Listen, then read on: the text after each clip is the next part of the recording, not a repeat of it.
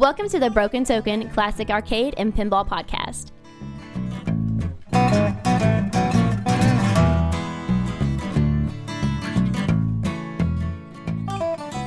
Brent, we have gathered here in your basement once again this Uh, month. the studio. Yeah, oh, yeah, yeah. The- the Sorry, Broken Token studio. Yes, yes. I, I pulled back the curtain. I shouldn't have done that. No, so no, never I do didn't that. break it fourth wall style, but hey, we're here for episode forty-two of the show, man, and we have.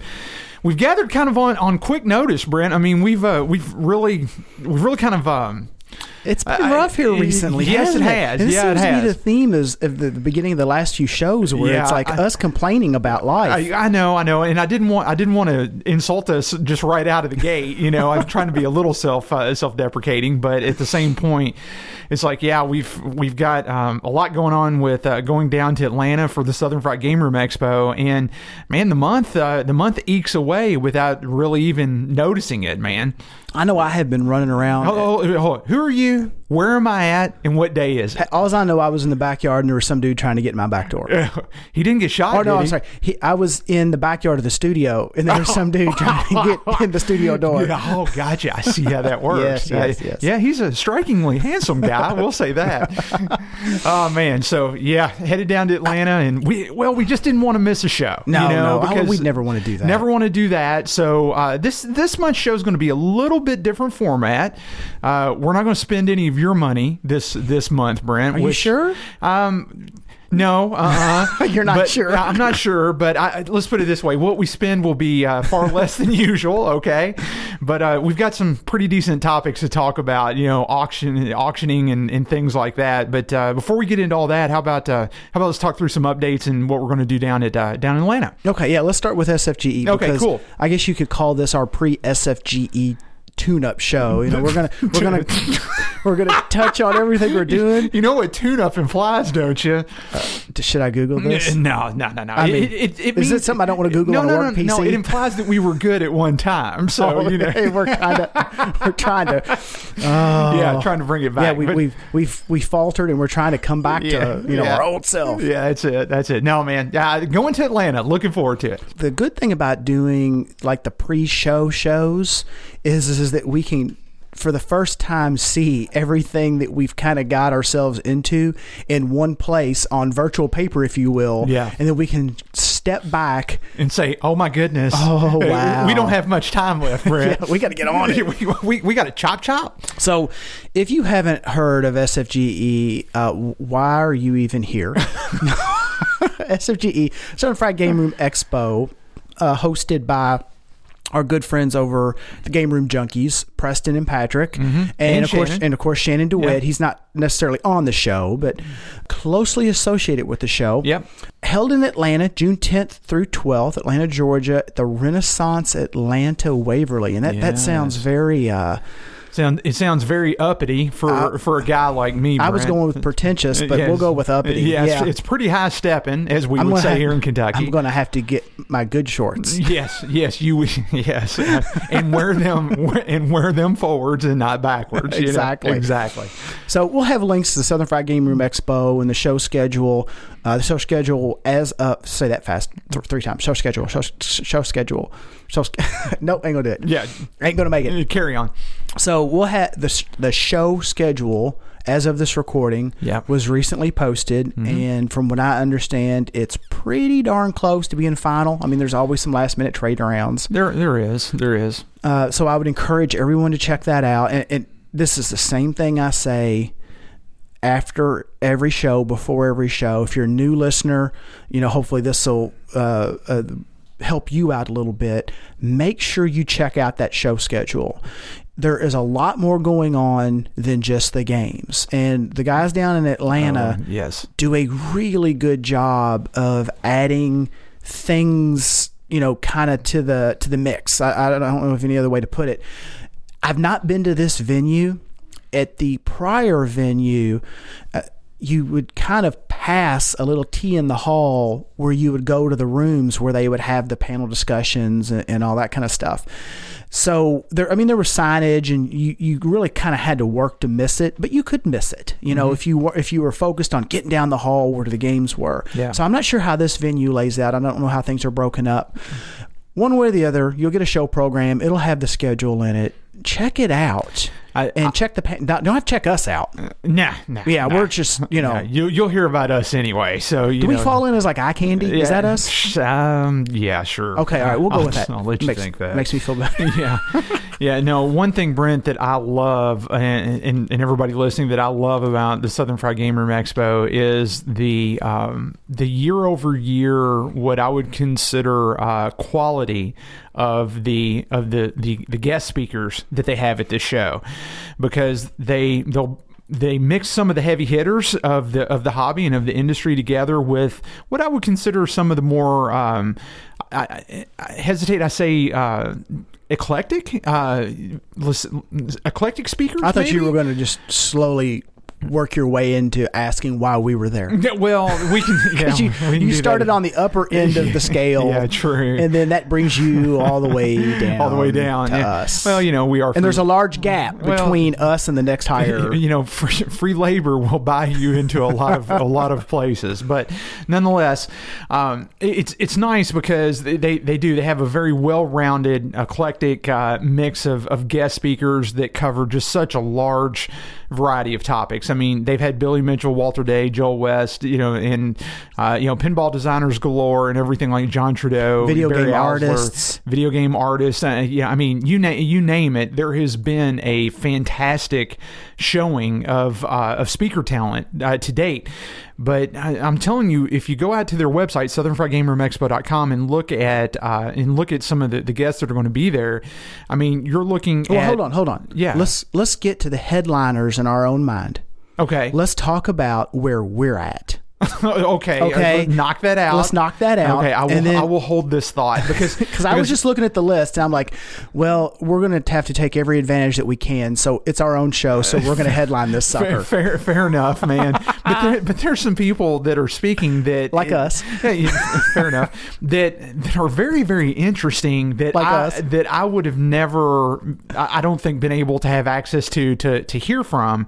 You know, had had they not kind of been thrown into the mix here for this year's Oh, yeah, SFGE. definitely, definitely. Yeah, yeah. So, real okay, quick, Brent, talk right, about us. here's our here's our appearances. So Yeah. Friday night, June 10th, we are going to appear on the podcasting after dark panel. Starts at 10 p.m. It's in the Chancellor Room, which sounds very uh, Again, very uppity. yeah, very yeah. yeah I'm Yeah. Have to, I definitely am going to have to wear the good shorts and maybe a belt. Yeah. So it's going to be Whitney and myself, Jonathan Leung and Tim Peterson of Arcade Repair Tips. Mm-hmm.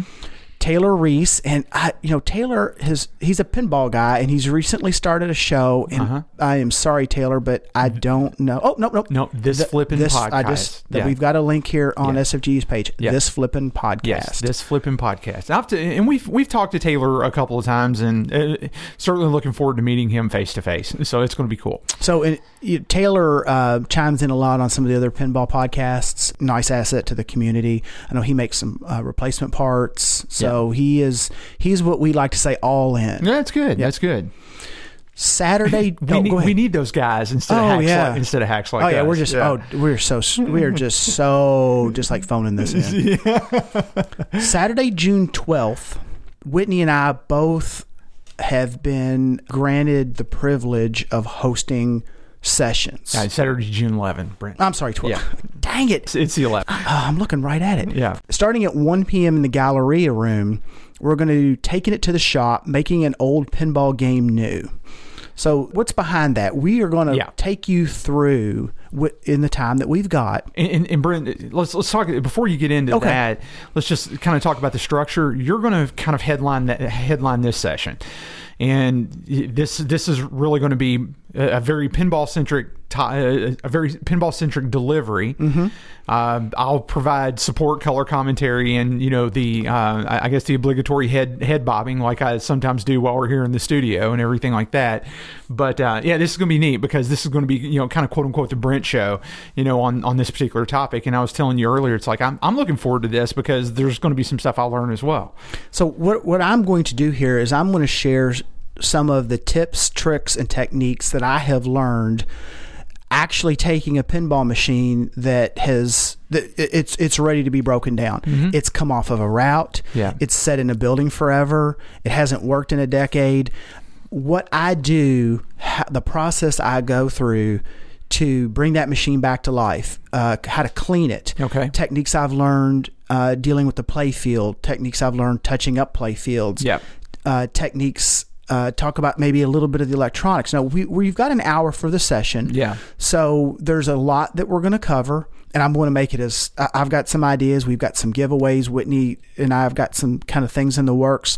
So don't think this is going to be a boring session. If you've listened to the show, if you enjoy the show, it's going to be that. It's going to be live, and it's going to be with Oh, funny. Yeah. Yes. It's going to be with funny pictures. Yes. So yeah. if I have uh, to give you a wedgie to make people yeah, laugh, I'm doing it. we're Yeah, doing it. Yeah, So, I'm doing it. So absolutely. you got to go. You're. It, all I need to hear from you is that you're committed. Oh, I'm committed. Okay. Absolutely. I'm right, in. fair enough. If that's what it takes, I'm in. so, yeah, we're going to cover how to shop a pinball. That's excellent. That's And great. To some people, this may seem like old hat. If it is, you know, I'd still encourage you to come because You're going to pick something up. I think you will. Yeah. I- if there's anything that I've learned in this hobby, there is not one way to do one thing. Yes. There's multiple ways. And Yeah. uh, I don't know if time will permit, but I'd love for people to come up to me afterwards or email me, contact me, and I'm sure Whitney would afterwards and say, hey, I learned how to do what you did, but I do it this way, and I you can do it better and quicker and faster. Well, it, So- and, and let's let, let me toss this out here. One of the reasons why I'm really looking forward to this session is because I'm I'm one of the Johnny Come Lately guys to pinball. Okay, I freely admit it. I am. My machines are newer Sterns, and there's no reason for me to shop out a newer Stern. What do I do to a newer Stern? Spend money on it and mod it. You know, uh, play it. That's it. But I don't I don't need to I don't need to sh- quote unquote shop it. You know, and uh, yeah, I clean it, I wax it, I do all the things that I should do as you know as proper ownership of the machine and maintenance. But that's not shopping it though, Brent. Not not not in my mind. So I'm sure there's guys like me that don't have older machines, and we need to learn some of this stuff. And- so and I, that- I'm I'm all ears, dude. and, it's and great. that's that's what I'm there hopefully to help folks with. Yeah. And you know, as a quick example, I know a lot of uh, of folks in the hobby who will look at a machine and I, and they've been pinball players, pinball owners for a long time, let alone a new owner or a potential owner of a machine. Yeah. and that it just looks and it is to a degree daunting. How do you deal with all that? How do you take all that off? You know, how do you address uh, uh, cleaning ramps or how do you address cleaning wire forms? Yeah. How do you get it all back together? you know, and those are some of the things that I want to talk about and show some of the things, the techniques that I've learned over time. No, that's great. That's, that's helped me out. yeah, So, no, that's awesome. That's awesome. so little. That's at 1 p.m. in the Galleria room. 7 p.m. in the Galleria room. Whitney is up to bat. So what do you have going on, Whitney? So this session is called Repair It, Restore It. Don't spend your money on it.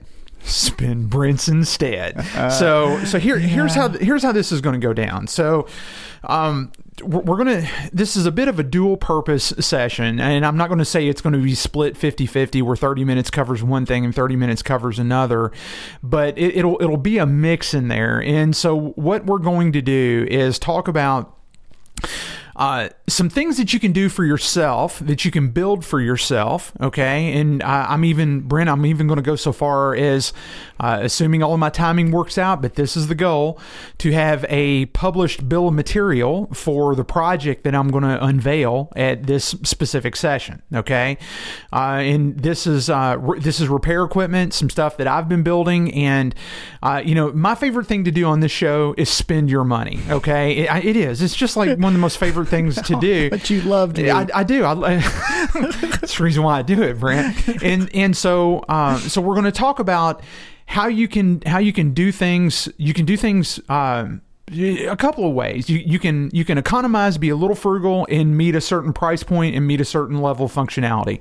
Or you can go a little further out and kind of bake in quite a bit uh, and then uh, and then kind of step it up a bit. But we're, we're going to walk through the, what it takes to build some test equipment brent. That, so- that's and- what we're going to do And, okay? And so let me even add to that a little bit. Yeah. The bend on this is for, look, I hesitate to say the average game owner. Let's just perhaps maybe even the semi technical or oh, beginning game. This, we're not pulling out oscilloscopes. No, and no, no, no, We're no, not no, making. no. No, no, no, This, no. These are handy things that anybody should have in their arsenal Yes. to help them through their collecting life. for video games. For video games. For video games. That's exactly right. And I'm doing this based out of necessity for myself because these are things that I've just never had. And I Mm-hmm. Things that make it easier to own and, and maintain games. and maintain games. Yes. And I don't even know how you go out and buy this stuff. So what do I do? I spend your money and I make Mm-hmm. stuff, which is what we're going to do. The second part of this, though, Brent, and and I, I will say uh, the second part of this is going to be what I'd consider a guilty pleasure. Okay, but I can't spend your money without doing this. Is we're going to talk through uh, a couple of items that uh, pretty much take us from uh, from zero to brand new reproduction game. Okay. And I'm going to pick a couple of titles. I'll probably zero in on one title and just walk through how the industry has evolved, how the reproduction parts, uh, I guess, kind of um, underground hobby has has evolved, and take you through literally building a game of reproduction parts, uh, a bill of material uh, through the bill of material, and talk about what's available. Okay, it, it's I, I think it's I think it's going to be very interesting. It's going to be enlightening. I think it's going to be fun too because uh, you know, man, when we're when we're sitting there talking about you know how much do you have to spend to do this, how much do you have to spend to do that, um, it's it sometimes gets a little personal because this this hobby can be very money draining if you Yes. let it. This is like most anything else Yeah. in that you can get, you can put in as much in it and get as deep as you want to and get. get as deep as you want to get, Right. and we're going to try to prevent that from yeah, happening. there's a lot that you can do. Yes, w- just learning from those that Yeah. have already made the mistakes. that's And exactly right. Whitney, I know if there's one thing I'm good at, yeah. it's making a mistake. Oh, me too, dude. Me too. I mean, that was the whole idea behind this podcast, Yeah. you know. And so, it's to is to try to help other people out. So, yeah, it's going to be a very lighthearted, fun-filled hour of talking about building your own test equipment for repairing arcade games. I think it's going to be pretty sweet, dude. And like I say, well, I'll, I'll make sure that we have a bill of material for everything, so that you, so that everybody who's there can go out and replicate what I've done. Okay, and I think there's I think there's value in that. I, and I think there is as well. Yeah. So, a couple more points about SFGE. Uh, of course, if you're looking for a Broken Token T-shirt, we will have. Oh yeah, we'll have them. Have a big, So- old, big old tub, maybe even two tubs of them. So, So you know we're working on a couple other little surprises that we're not sure yet if it's going to kind of work out. Yeah. Hopefully we'll have a little more. Yeah. Uh, but at a minimum, you know, if, if you're looking for a shirt, I know Whitney's talked about it on the show. You can contact Whitney, uh, Whitney at brokentoken.com, and Yeah. he is more than happy to take care of you. But we'll have him with us at Yeah. the show. Yep. Uh, during the presentations that we're giving, we're going to work in some door prizes. Yeah, some giveaways. You know, we yeah, always we always, we always like to have a little fun with that. Oh so, yeah. and wanted to hit this specifically before we just kind of give a quick just overview of some of the scheduled guests. I wanted to spotlight the charity auction. Okay. So, do I, you know what? I don't even have the auction open. Why don't you look for that, Whitney, so we can find out exactly where the money's going to. We are going to donate to the charity auction. I, should we just should we say? Yeah, we should help with the Oh surprise. yeah, yeah. No, no. We we have to. Okay. Oh, so yeah. so real quick. Okay, wait, yeah. This is going to uh, the Atlanta community. This silent auction benefits the Atlanta Community Food Bank. Okay, so this is going to help fight hunger in the local Atlanta, uh, or I guess the the metropolitan Atlanta area. Okay, so I, in my mind, a very worthy cause. So our, Yeah. our first donation is very apropos in that we are t- donating to the silent auction Mm-hmm. a canned ham, a canned ham. a canned ham, not just any canned ham. No, hey, It's it's had dude, water added and it has zero trans fats, With Whitney. seriously, canned ham. dude. It's but it's also been it's a canned ham signed by uh, Billy Mitchell, No! Joel, Joel What? West, Whoa, a- and whoa, whoa, whoa. and Brian Kuh. Oh, so that That makes is- it legit. That Brent. is a canned ham, yeah, buddy. It's going to be worth easily. What would only have been Hormel's worst nightmare is now nine dollars. It's easily, yeah, easily. easily nine bucks. Okay, So I would encourage everyone to uh, make sure they visit the area where the silent auction is. yeah, um, open your wallets, bid often, bid it a lot, yeah. And take home that canned ham. Well, you know, uh, we in the auction industry, Brent, we say bid early, bid often, and um, you know something. The the more you spend on it, the more you're going to like it. So that's how it goes.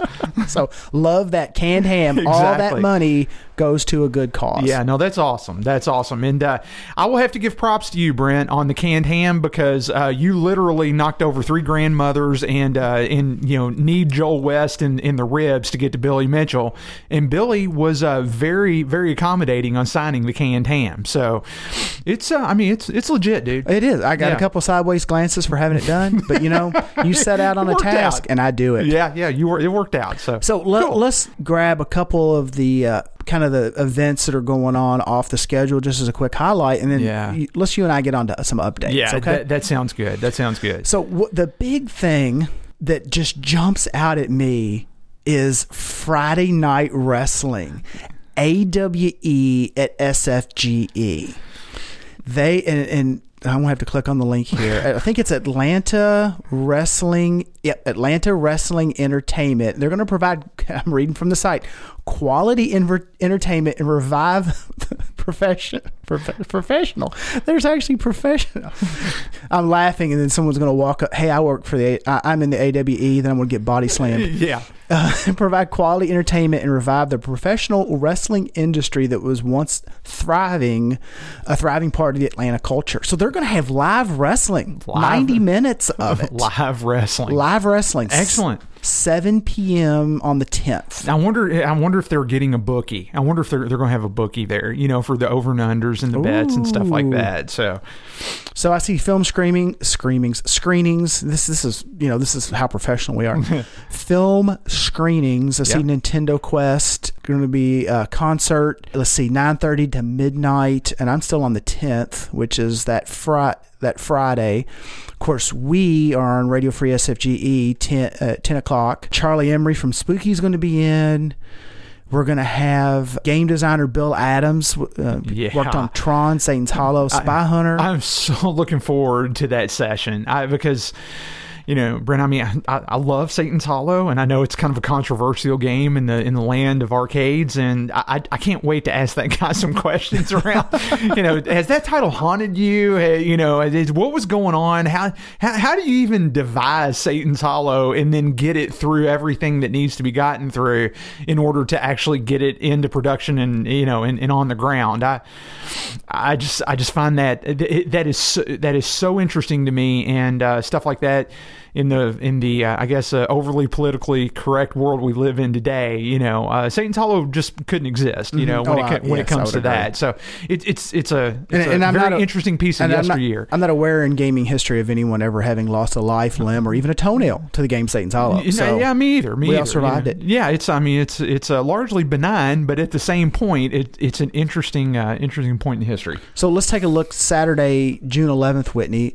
If uh, let's see here, why, why don't you hit that one? Because I'm sure that everyone's tired of hearing me talk at least for the next 30 seconds. Uh, I don't have that page pulled up, dude. so keep talking for the next thirty seconds. see so. that, I, that that I threw him under the bus, folks. yeah, threw him under the bus. that, that's how that happens. I was looking at the speaker page, quite honestly. So from from mind to meeple constructing tabletop so you want to build your own board game that is going to happen at 9 a.m on uh, saturday june 11th there's going to be a heavy focus this year on board gaming. There's going to be dedicated board gaming areas it's going to be a big part of the show as yeah, well. it, there is. And one of the speakers, John Kovalic, or Kovalic, I'm not really sure the, the proper pronunciation of that.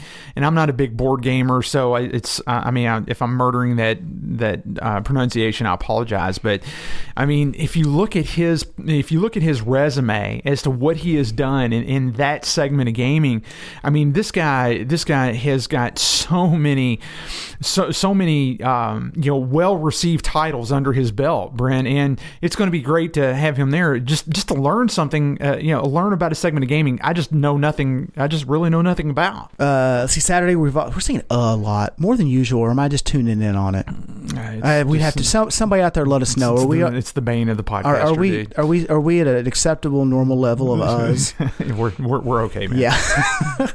Saturday also 10 a.m. Jonathan Leung and uh, Tim from Arcade Repair Tips. They're going to have a seminar. Help my arcade. Oh, I just clicked the link. Help my arcade game sounds like a tattoo gun.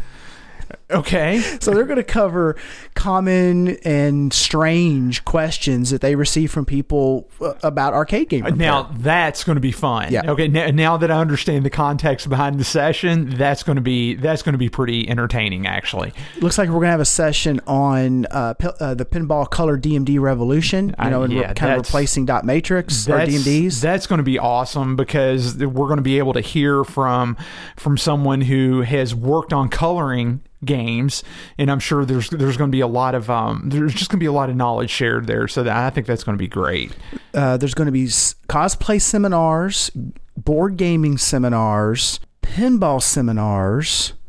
Dude, a Ghostbusters tournament. Did you see that? I saw the Ghostbuster tournament. Yeah, yeah. So okay, it's I mean it's going to be fun. There, there is. It's it's wall to wall. Yeah, it's it's going to be a ver, uh, a a bevy of uh, a bevy of things to do. So. Oh, and let's hit this real quick. I think this was a, a win, if you will, that the organizers were were really happy to to make.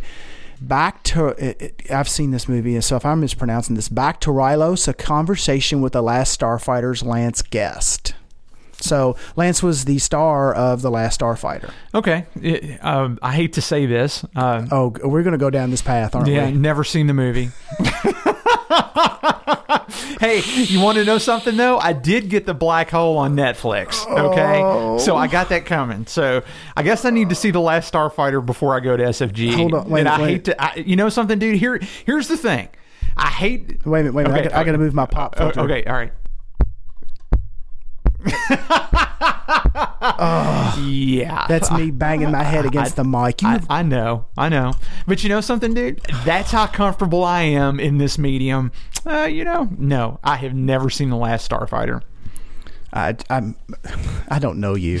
But you know something. Here's the thing. But I, but I appreciate it from I appreciate it from the aspect of what it is. I mean, I recognize its importance to to to the culture. I get that. Six thirty in the Chancellor Room, Yeah. June eleventh, film screening, The Last Starfighter. Okay. I'll be there. All right. I'm gonna have to watch it. So check out the schedule. There is a lot of stuff going on. We could talk forever and a day about it, but we'd just be kind of reading you the schedule. So- yeah. So instead of yeah, just go to the yeah. website. just go to the website. You got it. I There mean- is. I'm, it's, it's just scroll and scroll and scroll and faces I recognize and uh, I see Lance. I see Charlie from uh, Spooky. I see, of course, Ja- us. Jack Guarnieri. J- Jack from Jersey Jack. Yeah. I see uh, a lot of folks that I don't recognize from the tabletop, from the uh, the board gaming area. There is Yeah. just all kinds of things going on. Yeah, it, it is. It's it's going to be it's going to be tons of fun. Looking forward to going, and uh, you know, hope- And ham, bit on the ham. and bid on the ham, bid early, Open your often. That, that's how it goes. So, uh, hey, Brent, um, as far as updates go this month, uh, it sounds like you've been on the road a bit. So why don't uh, why don't we hear hear about what's what's gone on in the world of Brent over over the? Well, geez, dude, what, what's it been? It's only been like what two Two and a half weeks two and a half so. weeks since Yep. we recorded the last episode. So, man, you better you, better have some stuff to talk about here, dude. I don't. like I said, There's the secret behind good podcasting. the yes, honesty. Yes, honesty. The dial has been turned to 10 Yeah. still in terms of just things going on.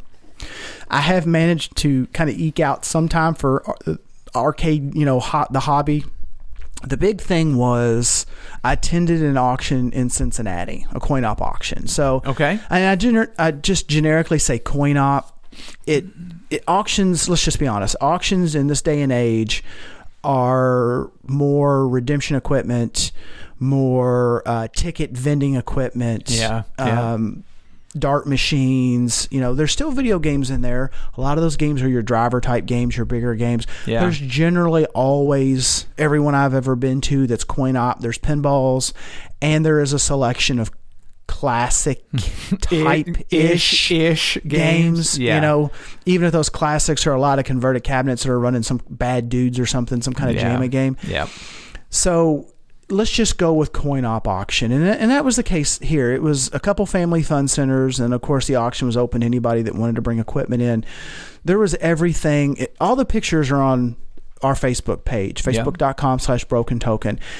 There are some really cool pictures because part of the auction was a full 18 hole blacklight reactive mini mini golf course, a putt putt course. That's awesome. So you know, there's there was like a shark with a Hawaiian shirt on that was like eight foot tall, and all of in birds that were six and eight foot tall, and all of it was painted in black light, vivid color, black light reactive paint. So I can only imagine what this looked like spread out over however much space it takes to lay out an eighteen door indoor, eighteen hole indoor golf course yeah. and light it. Yeah. Yeah.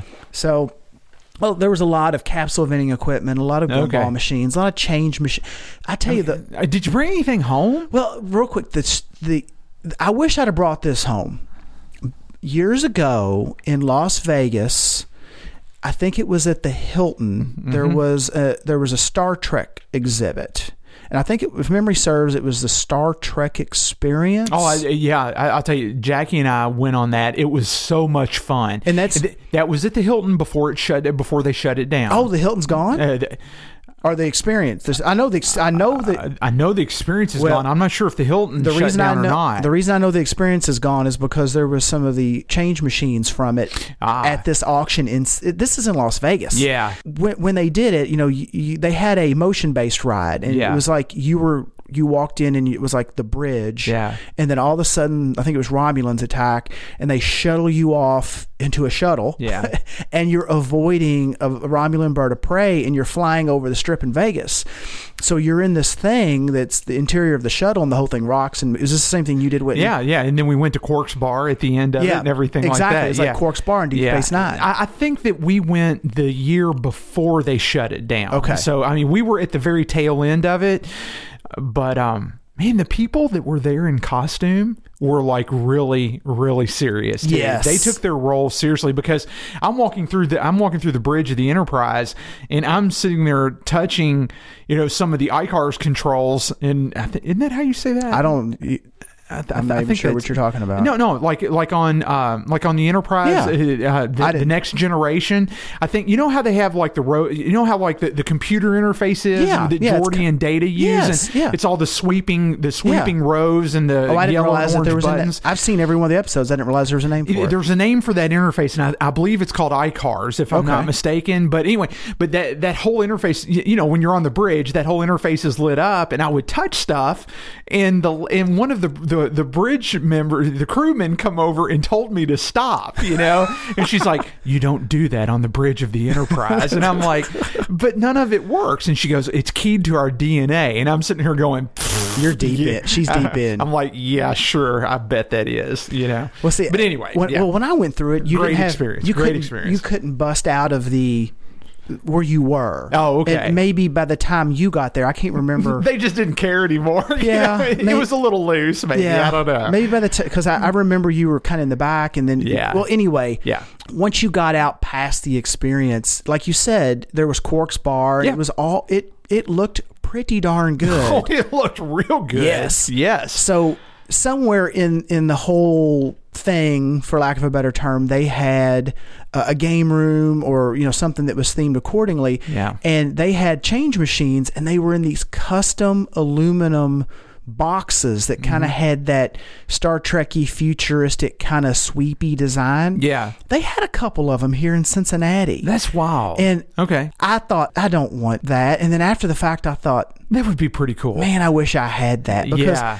it's just a common change machine, but it's in this overly custom, futuristic mount thing. Yeah, and it, it was just really neat. Really neat. Let, let me ask you: Did you get your picture taken where they superimposed your head over a, over a red shirt uh, guy, and then I you did were- not. Oh, uh, I did, dude. It was awesome. I don't even remember that. Yeah, yeah. So was that in like the gift shop or Uh, something? yeah, it was. It was at the end. I think it was at the end of the experience, and then you paid, you know, whatever, you know, eighty five dollars that stuff costs in Las Vegas or whatever Yep. it is.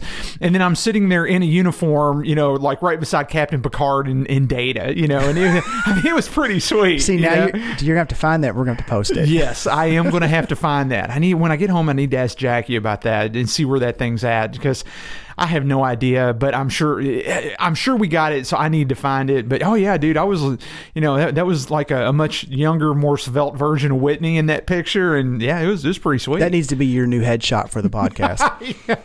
So, Yes. so the auction, it was a lot of amusement type equipment. There was carousel, like four horse Yeah, carousel okay, after okay. four horse, and they were they were well loved. There was a lot of the little car rides. There was this was really tilted toward amusement and kind of a redemption center type situation. There was a, a row of your full length, like 14 or 16 foot lane or length lane actual skee ball, skee ball branded skee ball machines. I There was, was you know, one, two, I'd three, love to get a skee five, ball six, machine, seven, and I know, I know, um, you know, I, I know the fam would really love to have one, but dude, I need a skee ball machine like I need another hole in my head. I, I counted like a 12 in this picture, and Yeah. I'm not even, the all of them's not even in this picture. so. Do you was- remember what they went for? I just see. I don't were even, having I a hard even- time selling. Yeah, I was going to say it's not everybody who can move a skee ball machine. You know, Yeah, I got I got to talk with a few folks that were there that were actually putting together the equivalent of a, of a game room Uh-huh. in the area or not too far about. Those folks who had dedicated space,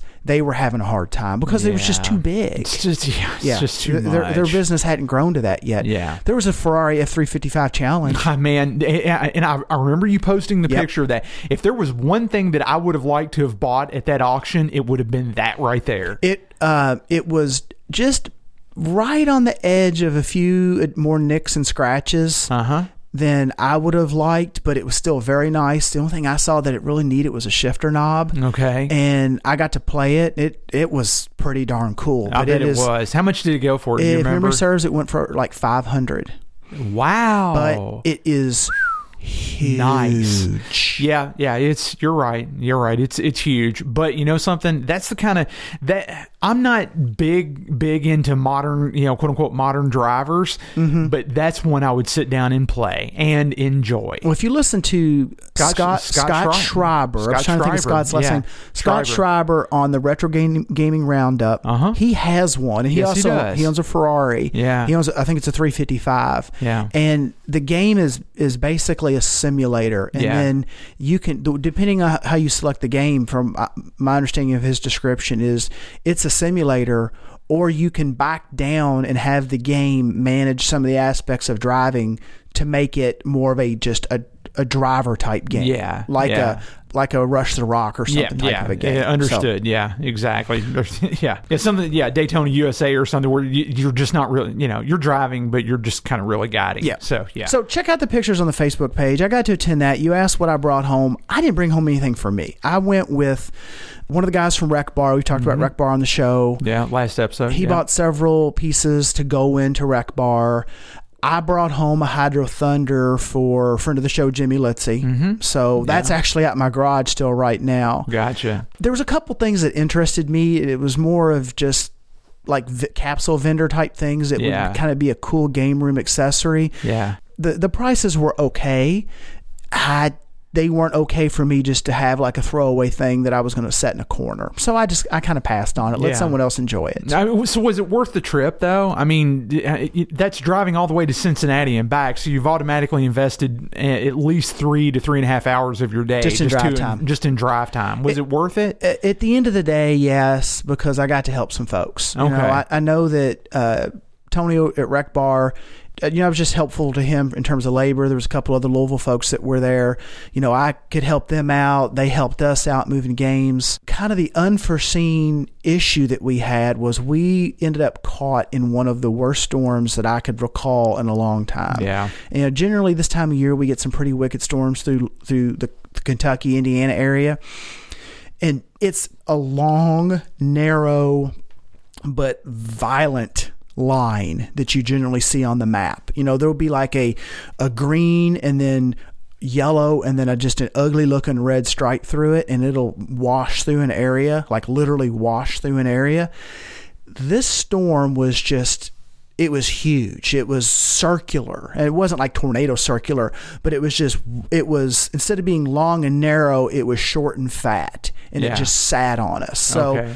We actually it, we didn't do too bad. It only added an hour to the trip, but we ended up having to pull over at truck stops and go under the awnings. And you know, I had some tarps, and we, you know, you shrink wrap for. It's hard to shrink wrap for drivers. Yeah, on yeah. the back of a trailer. And, and you know something, dude? And when we get to a little bit later in the show, I want to talk about why I am done shrink wrapping. yes. Oh yeah. I Cool. am I am done with that.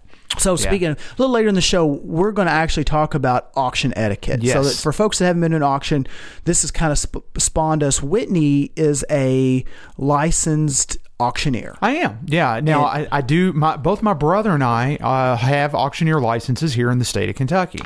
Now my brother has his active. Uh, he works for an auction company on the side. I have mine in escrow uh, at, at this point because I'm I'm not doing auctions because quite honestly, Brent. You- I don't have time, so Yeah. I've got mine in escrow. But yeah, I'm, I am a licensed auctioneer, and I can bust that baby out anytime I need to. I'm not going to do it here on the podcast because I don't want to like you know I don't want to lose our listenership or anything like that. But yeah, my brother and I have uh, been auctioneers for years, actually. So yeah, So we'll talk about both sides of Mm-hmm. it. You know how to kind of prepare yourself for an arcade auction. And other than that, really, since we've last recorded, I have just kind of continued to go through this cleanup cycle where I have still. Uh, there's still piles of little things left around from the prior months. I have boards here, this there, this little project there, monitor chassis laying over there, just things that needed to be attended to. And I've just been whittling that away. And in between, I've been trying to help a couple local folks with some repairs. You know, one of the local guys, he had wanted a, a change machine like I've got in my game room. I've mentioned to folks on the show before. Yeah. I actually run my game room on quarters. I give you the quarters but you have to go over the change machine and then you push the drawer in just reminiscent of the old days and it spits out quarters and you use my quarters in my machines. Folks in the area have kind of liked that idea and they've you know friends of mine friends of whitney's and ours we, they've slowly added change machines to their game rooms. You know they, they'll start Yeah. the way i did with a bucket of quarters and then eventually a change machine. So you know, i had the opportunity to help a local collector who recently snagged an ardac model 8000 similar to mine 8000 series set his up for a free play so he can he can run quarters in his game room. So oh, nice. Yeah. and other than that, I'm just kind of looking down the tunnel to the light when I can make some Brent time to actually work on some of my old games. It's I, if I go around the corner here where the Back to the Future is stashed, I think it's actually rooted into the ground. Yeah. and I, I may actually have to break it free. You know something? I don't feel bad. My zookeeper is in the same state because uh, my zookeeper has been sitting unfinished for a year now, and it's, it's uh, hard to believe it's been that long. It's it hard to believe it's been that long, but it has. Yes, it has, and I'm I'm ashamed of that. But I mean, you, you you're, you're thinking it. Thinking back, the Zookeeper was brought to you not the last Louisville Arcade Expo, but the Louisville Arcade Expo a year removed. hmm yeah, So, exactly. Yeah, exactly. So yes, We need to we need to make some some game time, Whitney. Yeah. Enjoy the hobby. no doubt, no doubt. So, Whitney, speaking of what what have you been up to, buddy? Well, you know, Brent, while I was working on the show notes, uh, I was, and I was, I was driving home from uh, a meeting from work, and I was sitting there thinking, thinking about, you know, updates for the month and getting them in the show notes and everything like that. And you know, once I sat down and you know started typing, it's like, okay, well, I've done this, and then I've done this, and then I've done this. And it, it just it's kind of weird because even though you may not get a lot done from a repair or you know or a restoration perspective, you know little bits and pieces pop up over the course of the month, and so you know I, I have spent a pretty significant amount of time just working on the SFG giveaways and in the presentation that, that I'm and, and you know the the props I'm going to be using for the presentation that I'm doing, you know the session that, that we're doing that we spoke about just a you know a, a little while ago. So quite honestly, man, I've not done a lot of working on my own games this month, just simply because we know that as of this recording right now, we're essentially what three weeks out, you know, to, to SFG or two, you know, between two and a half and three weeks out. So there's uh, we're we're kind of on a timetable now, and I'm just I'm giving that priority over everything else. But uh, but th- that's where I've been spending some of my some of my nights, but get this dude. Uh, i did uh, you know on the console side and i have found that to actually be fairly fairly easy and a low resistance way to make some to make some progress from a collecting standpoint you know because they don't like really require a lot of uh, a lot of restoration or anything like that.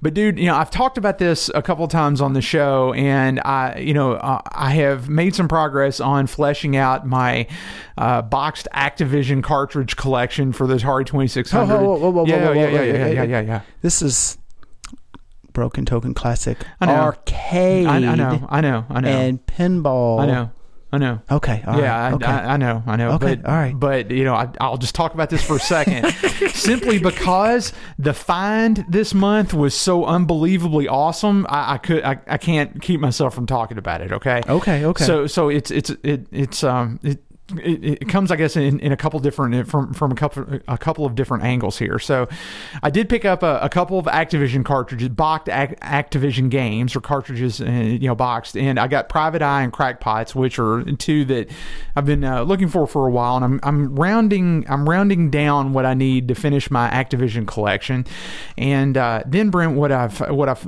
thought about doing is uh, once I get all of the boxes, I've got a, a project that I'm going to do with those that I've been wanting to do for years and years and years now. Fire pit. Um, no, no, no, no, no. We're not going to do that.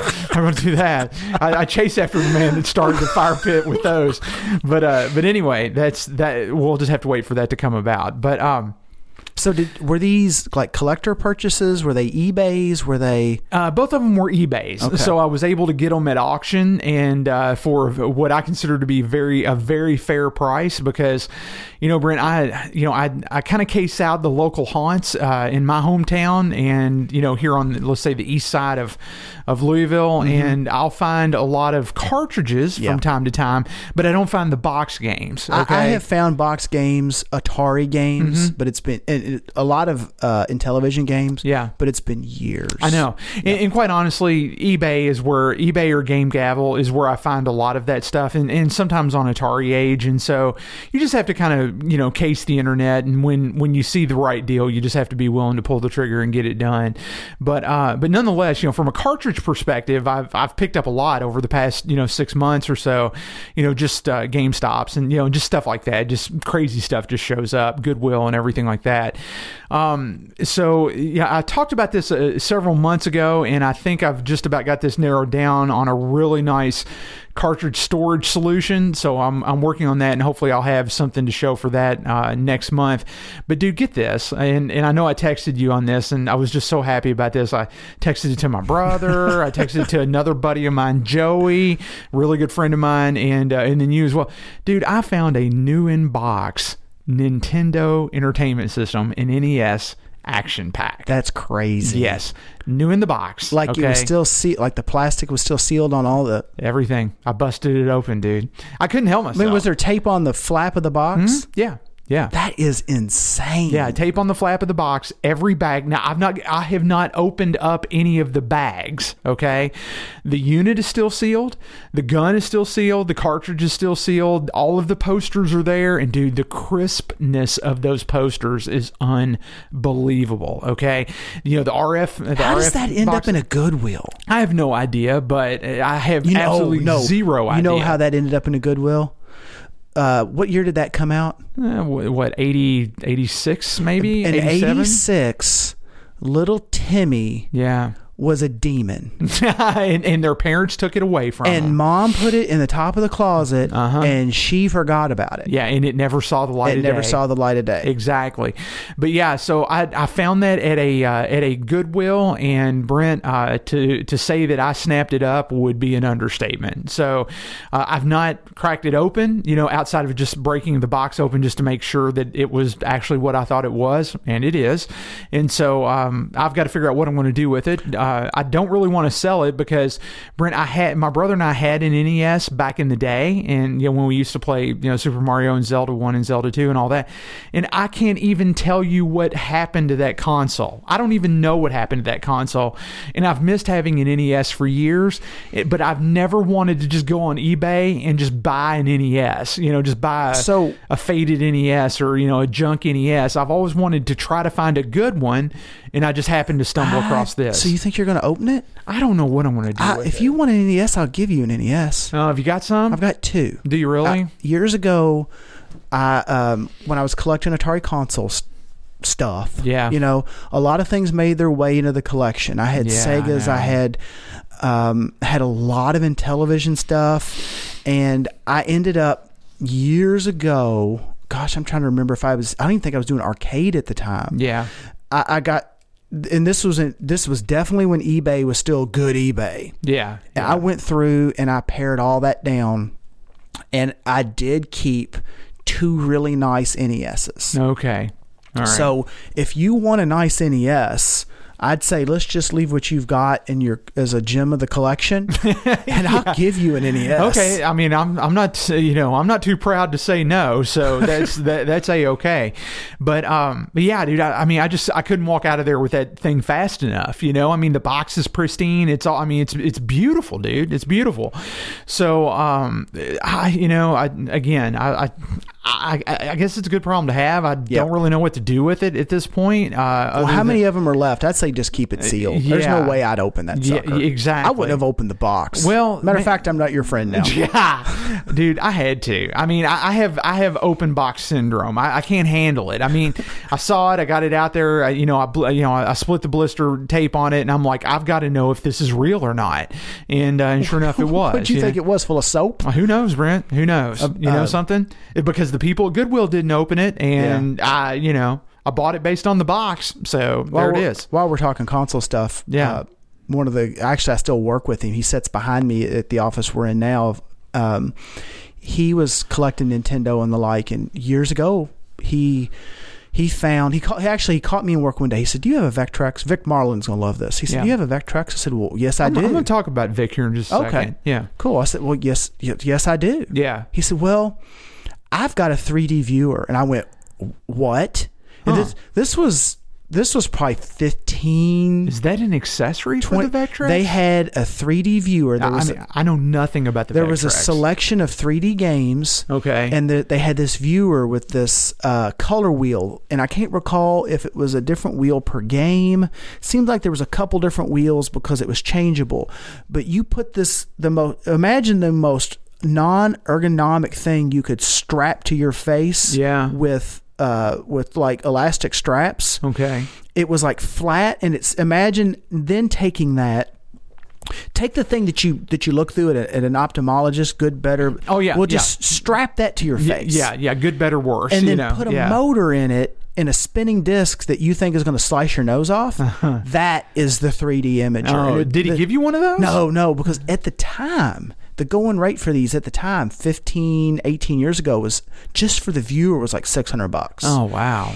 he had gone into a thrift store and didn't know what it was and then he went home that night and looked it up and he was at the thrift store when they opened hoping it was still there The very next day. it was still there and there was i want to say it was all but maybe one of the games that were released for it uh, still all boxed Okay. so apparently somebody had gotten a hold of it back in the day Uh-huh. when it was like going on clearance Yeah. and then he had they'd snapped it all up because it was probably that was my guess Yeah, and it ended up in yeah. a thrift store so wow, wow, wow. yeah it the, you know this this was uh, you know back in the day when a, dig, a nice digital camera was like a megapixel and a half and it was a grand Yeah, exactly. so uh, I believe he turned that into his first digital camera Oh, but oh it was just it was amazing Yeah. I couldn't imagine it then let alone what you found So, yeah. Well, I mean, I, I was I was pretty happy. I mean, it was one of those scenarios where I, I wasn't going to leave without getting it, and you know, it was priced right. So, you know, I can't really complain. You know, it's not it's not like it was an arm and a leg or anything. And so, you know, you just you just you pick it up and you roll on out of there and saying, okay, if I've got if I've got what I think I've got, I I, I made out. If I don't have what I think I have, then I'm not really I'm not really hurting that much either. You know, so it worked out. One thing that that I was able to um, that I was able to do though is when I told my brother about finding this, he's like, "Ah, man, Whitney, what are you going to do with that thing?" I'm like, "Courtney, I have no idea." Open it up, Uh, ruin it. yeah, open it up and ruin it. There you go. But um, he's like, "Are you gonna Are you gonna get it out and play it?" And I'm like, "No, it's still sealed." You know, I mean, it.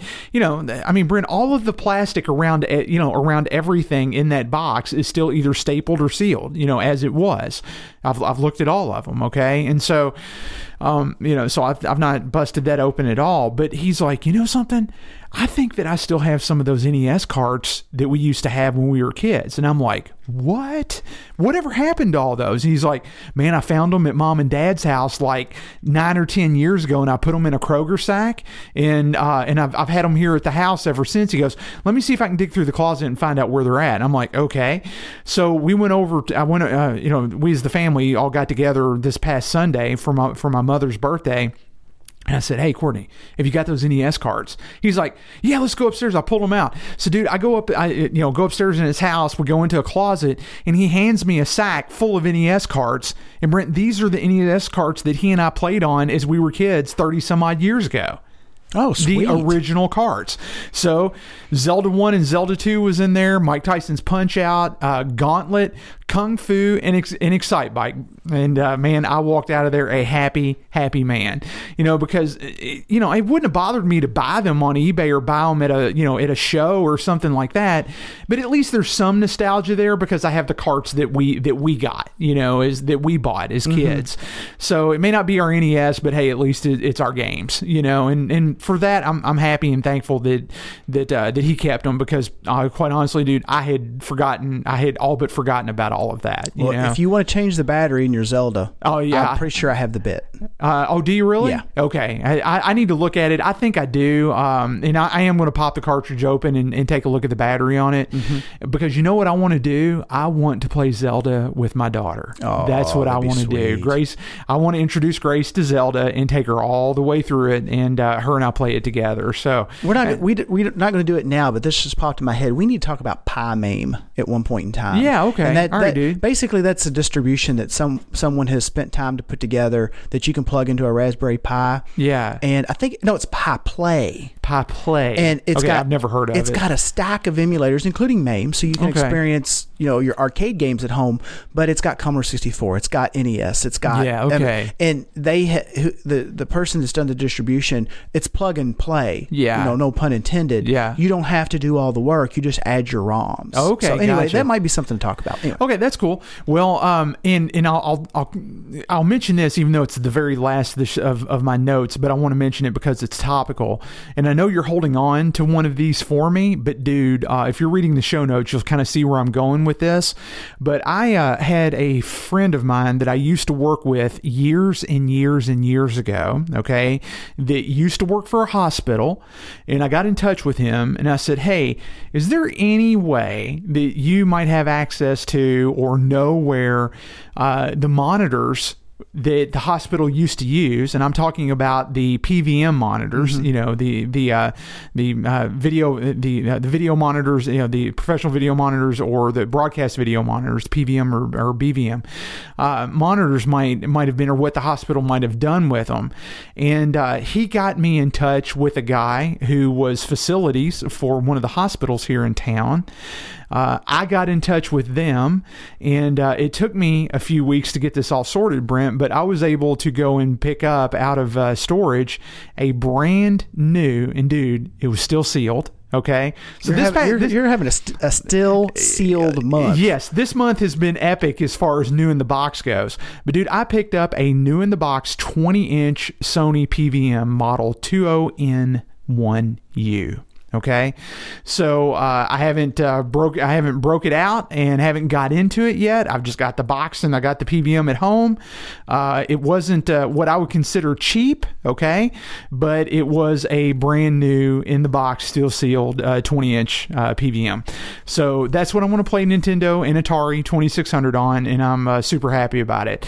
If you go look that up, that, That's what I'm actually looking at. Okay, right now. fair enough. Yeah, it's actually a security. Uh, a security model. So why did the hospital have these? Were they for security? Or? I don't know. I, I guess you know. I, I can't. I can't really. Te- I can't really say that because they've been sitting down there for so long. Well, you said you contacted a friend that Mm-hmm. had worked at the hospital. that that So you must have known that they used them for something. Well, I I intuited that they used them because the the places that I would think that they would have had PVM or BVMs would be TV stations. Okay, Yep, that's where I think of Uh, T- broadcast. TV or broadcast stations or hospitals where they would have used them in, let's say, um, you know, ambulatory or, or medical applications where they used them for chart tracing or or something like that, or maybe closed circuit monitoring or something like that Mm-hmm. of hospital rooms. Okay, uh, or or like you say, Yeah, and security. that- and that, makes sense because these they're built to be rugged. They're built with high quality parts, and Yeah. you know you're going to put them in a situation where they're going to be used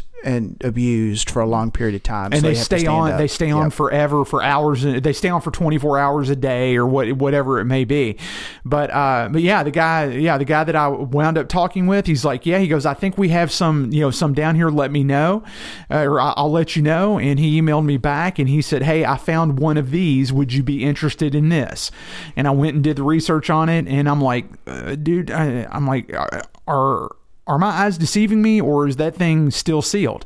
He goes, yeah, it's still new in the box. It was never used. I'm like, okay, there you go. there you go. So, uh, so yeah, so I, I found uh, found a really nice uh, I found a really nice uh, PVM that I can use for that. Um, man, dude, uh, you know, I did get the Black Hole in on Netflix, so I've righted that wrong, but I know I've committed a much more uh, higher scale Have you actually watched sin. it? No, not yet. Okay. No, Oh. I haven't had time. You haven't But- completely righted it. yeah, I haven't righted You've it. turned but the, I- you've you've turned the rudder, but the ship hasn't responded. yeah, yeah. As if we were watching Star Trek, the helm is not responding. Yes, so you yes, know that's how that goes. Um, one other interesting thing that I did get to do this month, though, Brent, is um, I was uh, chatting with uh, with Victor uh, Marlin from the Ten Pence Arcade podcast, and uh, Vic and I did a Skype call this past Saturday night, and just kind of chatted for an hour or so, and uh, just just catching up. You know, I I was talking to him about a few things, and he had uh, contacted me actually via Twitter, and we were kind of messaging back and forth with each other. And he was like, he was like, "Hey, mate, you know, I listened to your all's uh, uh, episode last episode. You guys were talking about, uh, you know, AliExpress, and he was just like, you know, he goes, I've, you know, I bought some stuff from them. I, I've gone through the the rigmaroles of, uh, you know, just kind of proving out some stuff that they have. I feel like I've got, I found some better equipment than what Ali, you know, AliExpress sells. So we just hopped on Skype. You know, it was it was late. Uh, it was late for him on a Saturday night. I caught him at like 6 p.m. or something like that, and. um spent an hour or so just talking through like uh, super guns and JAMMA setups and you know stuff like that. And Victor's got a lot of experience with that, and so it was it was neat just kind of catching up with him from what Brent I guess what six months ago since we are six to seven months ago since we yeah, saw yeah. him. It's Christmas. Yeah, yeah, between uh, between Thanksgiving and Christmas of last year when uh, he and his wife Tori were uh, were over at my house. So uh, you know, so yeah, it was neat just to catch up with Victor and uh, and you know I, I got a got a chance to do that as well. Um, and dude, the only other thing that I had going on is I picked up another nice free wood grain TV from my local recycling center. you know, so Never passed that uh, up. never passed that up. So I, I've yet to crack it open to see what's going on with the tube, but uh, it is uh, it is definitely of the uh, of the uh, I'll say old and early '80s vintage. Uh, you know, it's a it's a Sears TV, and we'll see what it is. you know, Well, you I know, don't know. It, you- you know, it, it you got to take the chance. Uh, I was talking with chance. somebody just last Yeah. night about replacement tubes, and, you know they made the comment that you don't. They're fewer and farther between, even on the side of the road. Yeah, And if I still see them on occasion, and sure enough, I'll still check. And I'd Yeah. be lying to you if I told you like out walking the dog, I didn't come home and get the car, you know, a couple times and, and go you know, pick past up couple a TV. years and go pick up a TV. That's exactly right. That's exactly So- right. So, you know, it's uh, the, the tube certainly looks the part, and I know that means nothing when it comes down to uh, you know when it comes down to tube swaps.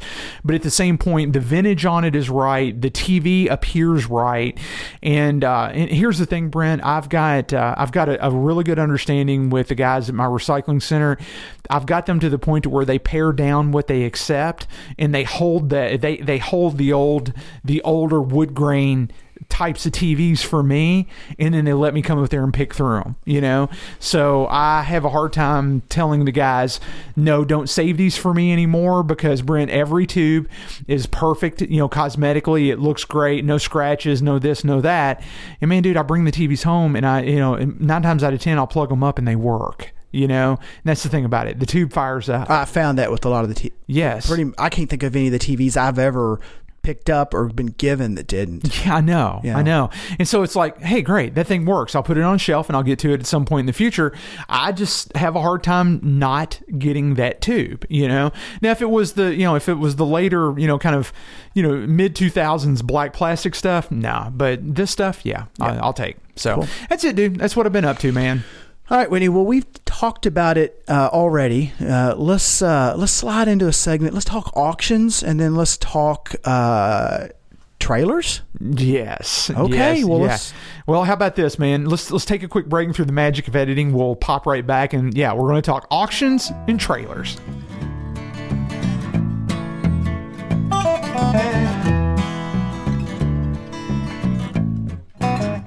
Well, Whitney, I mentioned that I had gone to an auction over the course of the last several weeks, and it was up in Cincinnati. Yep. Uh, amusement auction, you know, coin operated devices, family fun center type stuff, but there was some video games. So that made me think let's talk a little bit about auctions. And, you know, we'll put a little bend to the, to the story to kind of cover your the coin op auction. Yeah. I've been to a few general auctions Yeah. that have also had games, but the auctions have been just everything. And there was a game here or a game there. Okay. Let's kind of focus on amusement auctions, coin op auctions. Yeah. So First of all, generally, just let's just talk about how the auction works. And we mentioned you're a licensed auctioneer. I'm going to go at this from the side of the auction attendee, and you're going to go at this from the side of the auctioneer Yeah, or, the auction the- company. The staff, yeah, staff, yeah, so- somebody working it from from the other from the other angle, sure. like I said, a lot of this is going to be general. Uh, uh, but however, a lot of it does hold in the industry. Thinking back real quick, the amusement auctions I've been to have been hosted by one of you know three different amusement companies. Some I've visited several times. Uh, some I've only been to once. Okay. Okay. Yep. Uh, back on the uh train again, Whitney. I'm having a hard time with this already. Basically, w- when you show up, first thing you want to do is you want to register. So if you've ever seen an auction on TV, everyone's got their their registered numbers, their cards. I've seen this all over, from a scrap of paper with a number hand drawn on it with a sharpie, Yeah. to a nice card with uh, areas for notes on it. We'll talk a little bit about what that's for later Yeah. whatever you do, make sure you register. It's not uncommon for the auction co- company to want to hold your driver's license or your a deposit of like mm-hmm. a hundred dollars or both. Yeah, that's right. And and you just have to be willing to do that because depending upon the terms of the sale, uh, you know, you you have significantly uh, or uh, you have potentially a significant amount of money changing hands, and they want to make sure that uh, you're not going to bid and duck out and leave. Okay, and you're holding they're holding something of value to ensure that the that the transaction completes. Correct. Yes. Speaking of uh, a lot of money changing hands, make sure you bring cash. Mm-hmm. right, because there's already going to be some premiums involved. Yeah. we'll talk about that here in a second. Cash is king. Yeah. So, It is. Whitney, you mentioned the terms of the auction. That's something that you really need to be aware of. Yeah. All right. When to remove equipment, we'll get into that as well. Yeah. So, the big thing about auctions that, that really kind of it's difficult for people to get a hold of is what's the auctioneer saying?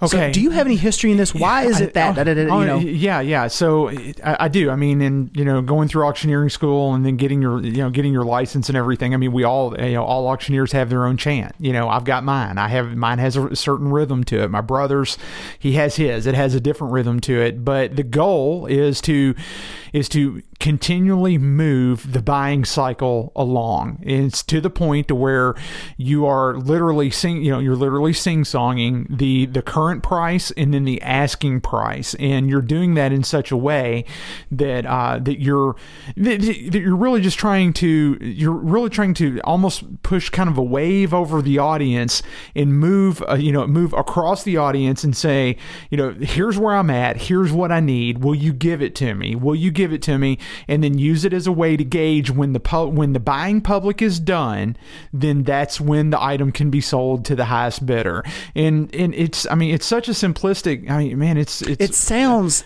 to first listen to an auctioneer, it sounds like uh, they're just babbling. It, it does sound like they're babbling, but at the end of the day, all they are doing are three things. Here's what I have, okay? Here's what I want, and will you give it to me? That's that are that is the three parts that make up the auctioneer's chant. Everything else in between that is sing song, rhythm, and personal inflection. And you have to be able to learn to pick that out. To pick the numbers to, out. to pick the number out that you have okay and generally they they only say that from time to time there as in, in every auctioneer's chant has has a rhythmic cycle to it and gen- generally they will repeat where they're at at the at the end of a cycle okay or if you want to look at it at the beginning of another cycle and then the rest of that chant is will you give it to me Here's what I want. Will you give it to me? Here's what I want. Recognize the bid. Now here's where I'm at. They bump up the, you know, they bump up the what will you give me part of the chant and then keep going again and keep going again and keep going again. So if you can pick those three things out, the rest of it the rest of it is just the the, the music that moves the crowd along. So, so I would suggest when you get to the auction, say you walk in and you look at everything that's au- that's going to be for auction. Yep. It's very easy, at least in my experience, to understand where they're going to start. Yeah. Some auctions they'll have the items numbered, and they tend to follow that number because it keeps their record straight. Uh, if it's a large place, like you're in a a convention center or something that was maybe f- used for a state fair, a large area, they will say, okay, I'm heading, I'm starting here, I'm heading here, we're going to do that. Here's the order. That's what they'll follow. Yeah. That is useful for people that, that say, okay, well, I don't care about aisle one and three. I want to be here for aisle two and four in the I'll come, I'll come back at 11, you know. If yeah. you have not worked with that auctioneer, or even if you haven't been for a while, I suggest you tag with the crowd for the first several items, and you'll start to pick up that that chant will start to become clear to you, Uh-huh. and you will learn the rhythm. yeah. Something to be aware of is they're talking the whole time. The entire time. It's hard on Whitney and I, and we talk a lot for our jobs Mm-hmm. to do a show and talk this consistently for these blocks of time. Imagine what those folks are doing. I, I know it, it's it's hard. I mean, when I when I was actively auctioneering, you would go for hours, Yep. hours at a time. But you know something? After after a while, the rhythmic nature of the chant and the fact that hopefully you're using some type of PA system Yep. keeps you from wearing yourself out. Okay. well, where I'm going with that is, is the auctioneer may change on you. Yeah, oh yeah, and and then the chant changes. Yep. So And just be aware of that. And and I will say this: there, are, you know, as with everything, there are some auctioneers that that have very little rhythm to their chant, very little rhythm to to how they how they solicit bids. And if you're not listening to a good auctioneer, or you're listening to someone who is laboring through the chant. It, it, it makes the auction a whole lot less fun if you want to know the truth of it because you have to work really hard to try to stay in rhythm with what they're doing and if they break the rhythm all the time it's it's actually harder on you Yes. yeah So here's my little key. I tend to pick up on the number that I hear most often because that is the ask in mm-hmm. my experience. Yep. So if I'm hearing 300, mm-hmm. 300, Yeah. that's the number that that, that auctioneer wants for that ex- item. that's exactly and, right. And if I raise my hand, then I, I'm in at that. Yeah, you are. I mean, any mo- the, the auctioneer is always looking for, or if he's using spotters, okay, they're always looking for tells across the audience, and whether that be raise your hand, whether that be raise your card, whether that be you know knock your knock your head back in a in a you know in, Yep. in a in a yo bro, you know kind of uh, kind of. Uh, I guess kind of movement or whatever, but there's a lot of things that you can do to indicate a bid. I mean, Brent, the auctions that I used to that I used to do were were all estate auctions, okay. But I've seen people, you know, wink. I've seen people, you know, uh, you know, kind of, um, you know, kind of blink their eyes a certain way. I mean, I've seen people that, which that I- move a certain way, and and and you know, they're I don't understand that because is it it's almost as if are you trying to bid on something but not let someone else know that you're bidding? That's exactly right, and they do it for they do it as a, as a either a defensive or an Yeah. offensive mechanism, so that so that hopefully other people there that they know who may be in on the item don't know that they're in on the item, and you know over time as I would do these auctions, I would start to see some of the same people over and over again. And Brent, you understand who has money and who does not, and who has the pockets to bid stuff up, and who who's going to bow out Uh, early you know, and it- things it- like that. I, and I don't understand that because at the end of the day, if I've got a number in my head and Yeah. you've got a number in your head, Yeah. it it doesn't matter. I mean. I wouldn't do this to a friend, Mm-hmm. but it doesn't matter if I've got to know you in the parking lot or while I'm standing there. Yeah, if I've dude, seen you to hundred auctions, There are no friends at an auction. Right, exactly. That's the problem. And that, that's why I just I don't get that. yeah, I, I, hey, know. I know. I'm bidding. Yeah, big deal. Yeah, I- Merry I, Christmas. know. I know, but you know something? It- I don't hide the milk at Walmart when I buy it. yeah, but you know, uh, especially at the au- well, yeah. I'll, I'll say the estate auctions that I've done for years. Um, the, if for whatever reason, whether it be in a, in a more rural community or rural setting setting or you're dealing with family items and this and that, there are a lot of people who took that uh, very uh, who took a very protected attitude towards Mm-hmm. that, and so you just had to learn to watch for that kind of stuff. But you know, hey, it, it is what it is. So, but so the lesson here for us Yeah. is when you bid, make sure you understand that you're bidding. Ex- and, that's the lesson Yes. of the of the conversation. Yes. Whitney, Whitney and I are very. Uh, t- we talk a lot with our hands. We're very hand talk oriented. Y'all, I'm the worst. When I go to these auctions, my hands are in my pockets. Yes. Uh, when when I went to the Cincinnati auction, I mentioned it with one of the gentlemen from Rec Bar. He's a hand talker like me, and I'm like, dude, stop, Stop, 'cause you're gonna buy stuff. You're gonna buy this whole row. Yeah. you know, and if it's in, it's in. You better just hope that somebody Yeah. else outbids you. That's exactly right. Because the last thing that you want to do is be is committing mistakes at an auction, and it causes the entire thing to go off uh, to go Yep. number one off off rhythm, number two off uh, you know off schedule, and number three you make a lot of people really mad Yes, at you, yep, yep. really mad. It's an uncomfortable situation. yes, it sure. is. Yes. So to back up for a second, we talked about registration. We talked about uh, cash is king and understand this kind of there's some more things that kind of go into the setup the understanding before you walk into the door. When you register you should be informed of either through uh, on the on the bidding card that you're given uh, a, a sheet that you're signing. Look for some indication of what your premiums are. Yeah. so expect to be in on state taxes, Yep. whatever that is. Depending on the auction company, they may dip both sides. They may charge a percentage premium to the seller mm-hmm. and a percentage premium to the buyer. yeah, and that's how they get paid. Yeah. Yeah. So this particular auction in Cincinnati, it was a 13% premium. A buyer's premium A of 13 thirteen percent. Right. So add state tax to that and you're right at 20. 20% Yeah. On top of anything that you buy. Every hundred is 120. That's- Exactly. That's crazy. So, like some of the higher dollar items, there was a Circus Voltaire, and I, I want I want to say it went for like it, it was a f it went for a few bucks. Let's say I'm pretty sure it went over six. So let's say it went for sixty five hundred dollars. Okay, it was a beautiful Circus Voltaire. It was a why is it sitting here in an auction and not for sale into the inner pinball community high end collector? Why is it not there? Why Yeah. is it here? Yeah.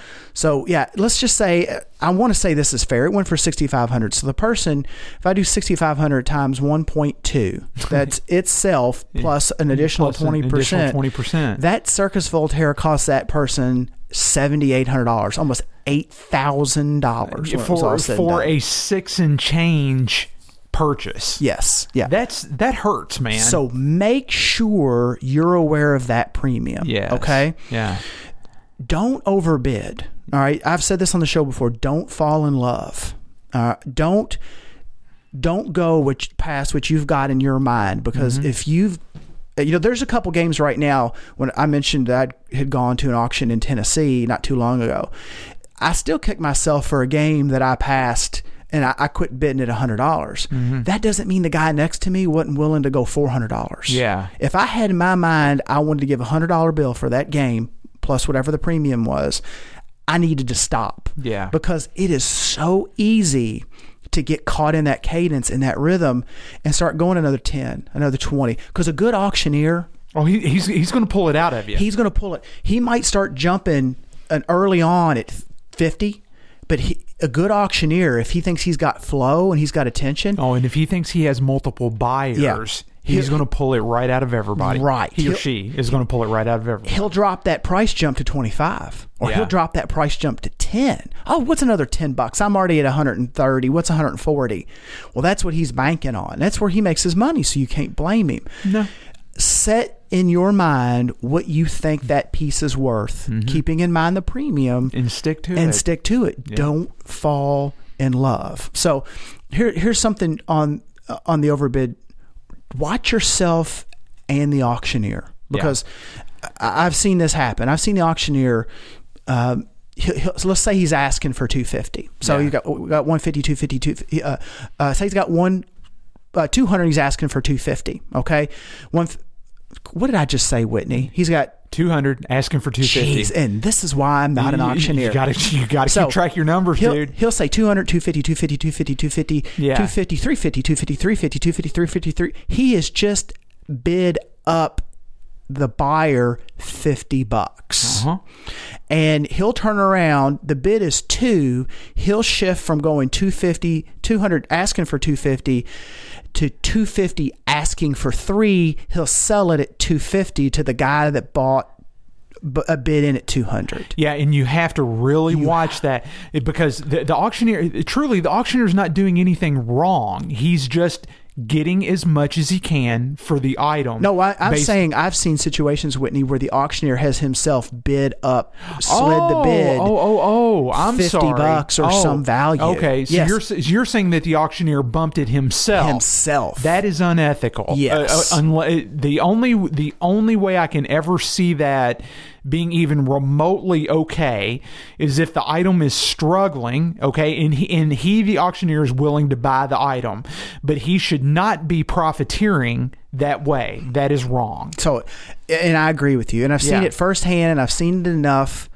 uh, repeated to know that it's not an accident. No, you got to. So, yeah, you have to yeah. be careful. You have to watch And, that. and you know, I'm not. There's no company to call out here. There's no, No. individual to call out here. No, that's that's an individual's choice. You as to could- what he you does. could have- he or she does. You could have a big auction that's running multiple auctioneers. I've been to plenty of those, and Bill could be straight as an arrow, Mm-hmm. and Steve could be, you know, cricket as a river. yeah, So that you you have to pay attention. You have to know what you're doing. You have to know what you're what number you're at, and you have to know when you're out or when you're in.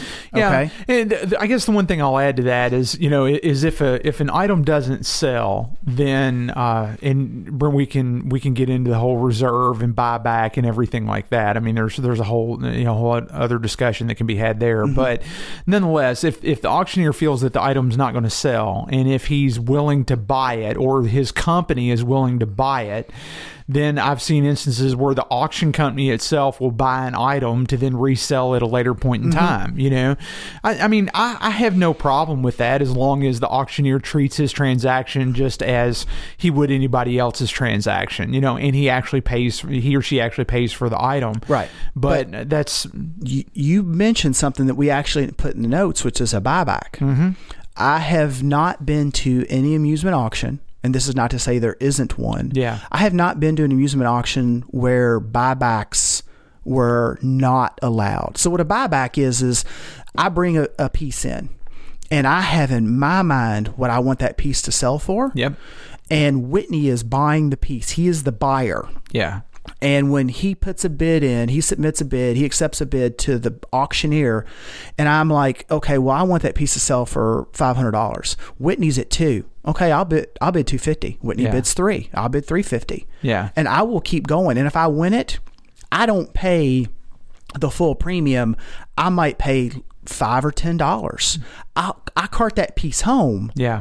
but it didn't sell for less than I wanted it to sell for, and basically I took a five or ten dollar risk. Yeah, I mean, you can look at it as Right. a, as a reserve, you know, Yeah, from, it's from, it's from that kind of a sideways reserve. Yeah, it, it is. It is. But it, it's it's a fact of the live events. I mean, Yes. if you've if you've bought on eBay and who hasn't, you know, then uh, you know you're looking you're looking at, at essentially what is a reserve that protects it protects the seller so that to ensure that they get what they want out of the item if they feel that the item is worthy of a reserve price. And So- so for the bigger ticket items, I can I, I mean I, I get it. You So know? be aware of that. Again, set in your mind what you think that val- what you're willing to pay for that, and if Yeah. it breaks it, walk away from it. Yeah, yeah, if, for sure. If he wants, he or she wants to take it home.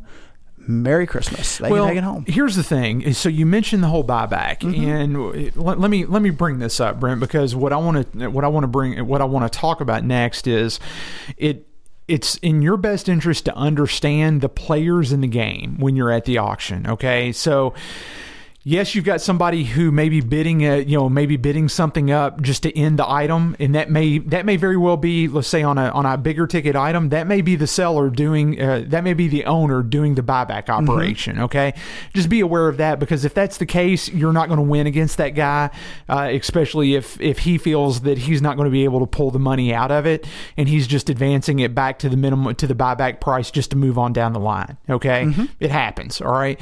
The other thing is that you the other thing that you really need to be, I guess, kind of cogent of is where are the bids coming from? Because in a large, uh, let's say in a large audience, a large venue, you can you can have your eye on the auctioneer, and the auctioneer can be seemingly taking bids from three and four different places across the room, and you don't understand how you, how your money is being spent so fast, okay, or how you're How- you're- how it's climbing. or how you're not how the numbers are climbing up so fast. So what you what you really need to do at some point is remove yourself from the from the fray of the auction, walk around and watch who are submitting bids either to the auctioneer, okay, from the from the buying public, or see if you can see if you can spot some people that are consistently proxying bids to the auctioneer because they may or may not be in auctioneer company clothing. Uh, okay, they they don't have to be labeled or logoed up or anything like that. They may be what are called spotters, and these are the guys that are out in the crowd, the guys or the girls out in the crowd that are soliciting bids on the floor and then have a direct line to the auctioneer as well as whomever the auctioneer may be pulling bids from. And these are three or four people that the auctioneer is always looking at and is giving priority to over everybody else in the crowd. Okay. So that may be why you may not be getting, not you, Brent, but that may be the reason why you're, you may not be getting your bids in, or you may be saying, well, it was just at 90, I bid 100, and why is it now at a 210 and climbing? What happened? You know, where did that bid come from? I just looked at the auctioneer and he just took my bid. Well, if you've if you've got a deep crowd and you've got those spotters, You've got to watch, and, man. And if you if you've ever seen auction on a on TV, Yeah. or and this this happens, you'll hear if a spotter is out in a crowd and he proxies the bid for somebody that wants it, Yeah. you'll hear ah, they Yeah. will scream, Yeah. and they're they're whipping the crowd up, they're getting a frenzy going. That- That's what they're doing. that- that's it. They're So- building the excitement. Yeah, so you know Barrett Jackson's a good example Yeah, of oh, that. perfect a example. perfect example of that. So if you want to, if you want to learn kind of the, the the Arcade cycle- auctions are like Barrett Jackson, but with dust. yeah, in a, in a small venue. That's exactly right. Yeah, I mean Barrett Jackson is, is a is a great thing to watch. Is a great thing to watch. Um, and then also understand who the clerk is, and you know the clerk is is the person keeping the book he is keeping the books as the auction proceeds. They don't necessarily have to be right by the auctioneer, but a lot of times they are. They're in very close proximity to the auctioneer because they're recording the the the, the final say the final bill of sale, so to speak, on on a particular item. And if the auctioneer has questions on what an item just went for or what ten items ten items ago went for, they always refer back to the clerk. And and the clerk has the ultimate say on what an item actually went for. Um, they're they're an integral part of the auction process, but they're not somebody who is up in the limelight. Okay, so uh, they're also somebody you don't want to bother because they've got a lot going Yeah, on, and uh, and they, have to keep their head in They're the tracking game. all- they're tracking all the they're- numbers. They're tracking all the numbers all the time because I will say this: if the auctioneer gets caught. Okay, in in a in a bid in a bid war or a bid discrepancy. Okay, especially if someone has a problem with an item that just sold, a lot of times the auctioneer will refer back to the clerk saying what was recorded on on, on item X. Okay, and the and the auctioneer has the discretion to reopen the, the item for bid between two people or something like that that feel that they may have you know gotten they may have gotten treated uh, you know in, in, inequitably. Okay, or in, in an unequitable fashion. But at the end of the day, the clerk holds the paper. Okay, so so yeah, understand who your spotters are and understand understand the clerk, and then you'll have a much more satisfying experience. So, and as Whitney said, the clerk is recording uh, the final sale. So, Mm-hmm. generally, your auction will start with item number, and then the clerk is recording the item number, and the clerk is going to record the bidder number. So, as you're bidding, you need to have your number ready. It's pretty, uh, pretty, you know, apparent when it's a new bidder and they get excited and they win it and then okay what's your bidder number and then you spend 45 seconds letting them search the po- every pocket in their cargo shorts Yeah. six times Yeah. looking for that slip of they, they, paper they don't like you after that. no, no, no, So you need, you know, you need to have your card ready to show the bidder number. Now, Yeah. a lot of auctions, if you say I'm I'm 14, they'll they'll they'll throw you down. You know, there it's a there's a solid honor system there. Yeah. But I, nonetheless, I still like to have my card Yeah. ready to go. Here it is, And and, right- it gets re- recorded. and then you write your own stuff down on that card as well just to just to keep Yes. just to keep track of what you've bought because you don't i mean you don't really want to be bothering the clerk uh and, and, the and that data is being marshaled back to you know the cashiers at some point in time whether it be you know by hand or you know uh, electronically whatever it may be Well, let's take a let's actually jump into that right now. Whitney. Okay. Uh, you know, one of the things you can bring is I like to bring a note, a little notepad. You know, Mm-hmm. everybody knows me and my notepads, and I'll use that notepad to go through and say, all right, I'm interested in uh, this, and it's uh, it's item number this. I'm in because if everyone uh, auction I've been to, there's a PA. Yeah. And no matter where I'm at in the building, no matter what the auction is, I can hear if they're on item 78, and I know that I want to look at something. I want to look at item 88. yeah okay So I'm listening for the numbers. So I'll make a note of the item number, what the item is, and what, and I'll go ahead at that point in time, out of the heat of it, and write down what I think is fair, what I want to pay for it. okay So you can do that on a notepad. You know, an auction house may give you a card that's got notes on the back of it. If you're in the fray and you win it, the Kirk, the Kirk, the clerk will, Captain Kirk will record it, and you own it. Yes. You are responsible to pay for it. You're Yeah. responsible for the premium.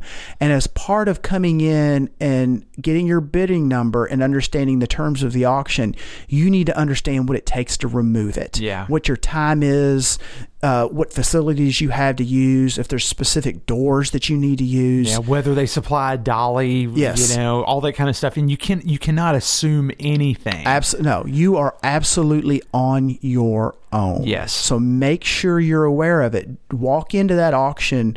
If you if you show up with a two door uh, Nissan Sentra, yeah, don't think you're going to buy a pinball machine. that, yes, that's exactly Un- right. Unless you know, unless you understand that you have 48 hours to remove the piece, and then you can get there within 48 hours and do it. yeah, All right, so that that's kind of the run of the auction. That's kind of what to expect. It's kind of how to deal with it. I mean, it's a pretty straightforward thing. It could sound It- rather it is. daunting, but it's it's a the rails on which an auction runs. It, it's pretty straightforward, and it's a pretty narrow kind of uh, list of requirements. yeah, You know, it, it is, and, and and I know a lot of this may sound like it's common sense, especially if you've been to an auction, but at the same point. You got to learn this somehow, and and, and there's there's uh, there's etiquette, there's situations that come up, and I, I think it's a good refresher, you know, especially since you since you've just recently been to one. yeah, yeah, The, the the big takeaways are the main takeaway is protect yourself. yeah.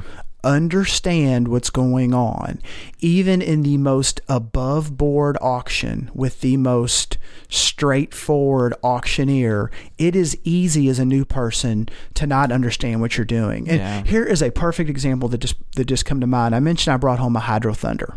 Okay, there was somebody there uh, with his wife. There were two Hydro Thunders side by side. They were late in the day and you know he I- mean late in the day Okay. like on the tail end i think i think the final thing was sold at around six the auction started at 10 and this these two hydro thunders probably sold at 445 or 5 o'clock All right. okay Yep. and he bid for a hydro thunder and when it was all said and done he was visibly surprised that it was for one hydro thunder there was two of them sitting side by side. Really? And Okay. Here, here's a good thing: if there's multiple items side by side, they'll tell you, Yeah. and they'll say, you know, you're bidding on one item and Yeah. it's choice. Yeah, it's so, choice. So choice means if you've got two or ten or fifty of the same thing side by side, Take your pick. You take your pick and you Yeah. Mm-hmm. can do times.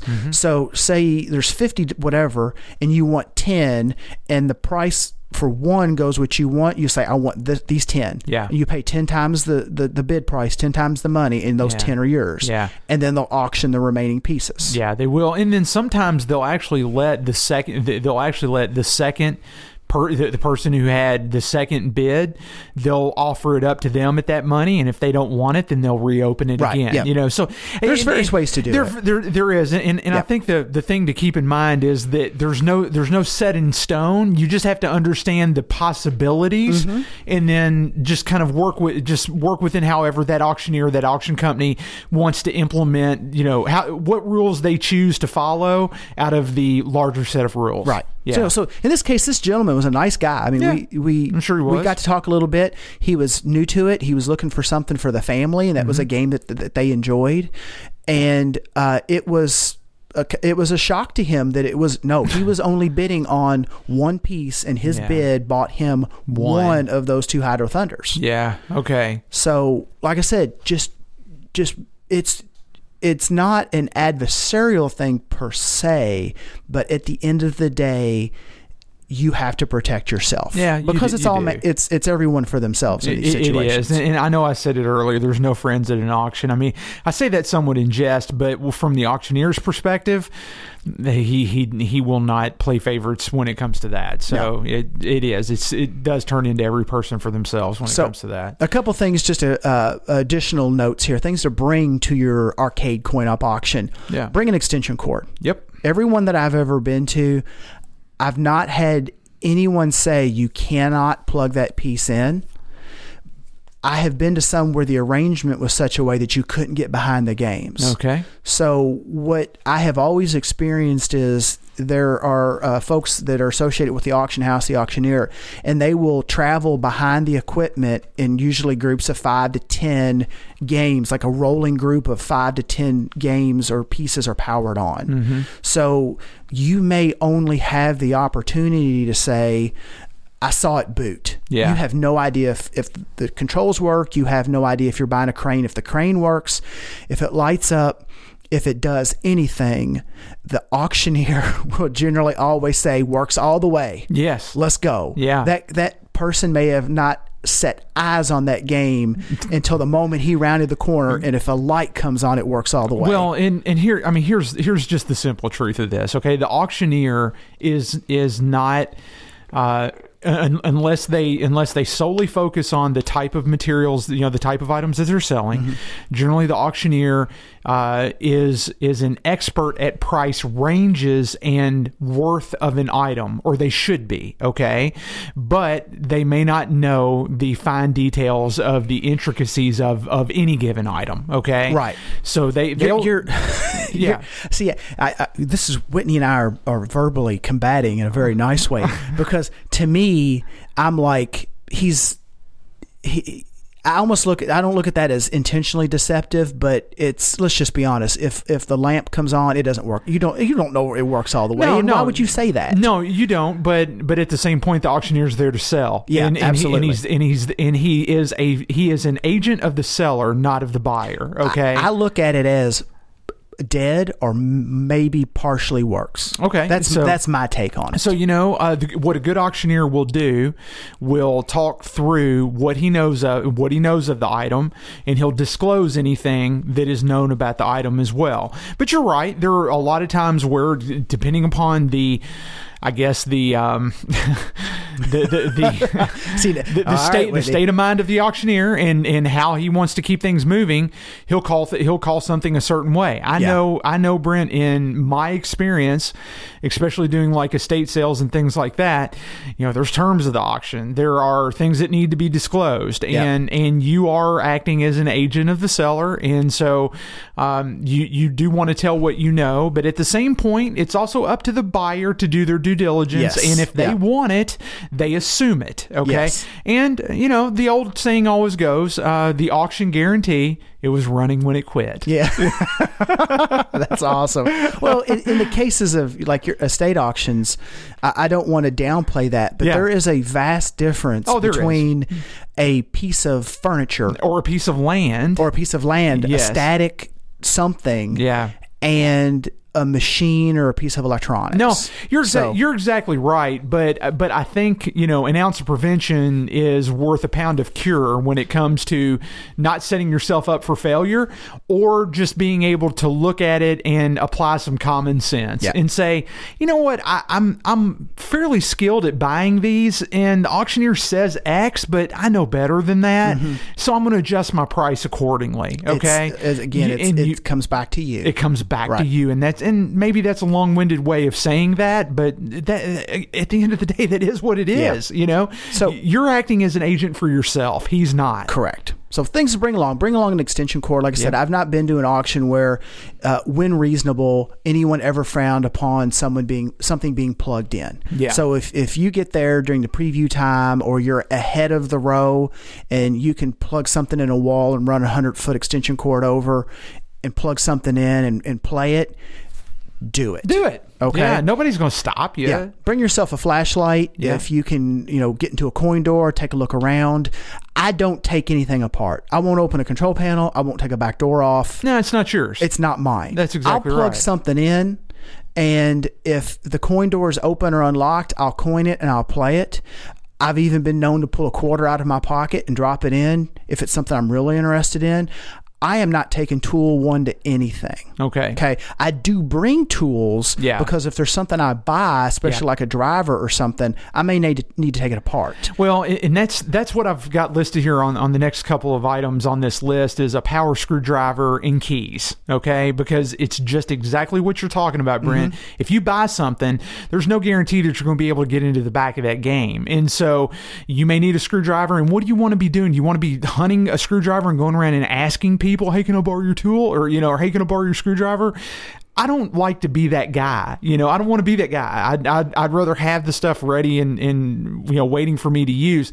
Take, take a screwdriver, take a power screwdriver with you and take a set of common keys. Okay. Because if the door, if the back door is not held on by screws and it is, does actually have a key and, you know, a lock, but there's no key there, we all know that most arcade games, you know, most locks are one of what, Brent, maybe five different types of keys. I don't know what kind of arcade game you've get gotten. I've got boxes and boxes of keys. Yeah, exactly. See, exactly. I, I, in my toolkit, I've got a pick set. Yeah. I carry a pick set. Oh, okay, fair And enough. before I move a game, I think we covered this way back on the lay a strap to it episode, way back forever Episode two. ago. Episode, Episode two. two. I don't like to move a game that I can't get inside to make sure there isn't something loose. Yeah, and then a monitor won't fall out of. So I Yeah. really put an effort into getting into a game before I move it. Yeah. Here, here's a little tip, and I've surprised so many people with this, even in the past six months. Open the coin door and look hanging next to the coin mech. 80% of the time, you'll find the key to the back door. Yeah, and it's eh, gr- it's great if eh, you if you do. A lot of times, I've taken a flashlight and shined it in the floor of the cab through the coin door. And there's the keys There's the key the to the back door. Yeah, exactly. Yeah. So, you know, before you go at it with a drill or something or break something or just just take a quick look. yeah. Well, and like I say, and then just have some common keys. I mean, you know, let's say like if you're a big Nintendo guy like me, you're going to have a full set of Takigen keys uh, available to you. Yeah, take them with you, man, Mm-hmm. because you may need them to get into the coin door, or get into the back door. You never know. So, So, yeah. so speaking of kind of like the preview, don't fix anything. yes. If you look inside a cabinet and the harness is half off, if you look inside uh, a cabinet and a coin door and say the uh, there's a remote board for the monitor and the the wiring harness, the connector is half off. If there's a coin, you, oh, it won't coin up or it won't boot because it's got a switch error because the coin switch is stuck. At the end of the day, you don't own it. It's not yours. It's not your responsibility yeah. you don't want the liability because if someone sees your hand in there and you're screwing around, you know, sticking a flashlight in there's one thing, reaching over and plugging stuff in and out Yeah. inside the that's a completely different story. Yeah, because people could say you broke it when you didn't. Correct. Yeah, yes. Something else could happen in the next hour till they auction it. It's like, hey, I saw Bren with his arm in it. Exactly. It's it's on the onus of the seller to deal with their own equipment. Yeah. Okay. And above all, you know, and, and tied in with that, this sounds kind of harsh, but it's up to them to sell and prep their own equipment. If you fix their stuff and it's something you're interested in, it's going to go higher. Yeah. If you look at something and you see it come up and you know, okay, well, I noticed this, I noticed that, you have a good idea in your mind where you can fix 90% of the stuff you see with it when they boot it to set, auction it. Honestly, we're going back to you've got to watch out for yourself. You know, if it's something you're interested in, don't break it. I'm not. Don't think I'm advocating that. Mm, no, no, no. Just don't fix it. Don't fix it. Yeah. If if somebody didn't think enough of it to to make sure it was ready to go when they brought it to auction, that's kind of their problem. Mm-hmm. It's their problem, Yeah. and, and you should benefit accordingly. I mean, you should reap accordingly. I guess. you yeah. know? And, and if anything, it might give you an indicator to take that flashlight and shine around a little bit more inside because you might see other things that they didn't think enough of the piece to manage to take care of in a, in a proper way. And you might say, "Oh, really? It you know." This looks great out here, or looks okay out here, but it's a nightmare inside. Let's just pass. Yeah, So- exactly, exactly. So, Sabrina, I think that's a, I think that's a pretty good, I guess, kind of uh, you know, Summary? re- re- recap, and, Yep. and summary. You know, um, one of the things that I've that I've always been a little curious to to people watch in this hobby. And you alluded to this as you guys were driving home, I guess, from the auction, is is how people move the games that they buy. So, so before I get into, before I hop up on my soapbox, okay, that will be the rest of this segment. I'm just kind of curious how, how how did how did you and Tony get get all the games, all the pieces home that you bought up in Cincinnati? Well, I've got a couple open trailers. So I've Okay, got a uh, twelve. Just utility trailers. Yeah, I got a twelve foot uh, wood deck fenced utility trailer, like a small lawn service trailer. Okay. And then I've also got uh, a or eighteen foot rather with the with the ramp dovetail ramp on the back of it, open deck car trailer. Okay. Okay. All right. So we took, knowing that Tony was kind of more in the market for the bigger pieces, the the drivers, we took that larger car trailer. Okay. Now it works, but it's not ideal because it, it's literally a flat deck. You have nothing on the sides Yeah. to strap equipment to. Yeah. So if they're upright cabinets, what I'll do, depending on the number, is I'll just lay them on their back side by side or in a row, yeah. and I'll lash them straight to the deck. Yeah. If they're bigger pieces, I'll get the the box, if you will, like on the driver, the head where the monitor is, all that. Yeah. I'll ha- get all that kind of centered and all of it pointing against it themselves, and I'll lash them all together, and then I'll lash the whole thing down Yeah. by the seats or anything that I can get where I'm not breaking something, Yeah, and yeah. I'll tie it to the trailer. You know, the, the thing about it is, is that, you know, when you're moving games like that, um, you know, open air, you, you have Oh, to, then you got the elements. You've got Yeah. the elements, and you've got so many other items that, that you that you have to, I guess, either account for or, or contend with. So I, I tend to shrink wrap the games that are on the front because Yeah. otherwise you're going to be cleaning the bugs, scraping the bugs off of them. Uh-huh. And I'll also shrink wrap at least the head where the marquee is because it's not uncommon for those just to be whipped out in the wind. yeah, just blow out. Yeah. just and just disappear. Yeah, You- you- forever. You're looking in the rearview mirror, and it's bouncing down the interstate or something, you know, something like that. But no, I, I've been kind of curious as to as to how, you know, how how how you've moved your games over the years. I mean, what what's the progression been through the hobby for you? What did you start out with versus what you where you're at today? Well, I started out kind of on the upside of where a lot of people start. I, I know a lot of people will borrow borrow a vehicle. Uh huh. They'll have a minivan or an SUV that they'll shoehorn a piece into. A game into, yeah, They might have a small truck. yeah, um, I was lucky in that my other hobby, the car, you know, I, we talked about cars on the show. Yeah. and you've got your a Corvette, and I've Yeah. got some Pontiacs, and Yep. that's a hobby I've been into since I was 17. yeah. Okay. So I've had a long run out to kind of improve my position there. I have a, a large enclosed car trailer. yeah, Can't use it for games because the inside is, you know, smooth as could be. It's nice white Luan walls. Yeah, It- it's- it's it- got cabinets. yeah. It, It- it's it's made for hauling a car. It's made for hauling a car. It's not. If I put a game in it, it would be, it would trash it. Yeah, it trashed it trashed the inside of the trailer In a Yeah. heartbeat. Yeah. But I had already upgraded over the years through three generations, three sizes of trucks. Okay. So right off the bat, I had an, an F three fifty with an eight foot bed. Okay. And the downside of that truck, the way it's set up, is is it's got it's a four wheel drive and it's got a really high bed. Yeah. So I can move a 19 inch game in it pretty easy. I can get it in in with a little help and out by myself. Okay. I can stand up several games in the bed, lash them together. I could lay down two 19 inch cabinets side by side and then it'd swallow it with no problem. Okay. I've gotten now where anytime I go to get a game, even if it's a single game, I'll throw my 12 foot trailer on the back just so that I don't have to lift the game.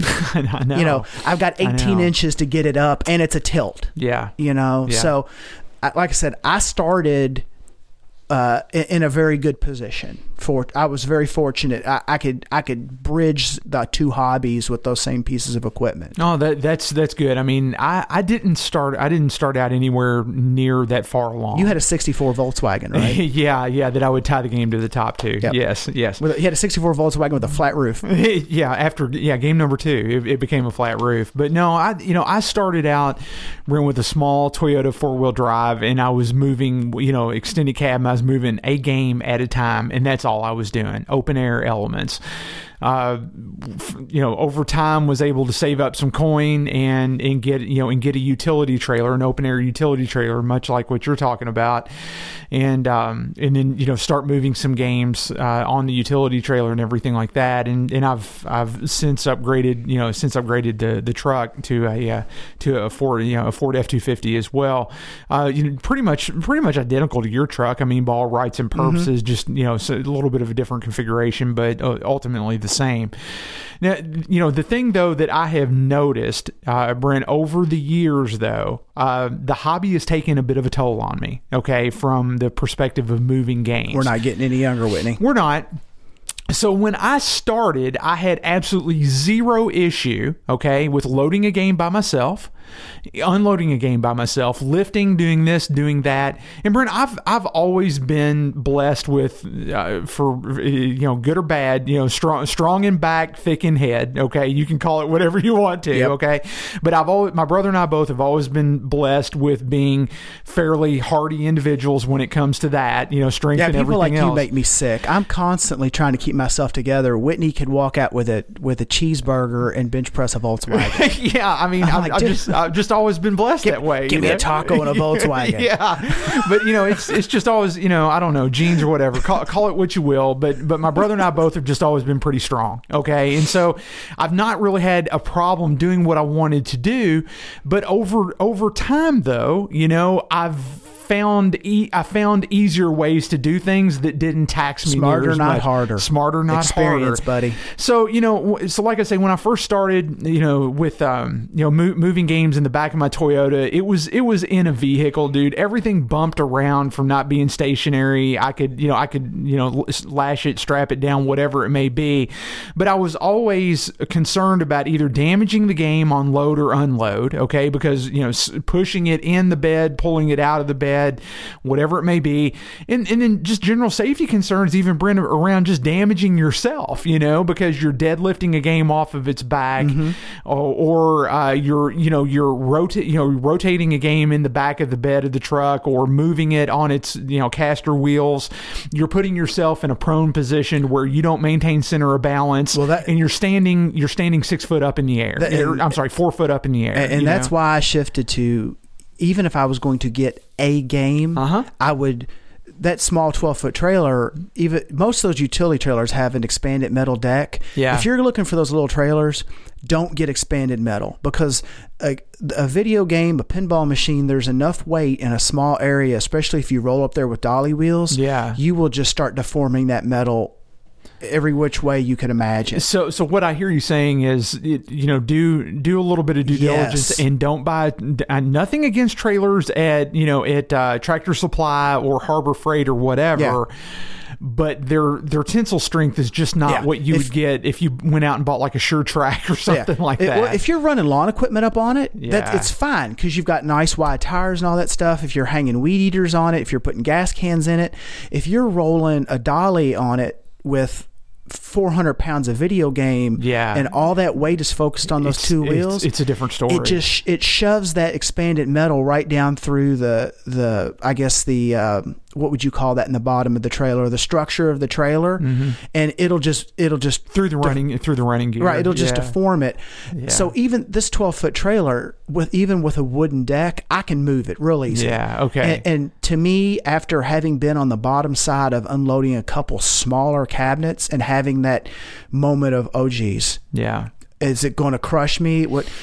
It, I just pull, I just pull the trailer over, clip it on, and You know, go down the road. yeah. It, I, even it might take a few more minutes. It's well worth it because I know at the end of the day, I don't have to worry about it crushing. You know, Yeah. having the possibility of crushing. Yeah, no, no, no. I mean, I, I think you bring up a valid point. Uh, it, I, I think, I think what you're talking about solves some of the problems, but we're still left with some problems. Mm-hmm. Yeah. You know, so So how are we fixing them? Well, it, real quick, uh, and I've been doing a lot of research the past couple of months, and that's really what I want to talk about, what I'm kind of leading up to. But, you know, Brent, so right now I've got an open air trailer, utility trailer, much like what you're talking about. You know, weather is an issue, suspension and road conditions are, are issues because I don't know about you, but I cringe when I go over expansion joints in, in the interstate and I'm hauling games on that tra- on my trailer because they they absorb, you know, Oh, yeah. they they absorb what's going on uh, with the road, you know, the prevailing conditions. And I'm not talking about, you know, jumping potholes or anything. I'm just saying that the games tend to pay somewhat of a price if you move them over any long distance like that, you know. And I have I have uh, loaded up games that worked when I loaded them and get them home, and they don't work after I get them home. And maybe that's receding, maybe that's this, maybe that's that. I don't know. Uh, You know, every game's different naturally, but it, it- traveling takes a toll on the games. Uh, I'll I'll just I'll just leave it at that. Um, you know, the wrapping and the transport. I mean, Brent. I mean, how much time do you think you spend on the whole weatherproofing of the games as you as you go? Because I just- I have an answer, and I want to hear your answer. An exorbitant amount of time. I know, and, and it is if actually, I, even if I know it's not going to rain, like I, I said, know. I'll still shrink wrap a game. I, Yeah. I won't do it if I think it's like I would if if I feel I'm going to have to deal with weather. yeah, but you still you still because wrap you're, yeah, because you're open air. You're open know, air. I'm going to have.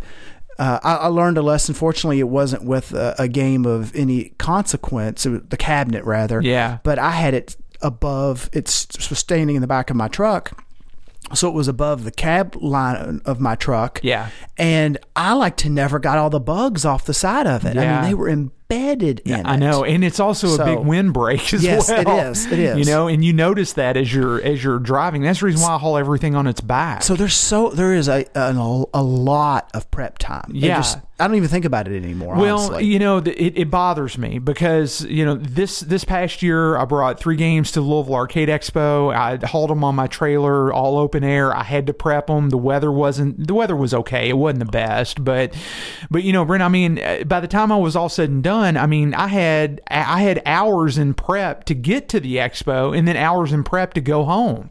And uh, you know, yeah, you don't do that every day, but after you acquire enough games and you move them the same way every single time, where you have to do all that prep and, and you suffer because of all that prep, you start looking for a different solution to your problem, and you become start you but you you know you kind of uh you kind of get willing to pay for a solution to that problem. So so here's the thing. Um, it, oh, real quick, let me ask you. Do you always transport on their back games on their back, or do you transport them upright, or do you do a mixture of the both? a mixture of both. Okay. If my default is on the back, um, of course, other than like your big drivers and the like, where I can kind of get them lashed together. Yeah. But yeah, I'll go on their back, and then if I go upright, I have to have enough where I've got a tie of like four. Yes, yes. So that I and then I lash them together so they have a big footprint. Yeah. So they don't tip. Well, they don't tip because uh, they're they're your insurance agent's worst nightmares. Yes. What they are, Yes. and you don't want to take out a car behind you because a game tipped over. But but here's here's what what I'm leading up to, and I don't know how many of our listenership have enclosed trailers. I would love to hear from some people if they do. Um, I, and and real quick, I do want to give a shout out to Phoebe Smith because I contacted Phoebe and ask her for some input on enclosed trailer configurations because Brent, I'm I, you know I'm I'm wanting to get one of these. Okay, it's it's a, it's a dollar investment. There's no doubt about it. Uh, but you know I've been doing some some work on researching the, the configuration of the trailers. You know whether you go tandem or uh, you know, whether you go uh, you know tandem axle, single axle, whatever that may be, trailer dimensions and and so on down the line. But Brent, I didn't realize how much money this was going to be until I started to get into it. You know, because you know I start to think about utility trailers and what Yep. they cost, and then when you step up to a enclosed trailer, you're in a completely different league when it comes to money. Well, trailers are one of those things. They're kind of like a van or a truck. yeah, They will hold a value. Yes. and you're you would be shocked if you've never shopped for vans and trucks. Mm-hmm. To, to look at a vehicle and you're like, how does that still cost so much? it's That- because they do. because they do. Yeah. those are vehicles that will- that can have many lifetimes Uh-huh. as as a personal vehicle, as various iteration of work vehicles.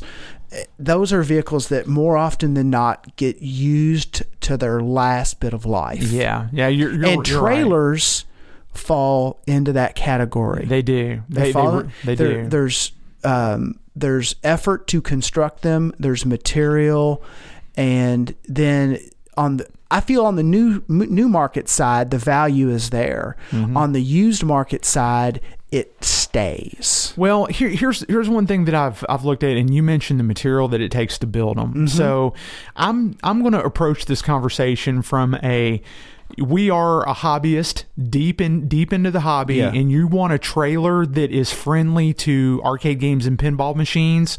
Uh, and and if you're going to go down this this road, you're going to you're going to want to find a trailer, either buy a trailer or find a trailer that has a configuration that matches what we're going to haul inside these trailers. Okay, so Mm-hmm. Yep. And, so and I went that- through this very same thing. What the enclosed trailer I have Mm-hmm. is 24 foot. Okay, and I went through the same thing of matching it to the the the purpose. That's and exactly it, right. And it does that purpose well. Yes, and and so what I have found is that uh, if you buy a enclosed trailer for hauling arcade games or pinball machines, and you buy on the secondary or used market, you you may find something that will hold the games, but it won't haul the games in a, in a way that you're satisfied with. Okay, because it's missing some items, or if you have to go and add those items after the fact, it's it's a it's kind of like a bolt on. Okay, Yep. it's it's it's a modification after the fact, and and it may not be as strong as as it could have been when we start. You know, when if you were to purchase the trailer, you know, order it with a certain configuration. But you know, a lot of people may say, "Well, Whitney, I hear what you're saying, but the the money on used versus the money on new."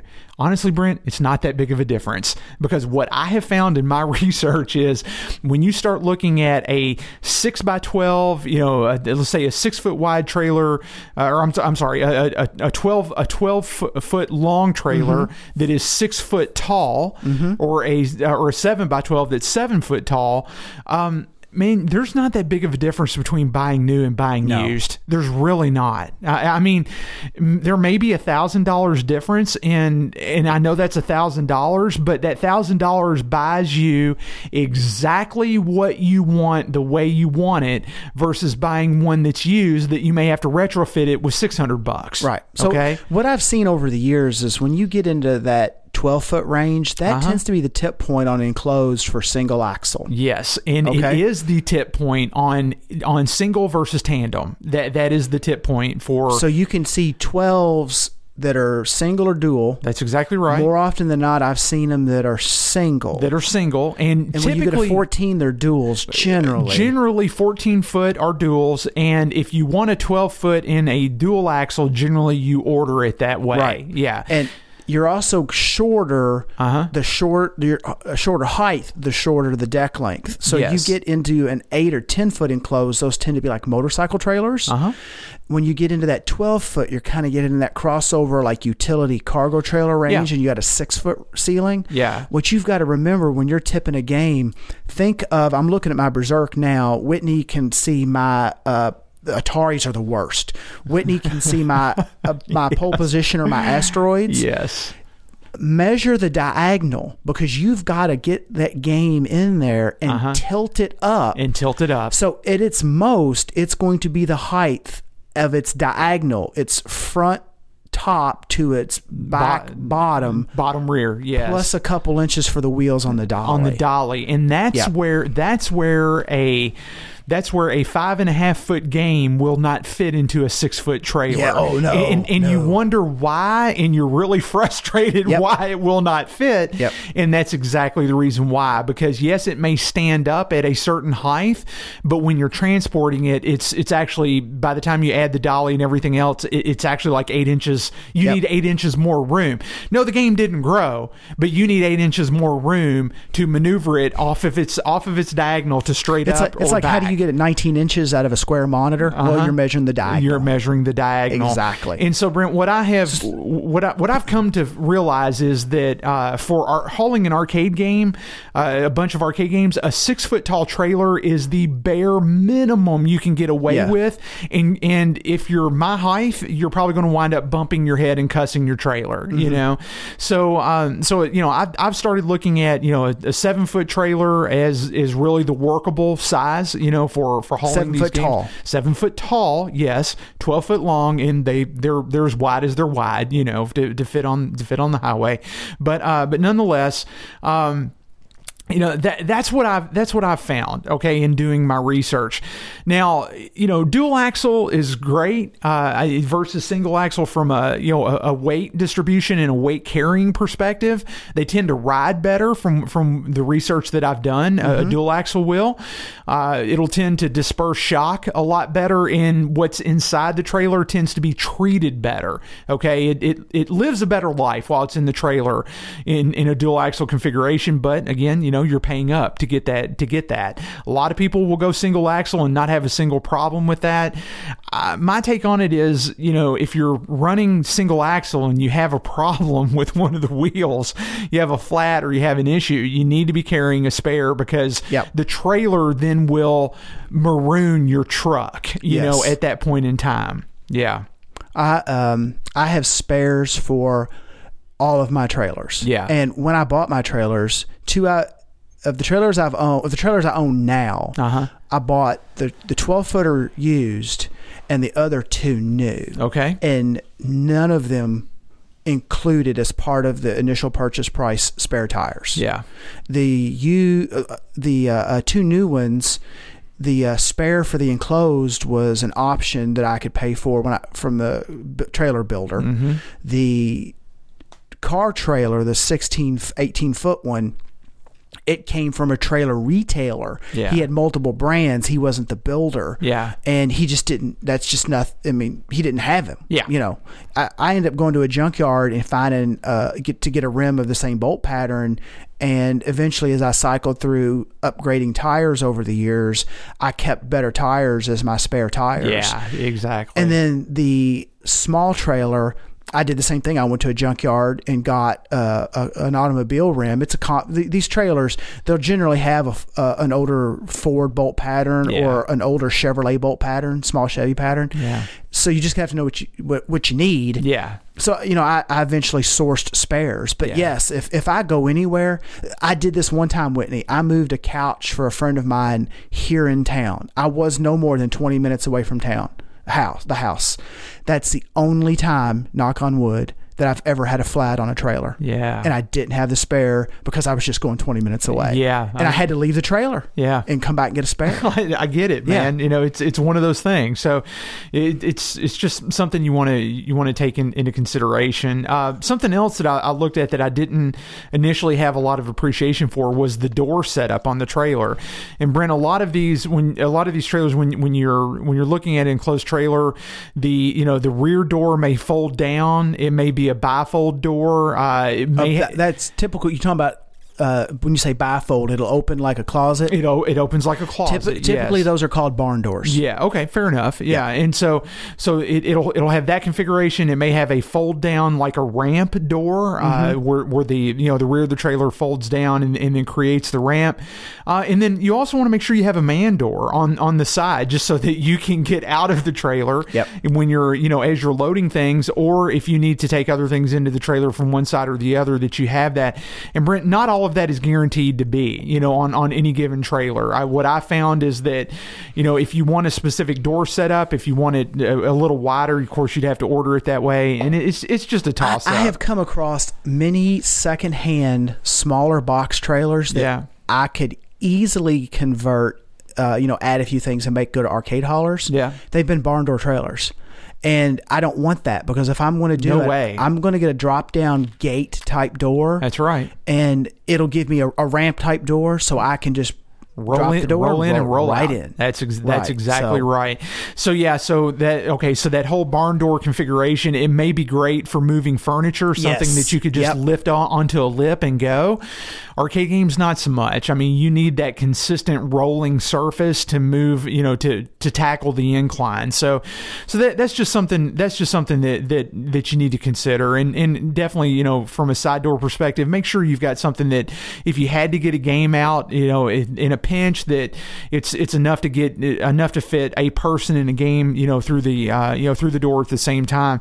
Just a couple of other items here, Brent, just in, in the research that I've done, you know, interior lighting that's big, Yep. okay, and and anymore today, uh, a lot of that lighting is now LED based and um, and will run off of the you know will run off of the truck itself, and so you know just make sure that uh, make sure that you do have enough interior lighting because once you start loading games in, it creates a lot of shadow pockets for shadows, and it becomes hard to see things.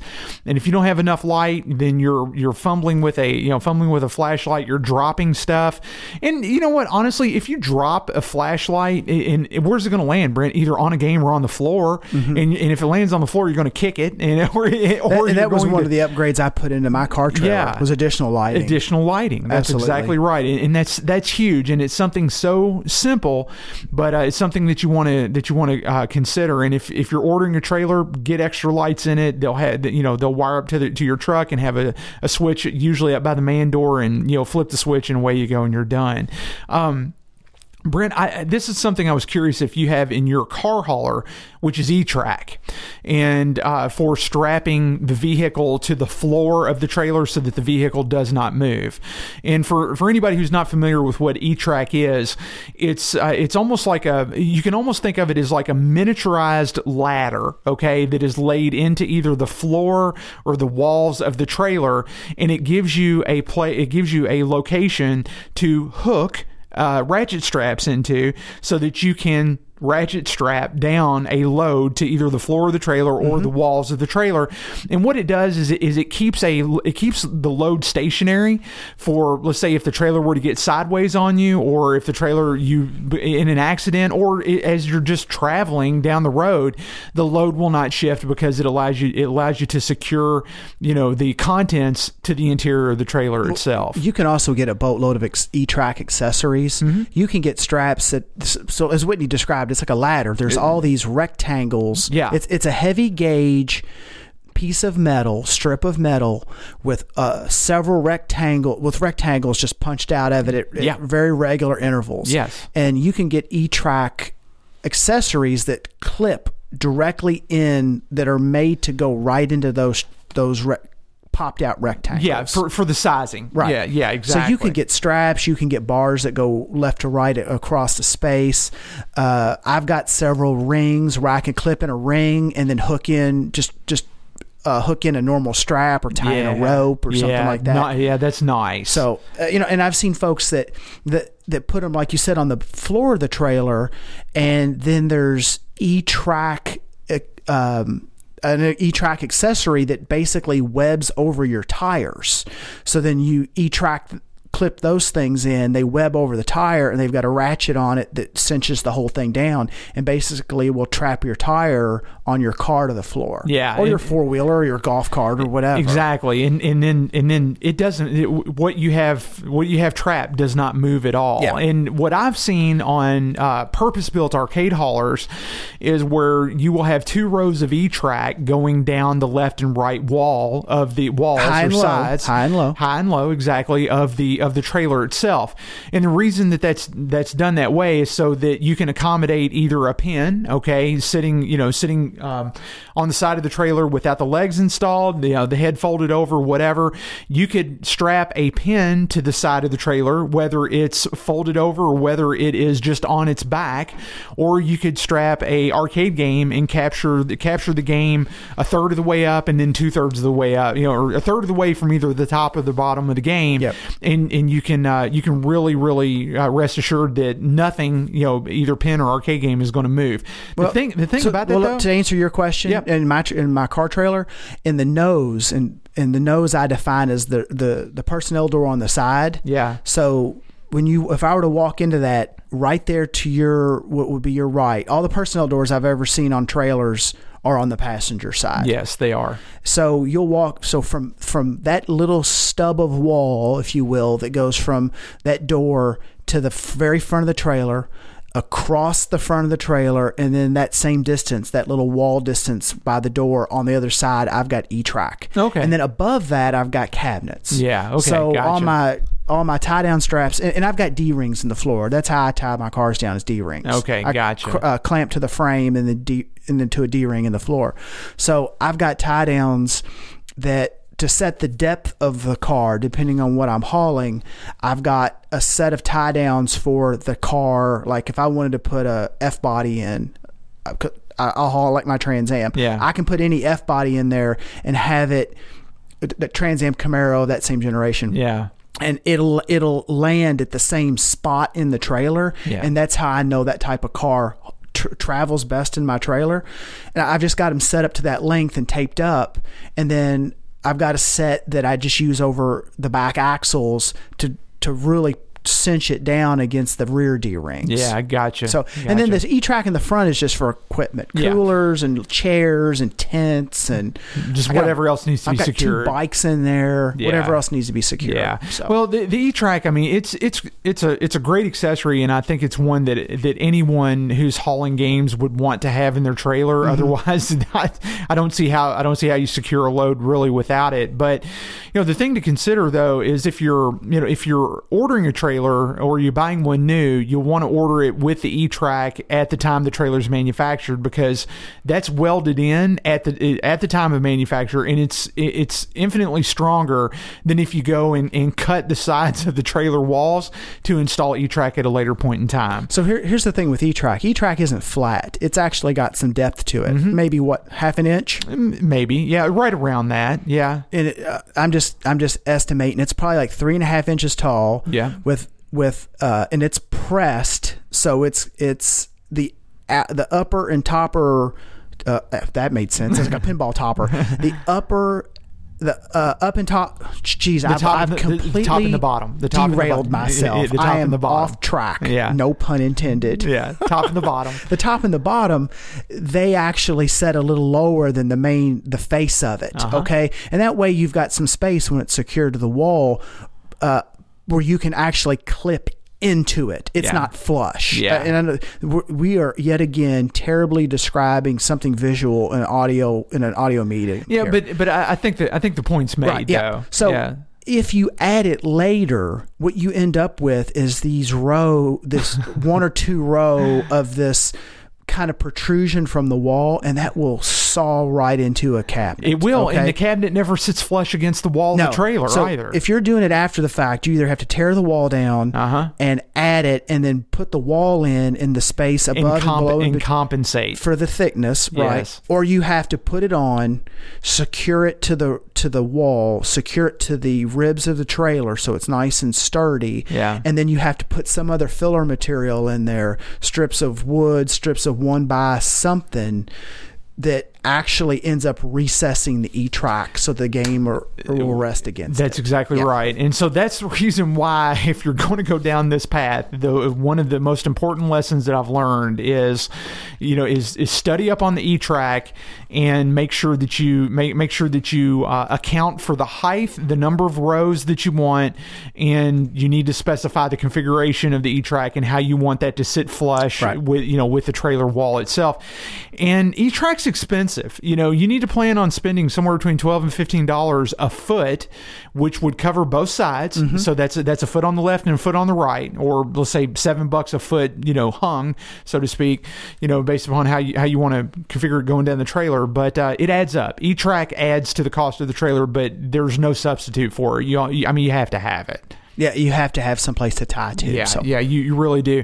Um, the only other thing, Brent, I, I think from you know from a research perspective that I've kind of run into is, you know, from from a rear door perspective, you want to make sure that you know you, that you uh, get a transition plate that as the door folds down that would take out the you know the dolly falling into the like the little valley. Yeah, there's a little gap between the bottom edge of the door. Yeah. Uh, imagine if you opened your closet door and you looked where the hinges are. Yeah. Well, now flip that 90 degrees as if the closet door opened down. Yeah, exactly. You've got a gap there. You got a Yeah. gap there, and as you roll the dolly over it, the game is going to it, it's, it's going to jar as it, as it makes that transition. So, you know, transition plate usually they're made of solid, uh, or I'm sorry, they're made of stainless steel. Um, or I'm sorry, they're made of steel. They're very they're very uh, tough, and they don't really cost a lot. But you want to make sure that you get that added in as well.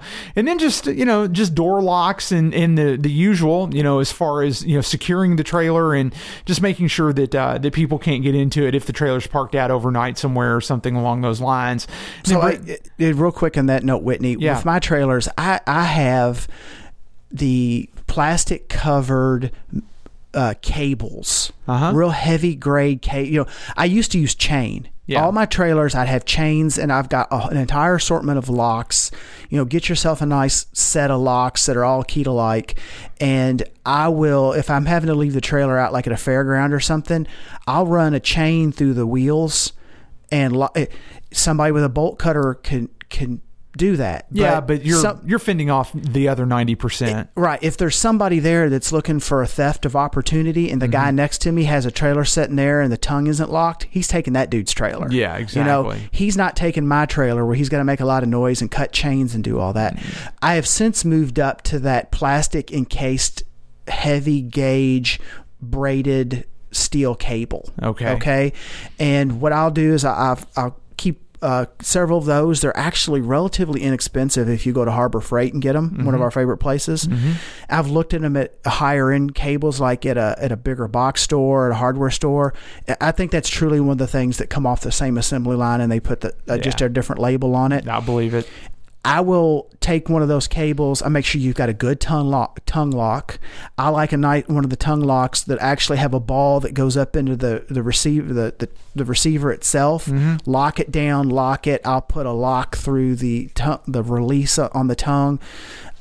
I'll take that cable. I'll put it through the wheel if it's a single my small trailer it's single axle i'll put it through the wheel in the fence of the trailer basically so the wheel won't turn Yeah. if it's a tandem, I'll put it through two wheels and lock it, and I'll make it sit out there in a place that's very noticeable. Yeah, yeah. You know, and just and chances are your trailer will be there the next yes, day. yeah, yeah. Uh, I I don't know how many friends of mine just this past year have have put lost or stolen trailer pictures on my Facebook feed where them or friends of theirs have had a trailer stolen just because you know Just because it was there. Yeah, people yeah. people aren't nice all the time. Let's No, just be no, honest. no, you know, so not. yeah, don't get get a good set of locks. Yeah. It's it's cheap insurance. Yeah, I, I would I would agree with Yeah. that.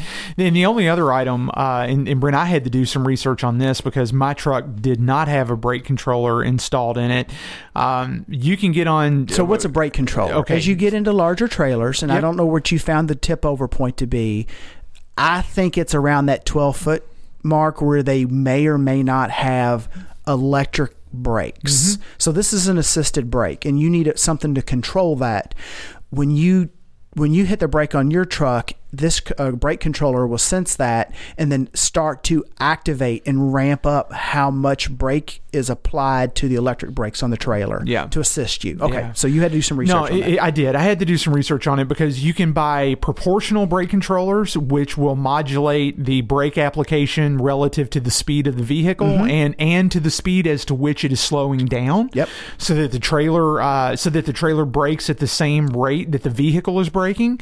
Uh, or you can buy, or you can buy uh, what I would consider uh, cheaper solutions, which just pulse the brakes, and it's a much cruder, I guess, or a much more ele- you know elementary way Yeah, to stop the tra- to stop the trailer.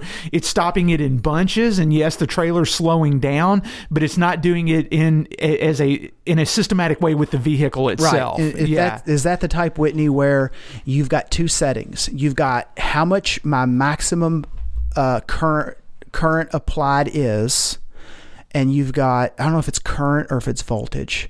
R- regardless, I you've got believe a it's max. I believe it's voltage. Okay. If I'm not, I think it may I'm be voltage. mistaken. I Okay. think it is. So you've got a max that will be applied, Uh-huh. and you've got a ramp rate. How fast will I get to that max? exactly. Yeah. Okay, so that's that's and that's the type I've always used. Yeah. That's it. Really, I probably need to re- research and see what what's the current market is. But anyway, so what did you end up with, Whitney? So, so I went with a proportional brake controller, and I ordered it from. Uh, see, E- that's that's newfangled stuff. You, It- you it- kids and your newfangled music. I, I know, man. Yeah, Get off my When- lawn. When, when I when I was doing this stuff, they didn't have that. yeah, but you know something? Proportional brake controllers can can go anywhere now from seventy bucks to Yeah. roughly one hundred and fifty bucks. You've got an accelerometer in there, and It, it does. See that it stuff. does. When I started messing with with trailers that had brakes, you had the the second type you mentioned, Uh-huh. which is a max current or, Yeah. ma- a, a max something, Yeah. max voltage, and a ramp. How fast do I get there? Yeah. So as soon as you hit the brake, it starts applying it until Yeah.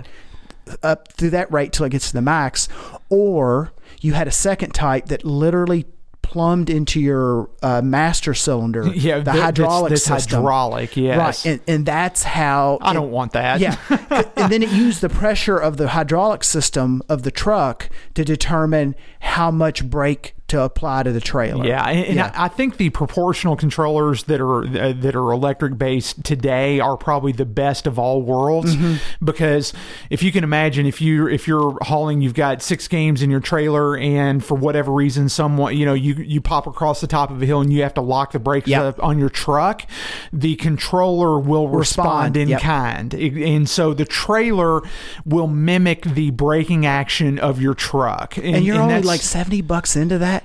Fi- Fifteen years ago, that's what my, for, for my a, controller for, a cost. proportional one. Now that's a proportional one that is that is largely no frills. Okay, Well, still though, that's that's But light years does- ahead of what I it- use. But it does the job. yeah, it's, you know. it's light years ahead of what I yeah, use. and, and Brent, I you know I I, I have I have I know we name drop a lot have- on this show. I have brake tr- electric tr- electric brake control envy. Go out to your trailer; they'll take care of you. I'm but- sorry, I'm not no I'm no longer paying to, uh, paying attention to the show. I'm on Amazon. Yeah, I mean the problem is is that I know we name drop a lot on this show, and we do it in we don't do it intentionally, but Yeah. we want to do it to inform people.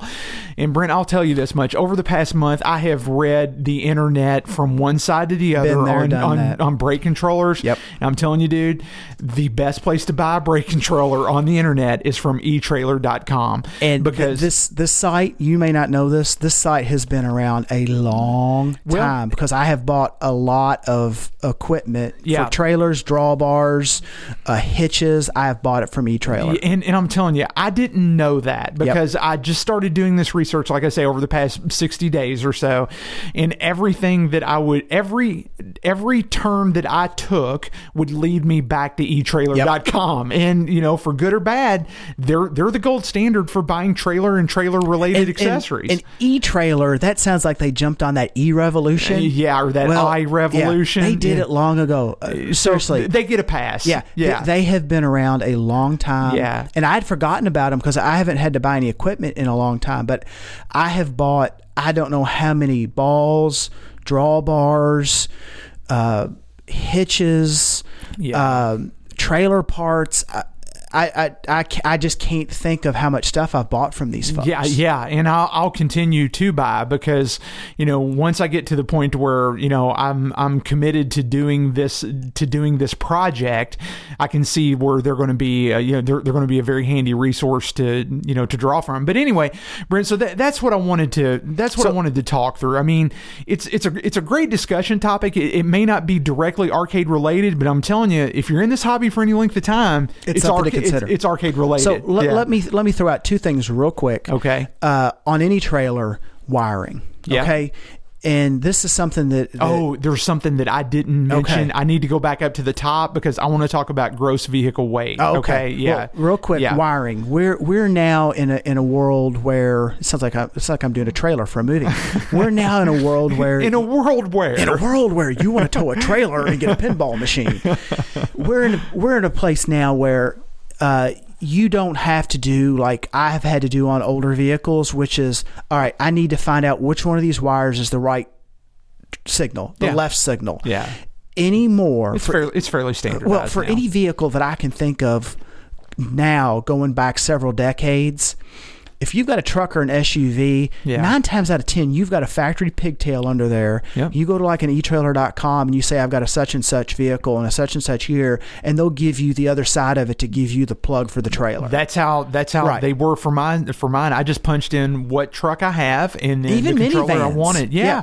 yeah, I mean it's all there. And then what's nice is they prepackage all of that, so when you buy the controller, you get the harness too. Yeah, yeah. A, a lot of vehicles as well. If they don't have that factory harness, you can get a what, what's just generically called a T connector, and you say, "I've got a, a, a such and such year, such and such make, such and such model truck or van or whatever." Yeah.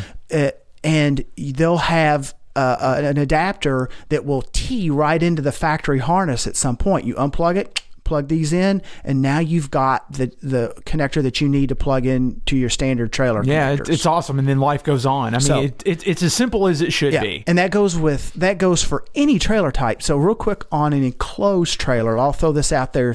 Look at the roof type. Generally, you've got two types of roof. You got a flat type, and then you've got like a cap. And flat is just that. The trailer walls come up, and then there's a flat sheet of metal rolled out on the top of the trailer, and then the joint is sealed with some kind of compound. Yeah. Okay. Or- Generally, you'll run into that in the larger trailers. You're you're talking 18, 20 foot and up. Okay. Okay. If those type of tra- trailers, that type of roof, you have to be aware that you need to manage that compound. So about every five or six years, you've got to scrape that off and you've got to reseal it. Mm-hmm. When you get into the smaller trailers, you that you've got generally uh, a molded plastic cap, so the roof comes over the edges of the trailer. Yeah. Or you've got metal that's actually shaped over. You don't. You're not flat. Yeah. And you don't have that flat surface to worry about a seal, and you don't have that maintenance of an issue. Maintenance issue. I have seen on on some lower end or some older, shorter, smaller enclosed trailers where they'll go with a flat roof. And it, you, you just need to be aware of it because if you don't maintain it, it's going to leak on you. Yeah, in in that that plastic joint that you're talking about is you generally see that on trailers that that, that have a that, that have a rolled front or a flat front Mm-hmm. to the trailer. Um, there are other there are other enclosed trailers that you can get that the front actually comes to a point. Yeah, it- yeah, dude, thank you. Yeah, it comes to that point. They tend to be from my research, they tend to be the, the current favored configuration due to either aerodynamics and then essentially lack of maintenance of the roof of the trailer itself. So it's something to consider, and it gives you some storage space at the very front of the trailer as well. So, So you want to talk about gross vehicle weight? yeah, I- I'll I'll touch on this real quick, and I'm not going to use this as a as a diatribe to get into this uh, topic, but it's something that you want to make make sure that you're aware of. Is you need to understand uh, uh, and just do a little bit of research on what the gross vehicle weight rating is for your vehicle as far as how much it can tow safely. Uh, and then there is uh, we've got a link from uh, howstuffworks.com and, and Brent, I don't know if you listen to the howstuffworks.com podcast. I've been listening to that for years and years and years, and I love it. Uh, but they, uh, I'll include a link to this. But uh, they have a, a website. It's called auto.howstuffworks.com, and they have a breakdown of how the weight ratings on vehicles work. They talk about uh, you know tongue weight and things like that. All these topics that you need to be aware of when you're haul, you know when you're towing a trailer. And then uh, if you want to know how heavy of a trailer you can you can tow based upon a given vehicle configuration, there's another website called changinggears.com which has an online calculator that will tell you based upon your particular vehicle, you punch in all the data that's on the the gross the the, the uh, gross vehicle weight rating sticker that's either on the cab uh, or like inside door, usually the, what I think the driver's side door Yep. on vehicles. Generally, you, yep. you can punch all that information in this calculator, and it will essentially tell you what's left over as far as how much you can uh, how much you can safely tow. Okay, and those are two websites that I found that have been really good in my research to help me understand what are the upper limits of what my truck can do. If Okay, If, you're picking up a trailer for the first time, it's also a good tip. Take it somewhere like a, a shopping mall on a late Sunday afternoon or the far reaches of a parking lot at a shopping mall Mm-hmm. on a Saturday yeah, and spend some time with it. Yeah, Underst- like- understand. like turning with yes. it. Understand what, what you've got in terms of a turning uh, uh, di- diameter. Yeah. Because now you've got this lever off the back of the your truck Yeah. or your vehicle that may, if you turn too tight, impact your bumper. Yes, Spend Yeah. some time learning to back it up, and Yeah. you will get frustrated. The shorter the trailer, the quicker it is to get to jackknife on. It and responds faster. It responds faster. the closer that axle is to the, to the uh, trailer hitch. Yeah, you're right. And uh, you know, a single axle trailer and a dual axle trailer are going to turn are going to back up differently and turn differently as well. And you know, uh, I mean. My experience has been working with my utility trailer is that you know they they they turn incredibly quick and you until you get used to it you wind up being somewhat frustrated by it you know and it's just something you have to kind of uh, i guess just it, it's a skill you have to develop and there's just really no other way of saying it. So anyway brent I, you know as as as I've progressed through the arcade hobby, as I have number one, uh, wrapped spent a lot of hours wrapping games and cutting games open and hauling them on their back and through the rain and through the snow and trashing a crazy climber. You remember when I talked Oh, about yes. that at the very you know at the very onset of the show? I'll even bring that back up. So what I've done is I have. I've I, to date, knock on wood, I've not thrown my back out yet, but I've I've tweaked it once or twice, and I've done all kinds of deadlifts and and you know and everything like that. Um, you know, I've, I've spent hours wrapping games and you know whatever it may be, hauling through the hauling through the worst of weather conditions. I want a better life. I want I you want. to. I want you to have a better life. Yes, yeah. So I've, I've spent some time doing research on enclosed trailers, and you know, I, it's it's a it's a topic I'm you know I'm I'm interested enough in Very that passionate. I, that I that I I'm passionate enough about just like ratchet straps that eh, from episode two that I just wanted to take the time to talk about it and just compile my notes and, and share what I've learned you know with with the with the listenership. And if anybody out there has has gone through this process and has bought an enclosed trailer, I want to hear from you. You know, write in, post something, you know, on the Facebook page or whatever, because uh, you know it, it'd be interesting to know what other people have done and and whether this you know uh, whether this advice hits the mark. I, I, I think it should help people out though. Well, uh, uh, trailers, kind of like auctions, can be a daunting thing. You know, that's I- what- that's what a- I have found. I didn't realize how many hours I was going to sink There- into this topic. There are so many options. There's so many types. yes, There's, and I've been through this, Whitney. I went through this on the car side, and even with that trailer, I was, I think I was smart enough to know what I didn't know. yeah, And I, I went back later and put the cabinets in. yeah, and it would have saved me some effort because I didn't have to haul it all the way up to the builder. I wasn't 100% sure how I was going to use it, and I didn't have any frames of reference. Yeah. And I was making that leap. I'd like to make that leap on the arcade side. I've looked at some trailers, but I just haven't had the opportunity. Fortunately for me, I've got that homework under my belt. I know what I'm looking for. I know what I could, what I, how to use it, and what I, what I'd want to do with it. Yeah. I just haven't had the time to put into shop it. Yeah, see, and, and me, know? I just started from ground zero. Yeah. you know, it's just like I need a trailer, you know, and then then you just begin from Hey, there. the next time we do a sh- we we do a, a panel at a game show, we'll Yeah. do trailer selection. trailer selection. Oh, riveting, Brent, riveting. we'll have to do it in NPR style. You know, be like, hey, Brent, guess what? uh, Whitney, I'm not sure what Whitney. Brent, I bought a trailer today. Oh, that's fantastic, Whitney. Brent, it's a beautiful trailer. Is it? It's awesome.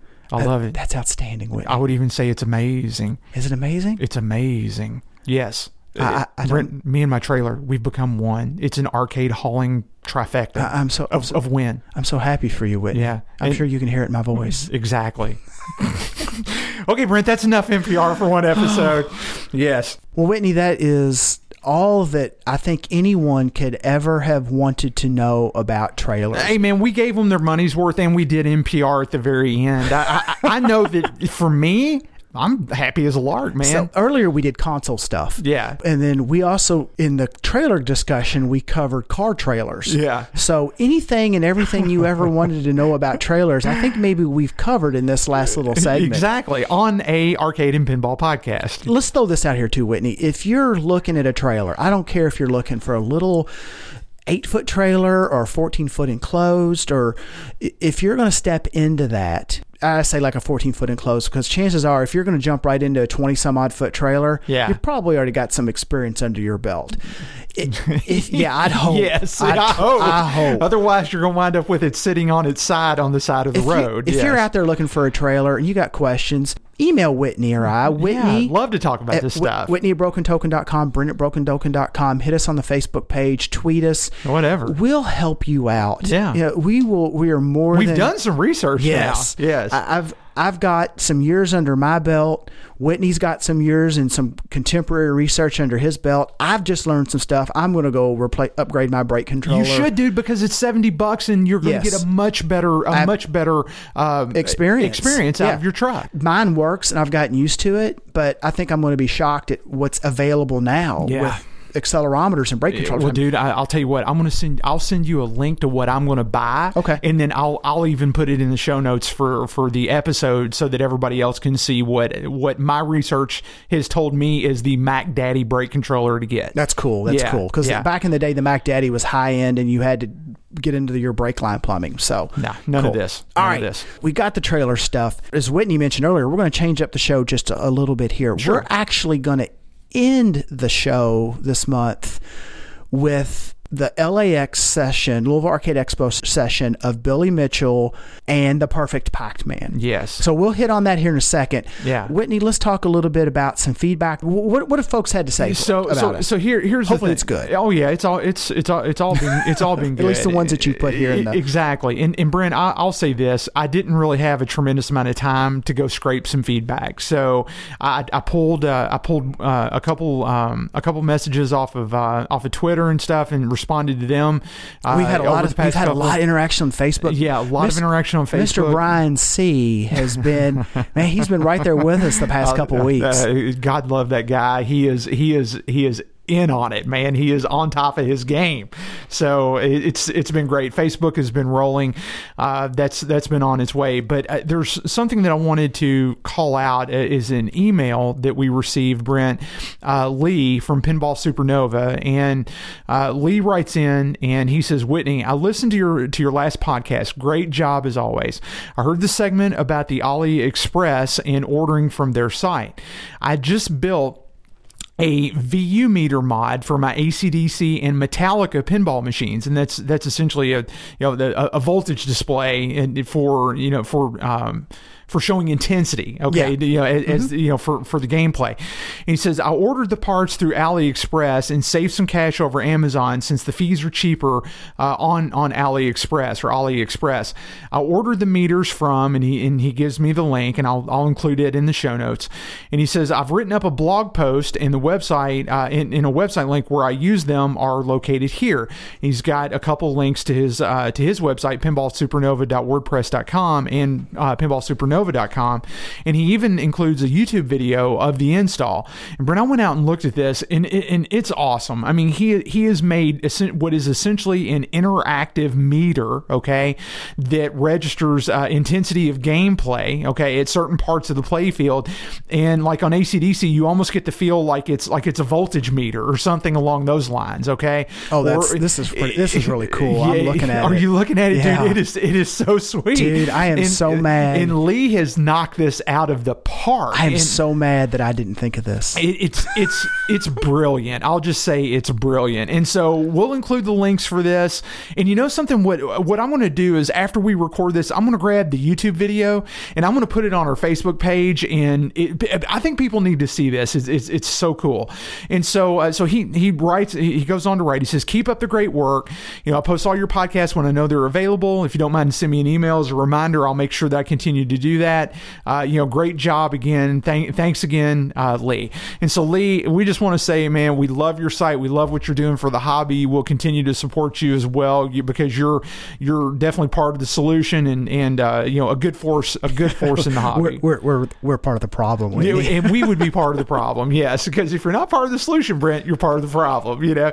But no, Lee, thanks for taking the time. So that that's that's great. Now I, I think that's probably outside of what's going on with Facebook and, and, and Twitter, Brent. That's you know a, a great email that I received in the inbox, you know, over the past couple of weeks, and I just wanted to, you know, I just wanted to to bring that to you know bring that to mention. Yeah, Lee's got a great site. That is, Oh, yeah, he does. a kind of the seminal site for pinball news. Uh, if, if Yeah. you it, you can try to catch it from all your Facebook feeds, but it, you know li- you can go to Lee's site and there it is. There it is. I mean, I would say between if if you watch his site and then uh, just pinball news, between those two, you're getting everything there is to know about pinball. Yeah. So Lee uh, Lee works very hard at his site, and it shows. I'm gonna, so have, to, it's I'm good gonna have to work on one of these meters. I'm gonna have to find something it's for awesome. it. It's Yeah. awesome, isn't it? It yeah, is. It is. It is. So with that, Brent, before we roll into the to the LAX seminar, Well, let's go ahead and tell everybody what they're going to hear in the seminar, and then we'll Oh, okay, drop sure. that, and then we'll roll right into it so everybody could listen to, sure, to that, Billy. that sounds good. So this this seminar uh, was recorded at uh, this this year's Louisville Arcade Expo, the 2016 Louisville Arcade Expo. This is Walter Day and Billy Mitchell uh, presenting on uh, a topic called "Playing the Perfect Pac-Man," and Walter talks through the the historical I guess the historical significance of of when Billy Mitchell first first demonstrated uh, playing a perfect Pac-Man. He talks about you know how that that how that event kind of changed uh, you know esports and gaming uh, you know from from that point going forward. And then Billy talks about how uh, he his work with Namco, Nintendo over the years, and him demonstrating that games can have an end and can have bugs in them. And here's what happens when players that are good enough can push the code past their intended limits. At that point, things like a perfect Pac-Man and a kill screen on Donkey Kong were simply unheard of, Brent, because even the developers of the games didn't know that they had that they had termination points or that bugs would exhibit themselves in that way. And so Billy w- takes the audience through the entire process from start to finish, all the boards that it takes to play through a perfect game of Pac-Man and what happens at the end. Now, he doesn't play every single board. He goes through a process called rack advancing the game. And, and Brent, honestly, I'd never heard of what rack advancing I mean, I- was. I Did know you know what it was? I knew that some midway games, some of the MCR games like Tron, Uh-huh. you can if you got access to the board, it's in the manual. You can. I'm pretty sure Tron's one. You can advance the rocks and get to specific levels if you want to play them. I had no idea that that you could do that with Pac-Man. I didn't either, and and when Billy, uh, and of course, uh, you know, I, you and I were in the room, you know, helping helping with the you know the proceeds of the of the seminar. But when Billy turned around to us and asked us, he said, "Okay, go go around back and rack advance the game." I'm like, "Dude, I didn't, I had no idea what you were talking about." And the interesting thing about it is, I went over to you, you're like, "I have no idea," and then I went over to like nine other people, and they're like, "I don't, I have, I've never heard of this until now." At, at And- one point in time, myself, you, Uh-huh. and Jeremy Flights, Uh-huh. the th- we're all IT people. and we're looking on our phones, We're and all there's huddled in a corner, Yeah. just googling away and flicking away on the displays, trying to find out how trying to do to find this. out how to do Yeah. this. And as it turned out, not a single person in that room knew how to rack advance a Pac-Man machine. And I'm telling you, Brent, there were how many people were in that room that night? A couple hundred. Uh, there were 200 people in that room, and not a single person knew how to do this. But Billy, did. Billy did. Billy did it in an all white three piece suit. Yes, he did. Uh, Yes, he did. And I'll even go so far as to say, is his hair did not move as he was, uh, you know, Doing it. doing it, bending down to get into the game and right back out. I was holding the flashlight while he was doing that. I was looking at his hair, going, he, his hair is beautiful. His hair's perfect. His hair's glistening perfect. in the fla- light of the flashlight. but it was it was great, and so I think you guys are going to be in for a treat. You know, listening to Billy talk about it, you know the whole traveling to Japan, working with Namco and, and Nintendo and everything, and what it takes to play a perfect game of Pac Man. Okay, so let's drop into that. And before we do, where can we be found? Well, we are proud members of Rob O'Hara's Throwback Network, and, and Brent, we're uh, we're members of uh, what I would consider a very elite group of podcasters. And uh, Rob handpicks that content and uh, and disseminates it and pushes it through uh, the most excellent Throwback Network. So we can be found at uh, on the ThrowbackNetwork.net, uh, also on iTunes. We'd ask that you please leave a review and rate the podcast. Does help us in search results. Uh, Stitcher Radio and Xbox Music as well, and we're also now on Google Play. In the physical world, don't forget you can meet Yeah, us yeah, at it- Southern Fried Game Room Expo. Exactly, the places that matter. Yes, coming up here uh, very, very soon, Yeah. here in June, in down in Atlanta, Georgia. Uh, cover that at the beginning of the show. Make sure you t- check out southernfriedgameroomexpo.com. Mm-hmm. Uh, there's a, a wealth of information there and several uh, pictures of Whitney and I doing something. Uh, just outrageous, general sure. general tomfoolery Yeah, is yeah. what I'll call it. How about social media, Brent? Where can they find us there? Facebook, uh, facebook.com slash broken token, Twitter at broken token, and of course the website www.brokentoken.com. Yeah, and then we'll go ahead and say uh, we hope everybody has enjoyed the show. It's a little bit of a different format this month, but it was it was a lot of fun talk. And Brent, we even got to do NPR, so that you know that makes it all all worthwhile. I'm not sure that know? that was the highlight, but okay. hey, it was it was all good. But no, we hope everybody enjoys this uh, session from the Louisville Arcade Expo, and we'll just say uh, keep your quarters clean and game on.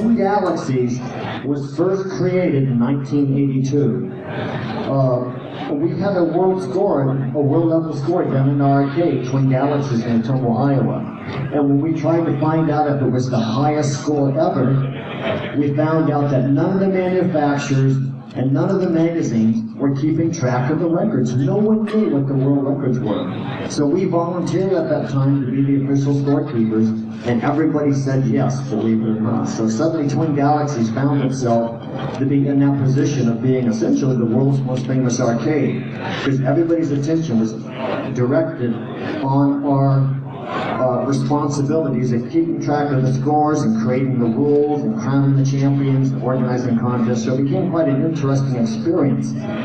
But the most interesting thing to me that happened at that very beginning, when we essentially organized, this was the beginning of esports, the beginning of organized competitive video game play.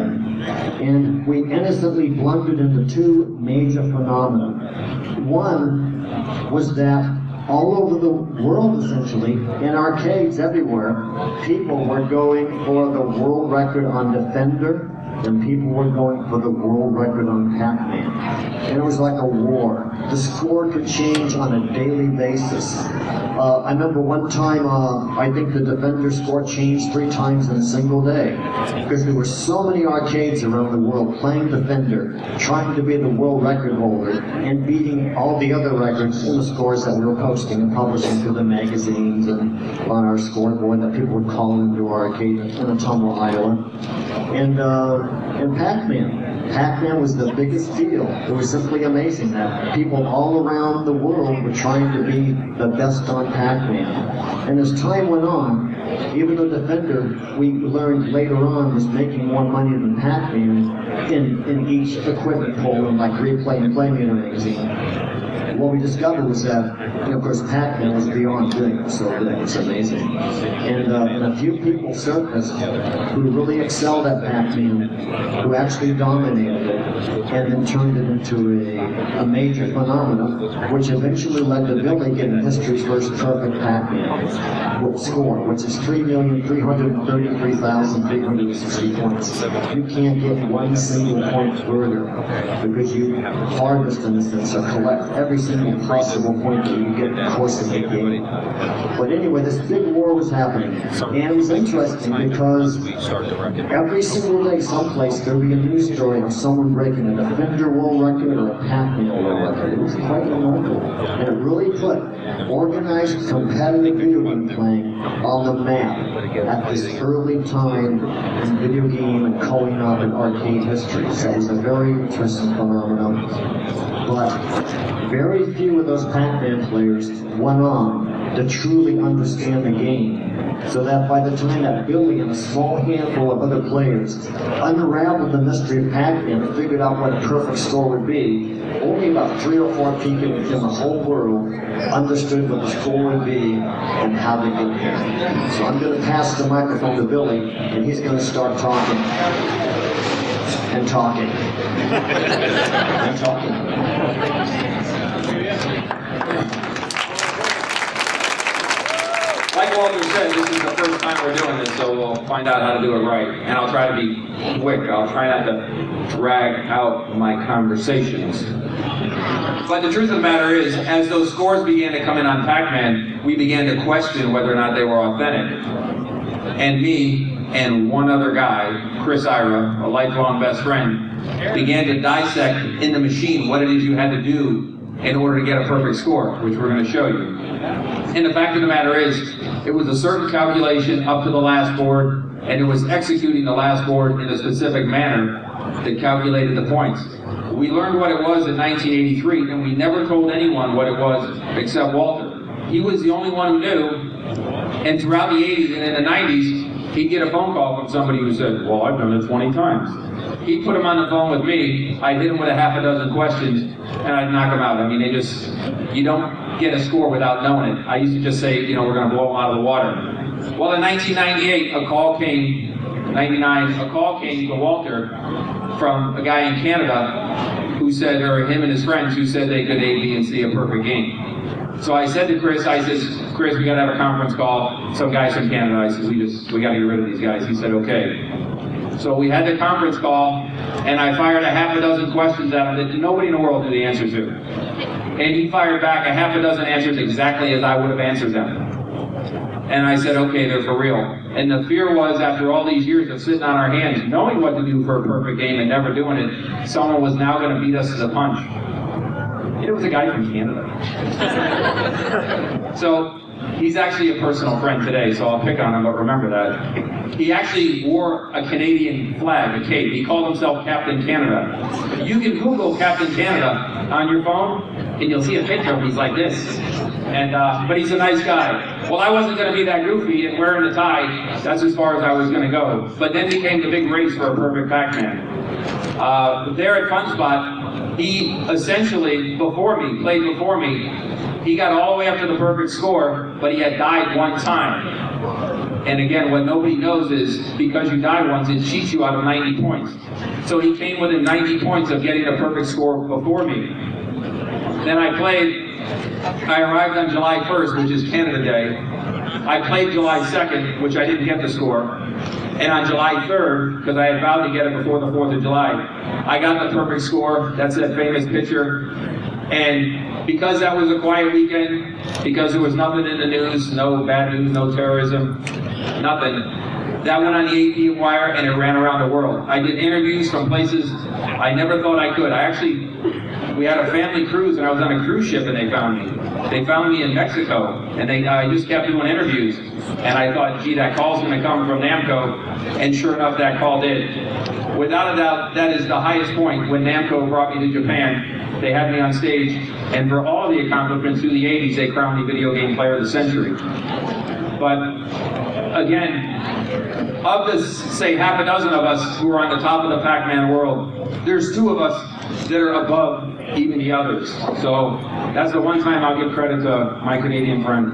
But uh, he is the one person that without my help, he could have executed a perfect game the same as I did. And so the fact of the matter is, what I'm going to do is Walter will come up, he'll tell you some of the stories and some of the things that happened as we went through, and I'll begin to demonstrate a few things, and then I'll keep taking the mic back as we do things.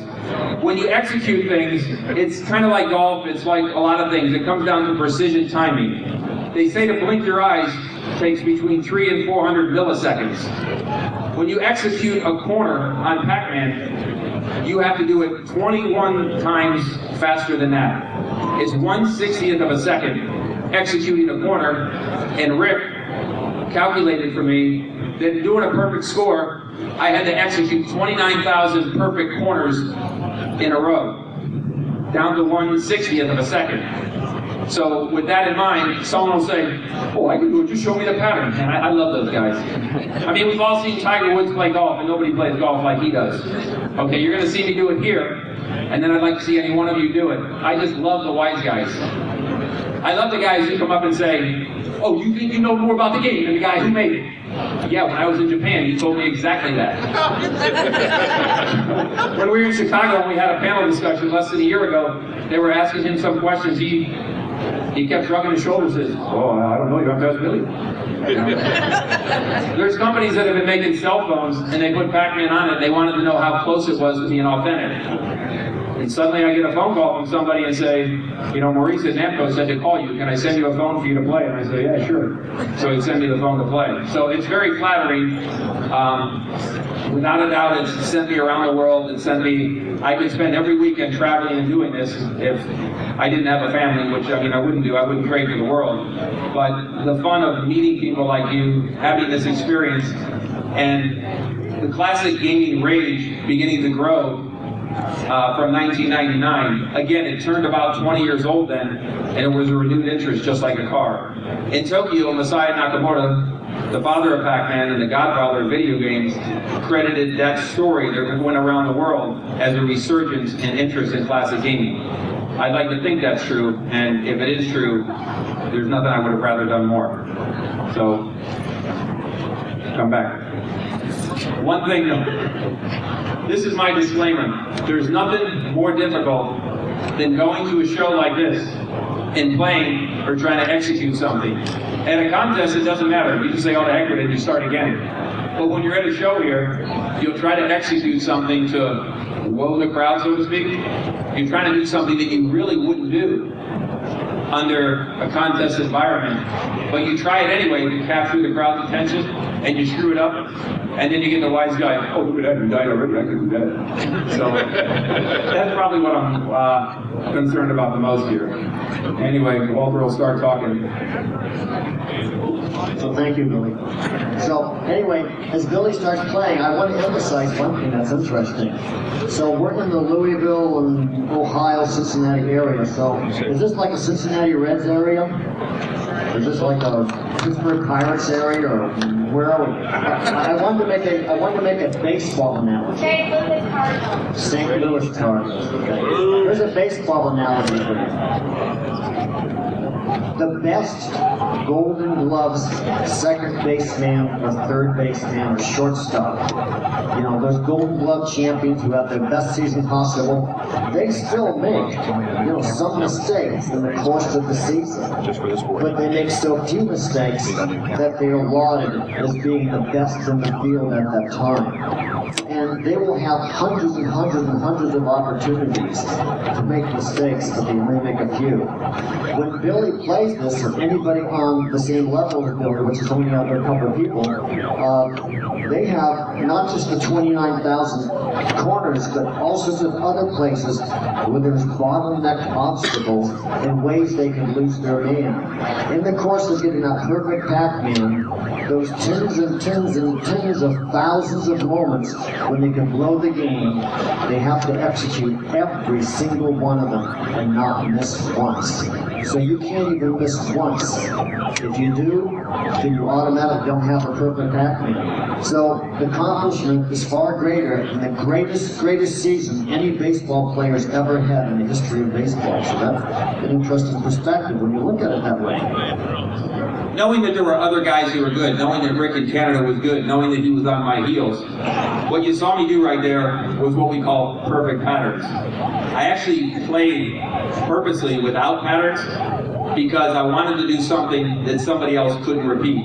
Even though it- they would repeat it later, they wouldn't be able to repeat it as I did. They wouldn't play the most difficult manner there was without patterns, which is far, far more difficult. For example, Miss Pac-Man is without patterns. It's simply game control. And so I did that then, sort of a preemptive strike, in order to always keep me ahead of the crowd. Um, probably Rick could do it without patterns, although he hasn't, he probably could, and the other guys could not. They've all done it based upon what they've learned from Rick or myself. So I'll go ahead and I'll play Miss Pac-Man, which will show the actual control that we talk about. And the fact of the matter is, when we do the second board, I'll signal to you, and you'll understand what playing down to 160th of a second can actually do or create or make happen.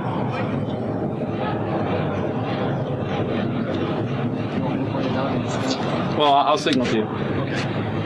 When Billy signals to me, I want you to look closely at the screen there because he's going to demonstrate something Hold very on. interesting. You're not going to believe this. There's zero credit. Somebody got a quarter? Or maybe they have a broken token. token broken. through the wire. In- Interestingly enough, when we were when we were receiving scores on Pac-Man, when the scoreboard first began, after some time, as the scores began to get higher and higher, one day a news station in Buffalo, I think Buffalo, New York, called up and said, "Oh, the machine had a meltdown." The guy beat the headlines in the newspaper was "Man beats Pac-Man machine. Machine melts down." And what it was, we had come across the first time ever what becomes the split screen that everybody knows about now, the kill screen, the split screen at the end.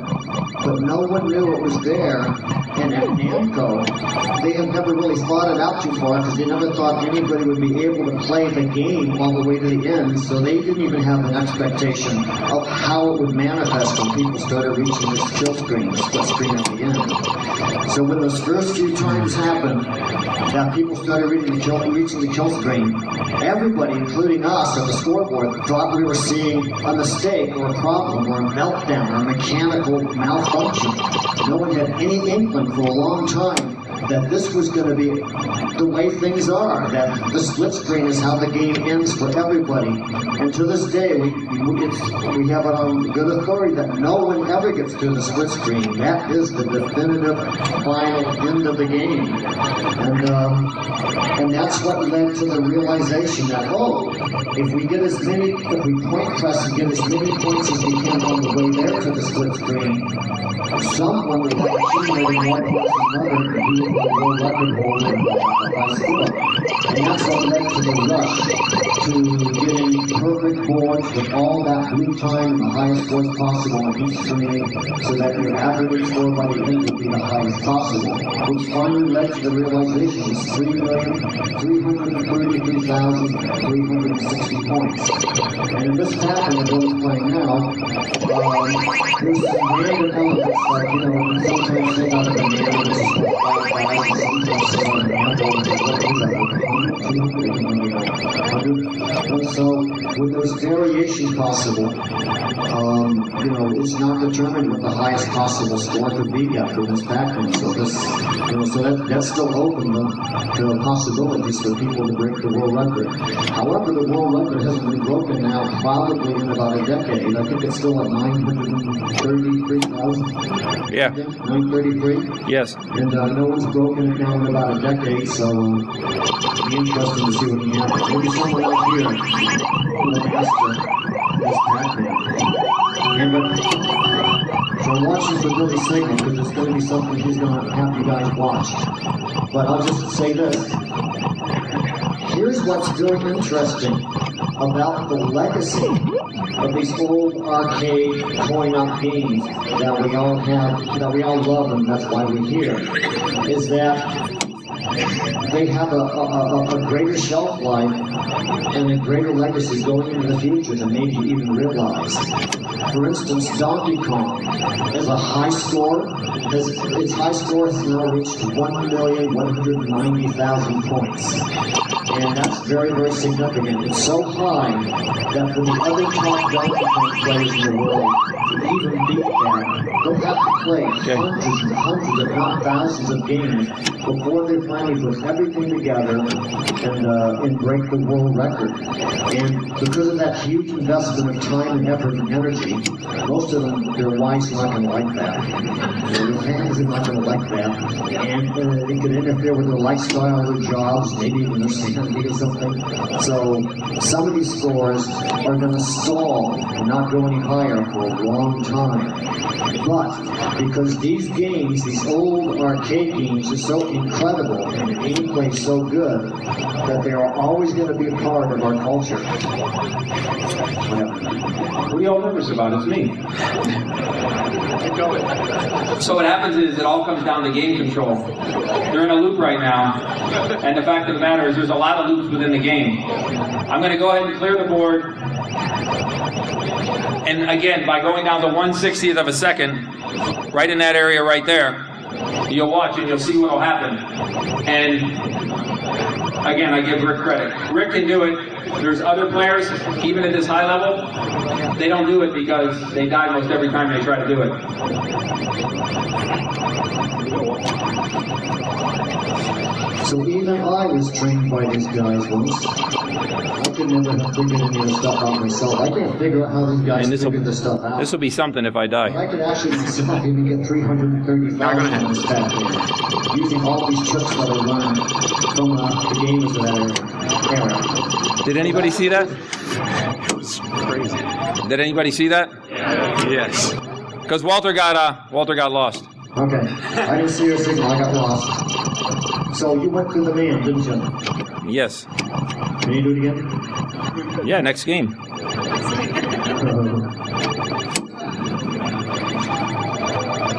So some of you saw. He actually ran his his Pac-Man through one of the ghosts, like it wasn't even there. And I think there aren't there numerous times that happens in the course of the game. No.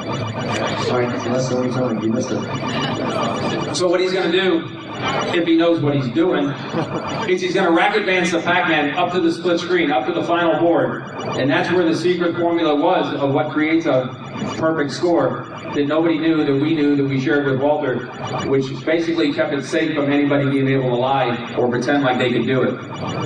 And so again, it all comes down to game control. And the fact of the matter is that when you play and you execute and you do it without patterns, you have to have control of the game, and that's exactly why why it was done this way. When we went to Namco, I was finally seated in front of Masaya Nakamura and his inner circle of marketers and programmers, and I thought, gee, there's not a kid that ever played video games who didn't want to be right here in this seat, and I told him that. And so I finally thought, gee, I could ask the questions. I said, geez, at the end of the game, when this happens on the split screen and that happens, what, you know, and I asked them a question, and they all looked back and forth at each other, and they said, uh, they all spoke in Japanese and came back the interpretation. Well, Mr. Mitchell, we have no idea.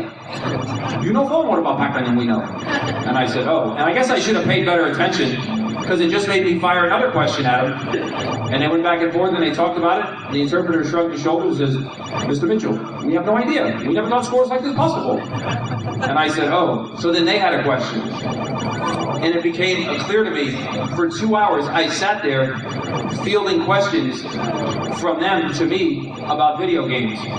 So that's why I say that was the absolute highest point in my illustrious career that I could sit there and I could be in that seat and have those big shots fielding questions this way. I mean, that was truly, truly unbelievable. When I went, Walter went there, I got a first class plane ticket. And uh, first class to Tokyo and back. I mean, the guy was the kindest guy you'd ever met. Uh, Walter took two days to get there. Two days. He had a flight, he got bumped, he got canceled, and everything else. He finally arrived there. But the fact of the matter is, when I got there, they were ready. I says, geez, what kind of car am I going to get in? Everybody's this tall. And I go out and I get to the car. They had removed the front seat of the car for me to sit in the back so that I'd have enough room to sit. There's a lot of stories like that. And there was probably 100,000 people at the Tokyo Game Show. It was me and two other Americans, and that was it. And I'd walk around, and I'm walking with people this big. And as I walked, I didn't have any security, nothing. It was crazy. And the, and the crowd would just part. I felt like I was Hulk Hogan walking to the ring or something like that. And so, well, come back. Come on, I got more work to do. Have Walter tell you about some of what happened to him in Japan. So what are you going to do now? You're going to um, rack advance it? Yeah, we're gonna rack advance it. Okay, so they're going to rack advance it, which is illegal if, it's, if you're doing a competitive game. Surely, hundred thousand dollars. Nobody ever does. Yeah, for a hundred thousand dollars. We started offering bounties. We had people who said that they got 8 million points on Donkey Kong. They got uh, perfect scores on Pac-Man. We started offering bounties. We offered $100,000 to anybody who could successfully play the split screen. We had people say, I've done it 20 times. Well, that's good for $100,000. You can't bribe me, they'd say. Did you You can find bribe me for $100,000, absolutely. We'd have people say, oh, I don't need the money. We had a guy who we were pursuing who said he got 11 million on Donkey Kong. We tried calling him. He got his number changed. We went to go visit him. He moved. He actually moved away. That guy in New Jersey? New Jersey. Oh, yeah, we once we once got a SWAT team together, of champion players in the car, and we would drive different places to try and visit the people who made amazing claims. 12 million in Pac-Man, 13 million in Donkey Kong, all sorts of outrageous scores. It was funny how fast Yeah. disappeared. So we, Yeah, I can get it. One time we finally found some guy who uh, he claimed that he 12 million Pac-Man.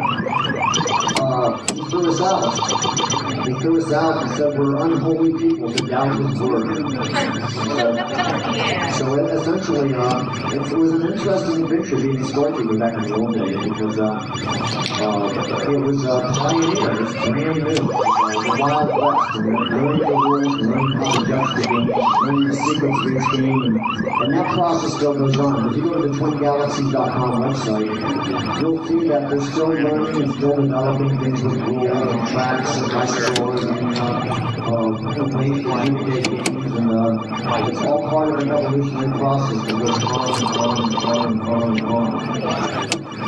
And even today, because the games, by the way, these old games have so many layers of intelligence to them that even now, many of those old classic games, people are still getting scores higher and higher and higher they're able to learn more and more about the different layers of the speak, that make up the gameplay. A lot of modern games don't have all that layered stuff, and you can move the game pretty fast, and you know the game as well as you probably ever know it. It's just a question of executing at that time. But a lot of these old games now uh, still more things that the players are uncovering by practicing and learning more and more and more and more.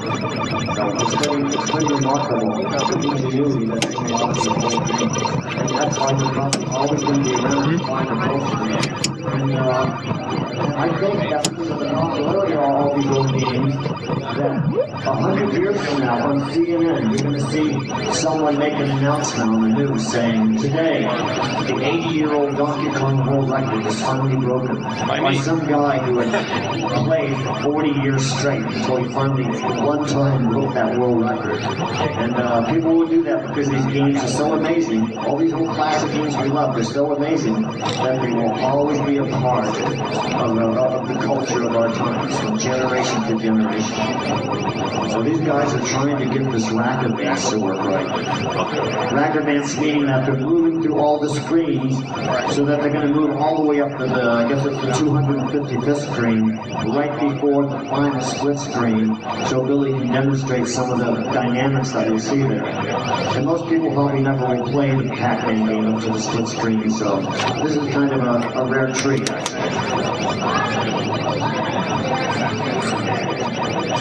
Anybody have questions? No, anybody got answers?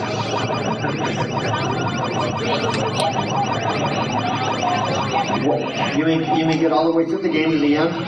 Well, when Billy did it, he didn't use pat- patterns, so he did it I think in about six hours. But people who became very adept at doing see since then I think eight people have done a perfect game now. He was the first, but I think eight people now have done it. Seven. Seven people? Seven people. And I think that two or three of them have been able to fine tune their technique so that they can do the whole thing in about three hours and 41 minutes. But I believe Under four hours anyway. under four hours a. So he did it in no pattern, but the people with patterns can do it about two and a half hours faster than you. Listen.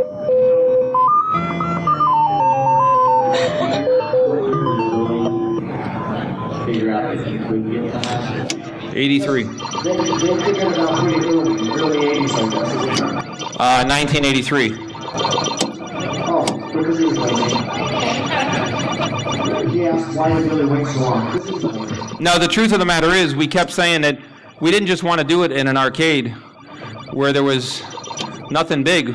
We wanted to do it like, like in the Hard Rock Cafe in London, England, or we kept waiting for that monstrous opportunity. And the truth is that games and contests actually came to a close in 1986. It was like the end of the golden age. And so, yeah, we just got lazy and we became complacent because there was nothing going on. There was no competition. Well, suddenly in 1999, just like a car turns 20 years old, video games did, and there was a renewed interest. And with that renewed interest became a renewed competition. And at that same time, as luck would have it, came the challenge from the Canadians. So putting all those worlds together, you know, created that actual explosion. You know, I've often said to myself, I've tried to say, how is it that I would possibly duplicate what it was that happened way back then? How could I draw that much uh, attention again? How could I create a story that would be that big again? And all that energy and all that force and all that luck and all that that came together, I don't know how I could ever do it. I mean, I actually don't think that I can.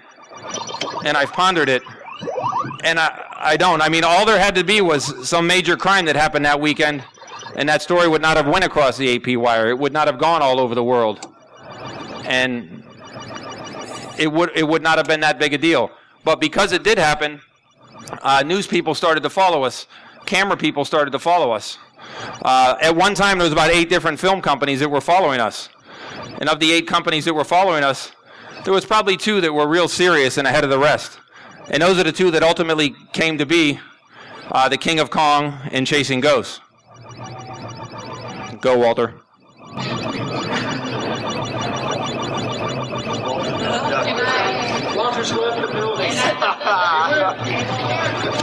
He's a screwball.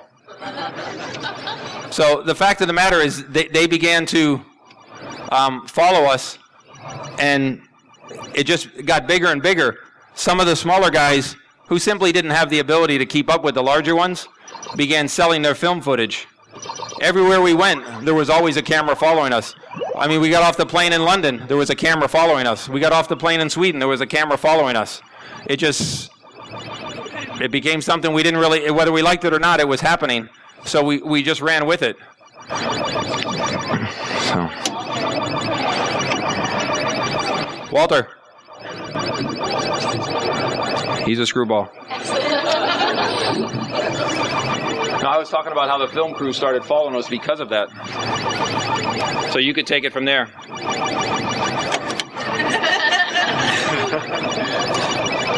Sorry, Walter's drawn a blank. Well, you know when the Chasing Ghost movie, uh, you know the Chasing Ghost, you've seen the Chasing Ghost movie.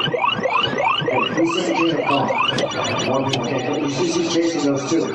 But at the time that Chasing Ghosts was being filmed, the King of Kong was being filmed at the same time. Plus there were four other film crews at the same time. There were six film crews us around, and eventually two of them dropped out. One sold their footage to the King of Kong, and two movies came out of it. Six crews, two movies, and all the crews hated each other, and they were all there at the same time, again and again and again in the same room at the same time. And most people don't realize is that there was this background scenario going on for the King of Kong and Chasing Ghosts. It was a very interesting process. And the reason it was happening was Billy will let you know they were we're at always 16 to make documentaries and suddenly aware of Yeah, a little, a little sooner. a little sooner. Yeah, 'cause I'll put this in a hiding spot. Okay, I'll let you know in 15 minutes.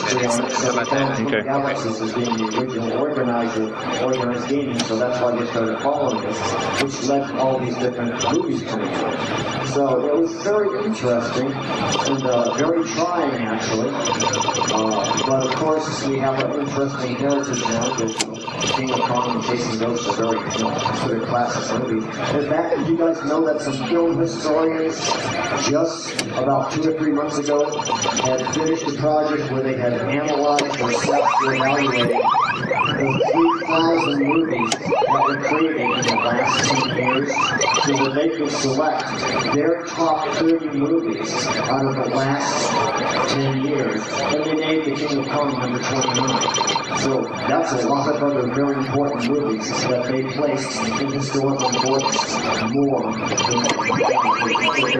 placed in less than what they had hired The King of Kong. That's what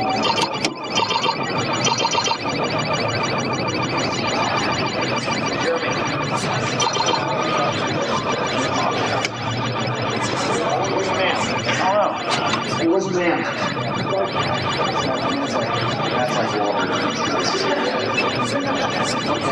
So I wanted to do this. Where's Matt? You pause right there, Billy. So is Matt here? Because I just saw Matt a moment ago. Matt. Okay. Now here's the thing.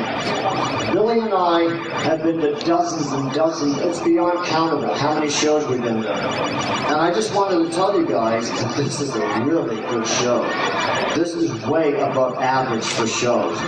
So since we're all here in the Zoom interview, I want just in case there's no other moment in the course of the remaining time now that we have a crowd this big gathered in front of these guys, I think it should be right now that we all stand up and give our standing ovation and thanks for them. So let's get up and do this, okay?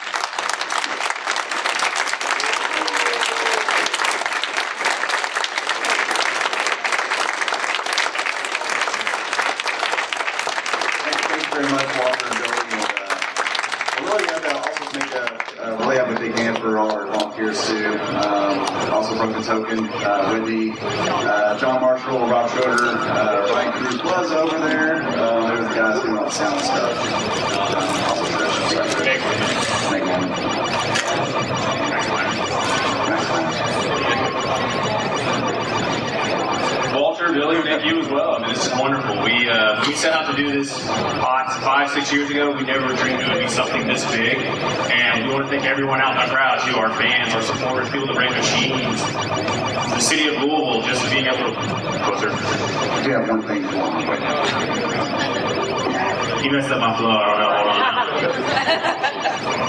Just it's uh, it's recreating the arcade experience for everyone again has been just a dream, and we're, we're really glad to share it with all of you. And thank you so much for coming year after year and, and continue to support us.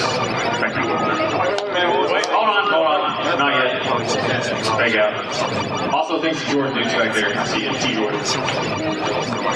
All right, so like uh, they were making a reference to baseball uh, with all the powerhouse scores and stuff like that. Uh, Louisville's famous for Louisville Slugger bats, so we got some special Louisville Slugger bats that we give away to all our other uh, um, speakers um, to come in. So this is Walter Day's, Louisville Slugger bat.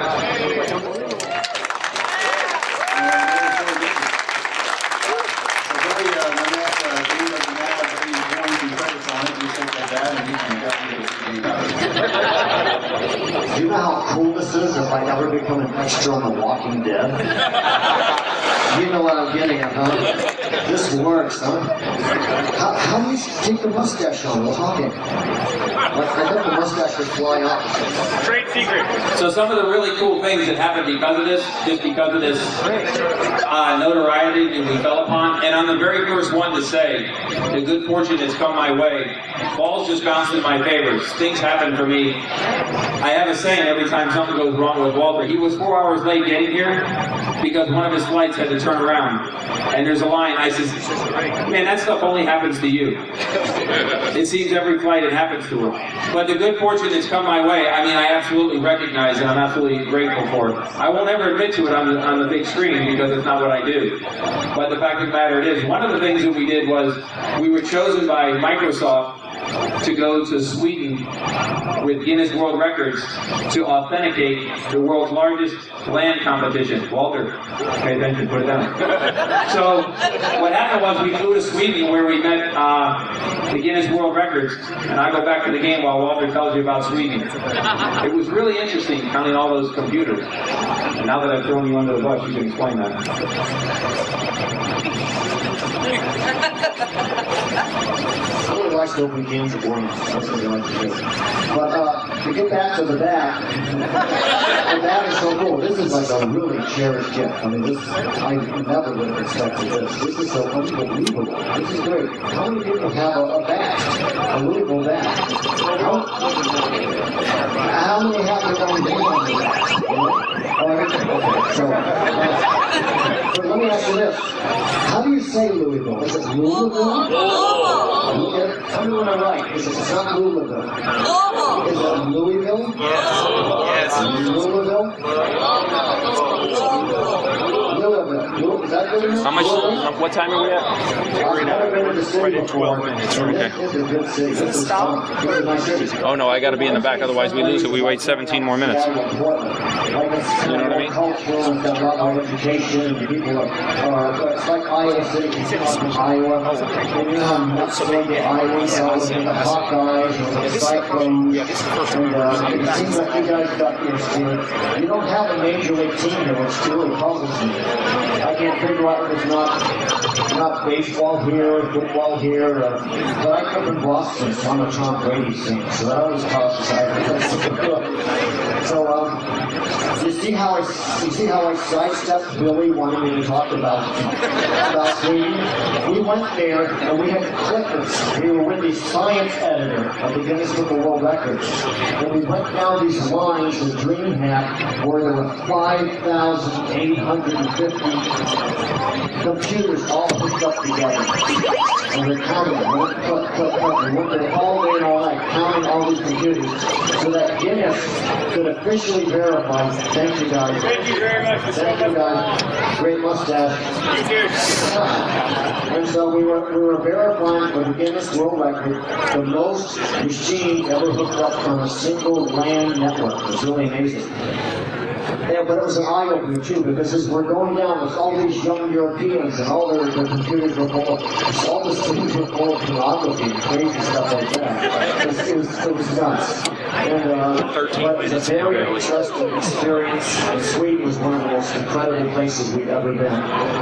No way. And uh, Sweden was one of the most amazing places we'd ever been. See, I'm going to tell you the real story. But uh, uh, one thing that was interesting, the science editor, when we were there, the science editor, he all excited, opens up this Yeah. folder, Okay. What? What would he that? shows us I'll sh- I'll show you. what Guinness was recognizing is the first We'll give you ever enough time to do it, spam and- Yeah, email. It turns out that someone was able to prove that back many years before, at a moment when there were only 185 email addresses existed in the entire world, and all 185 of those guys knew each other and were corresponding because they were all part of the educational network.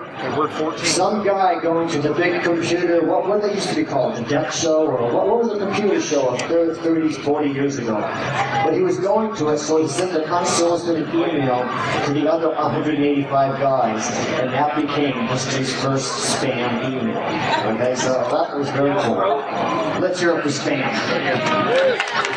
Okay, so you see I'm running out of things to say, and uh, Here you go, Billy. Flashlight.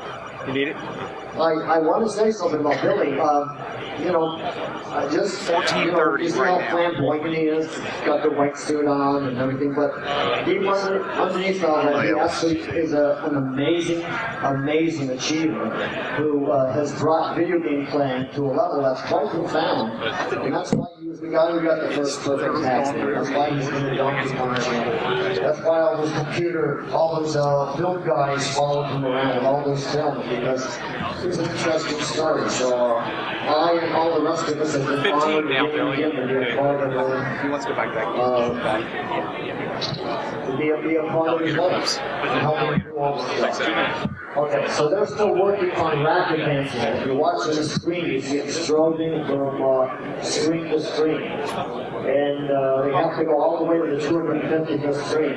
No, we would have had to play every one of these all the way through. Anybody got a baseball on? Who brought their, who brought their gloves? Uh, we're Okay, who's 15:30 now, Billy.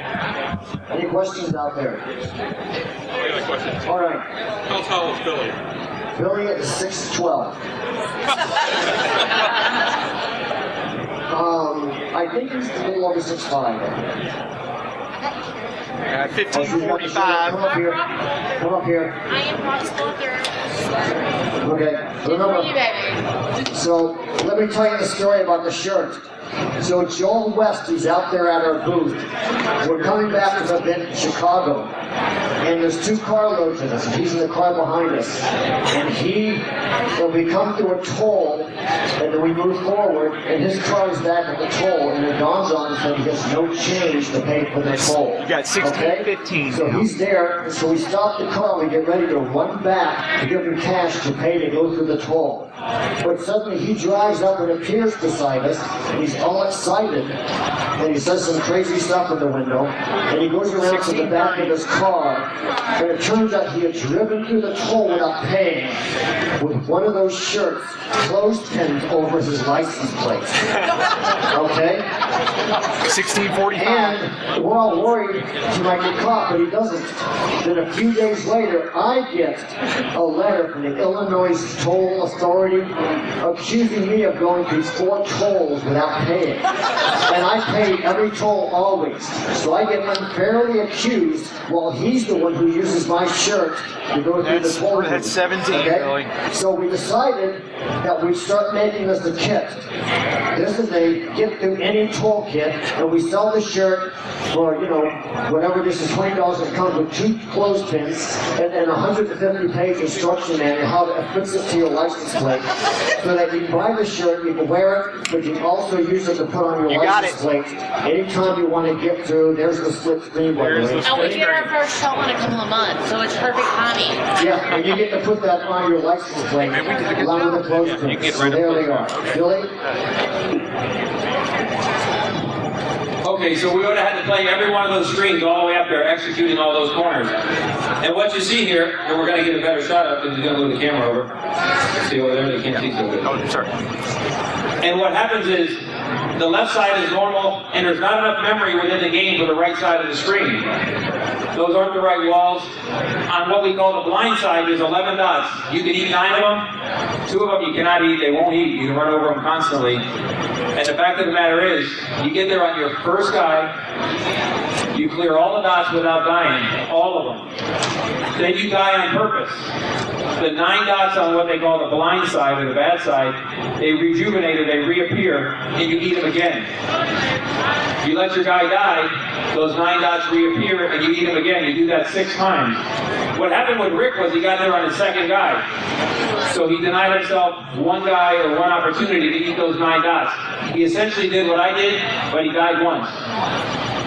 And so the fact of the matter is, in order to advance the Pac-Man screen, you have to eat 244 dots. There's not 244 dots on the screen, so you cannot advance the screen. That's why anyone who says, oh, I did, oh, I got lucky. No, you didn't. There's not enough dots on the screen, not even close.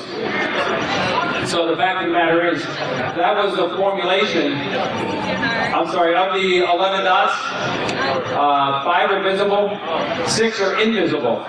Nobody even knew where they were. We actually had to map it out. We had a map that we laid over it. Again, we shared all this with Walter and with no one else in order to keep people from claiming that they did it. The only thing we didn't do is get off our lazy selves and do it. We didn't do it until we had to, until the Canadians came along. They're kind of the whipping post. You know, I say to them, I say, Canada, that's not really a country, that's like a British colony. I mean, he is a constant whipping post, Rick. But he's actually a really good guy. And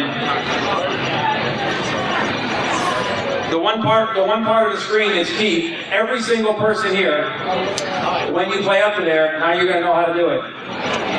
In the corner here, right there, there's the letter BC. At first we said that stands for beat the Canadians. then we said it stands for Billy Champion. But the fact is, that's a hiding spot that I learned. If you go there and you hide there, all the guys will trap themselves. Well, three out of four. They'll all trap themselves. They won't chase you. You can't die. And you can do exactly as I did when I got the perfect score. I showed this to the people from NAMCO for the first time in Chicago last May. Not only had they never seen a split screen, they certainly never saw how to do that. So here's Walter. So when we went to Sweden, the guy picked us up at the airport. It was a three-hour drive. He was as normal as any guy. He's 25 years old. He spoke English. He said everybody there speaks English. Even the kids don't even speak Swedish. He said they learned that they had to speak English to compete in the world. He was as normal as any guy. Then, just to show you a drastic difference in culture, you know where I'm going with this? So, the second day we're there, and in the middle of a show like this, this might give you some ideas for next year. In the middle of a show like this, on stage right here, they have a drag queen contest, and there's a half a dozen guys up there, and I go, hey, that's our driver. I go, one of the guys with us goes, he looks pretty good. He actually came in second place.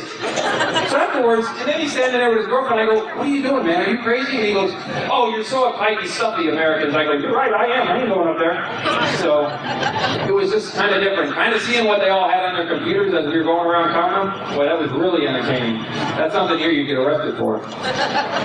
Walter, don't get upset. Come on over here. It's a tough act to follow. And there's a girl who says, you look like Atticus, remember?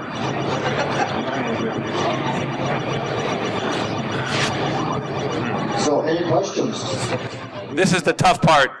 I got to start the game and run around front and play.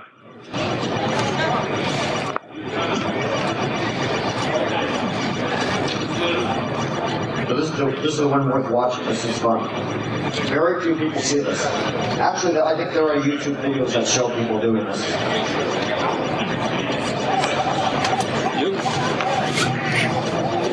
Ooh, I almost got toasted.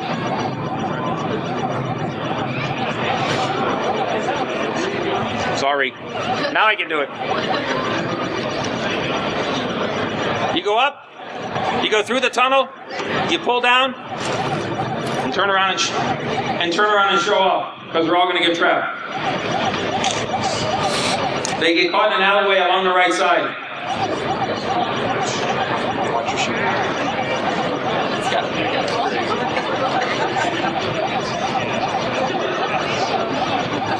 The walls on the other side actually don't exist. That's why you see the that's why you see the goofy guy in the bottom looks like he's breakdancing. And the other three are trapped in the side. They went in and they can't get out. So doing the board is easy to say the least. Here, you hold that.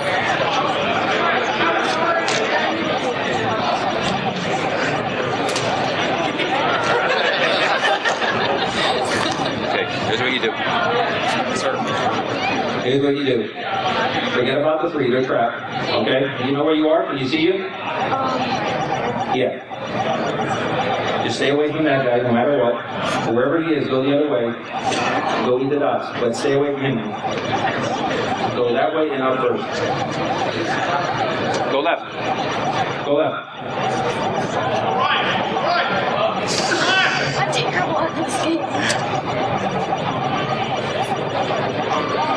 right? Stay away from that guy. Go back.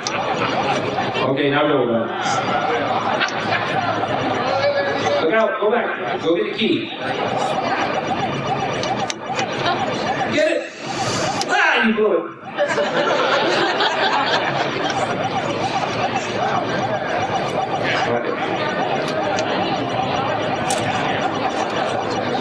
All right. Oh, she wants to keep going. Okay. Okay, see those four dots there? Run over those four. That's one, two. Eat the other ones. When I said there's 11 dots, you can eat nine of them. Those are the two you can't eat. See the one by the F? Don't run into the guys. Come back down. See the one right there? By that F?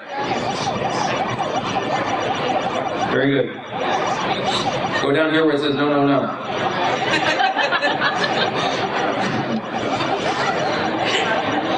Go up and down. More alleyway over. Go up here.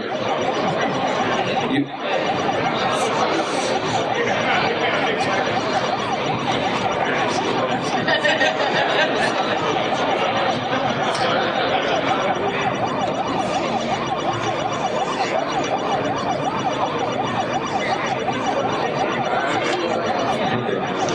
That's all of them. All right, now we're gonna die. Now she's gonna trap him just like I did. Now you got nine more dots to. Go left through the tunnel. Pull down right now. Pull down. Let go. That's it. You're on your way. You're a champ.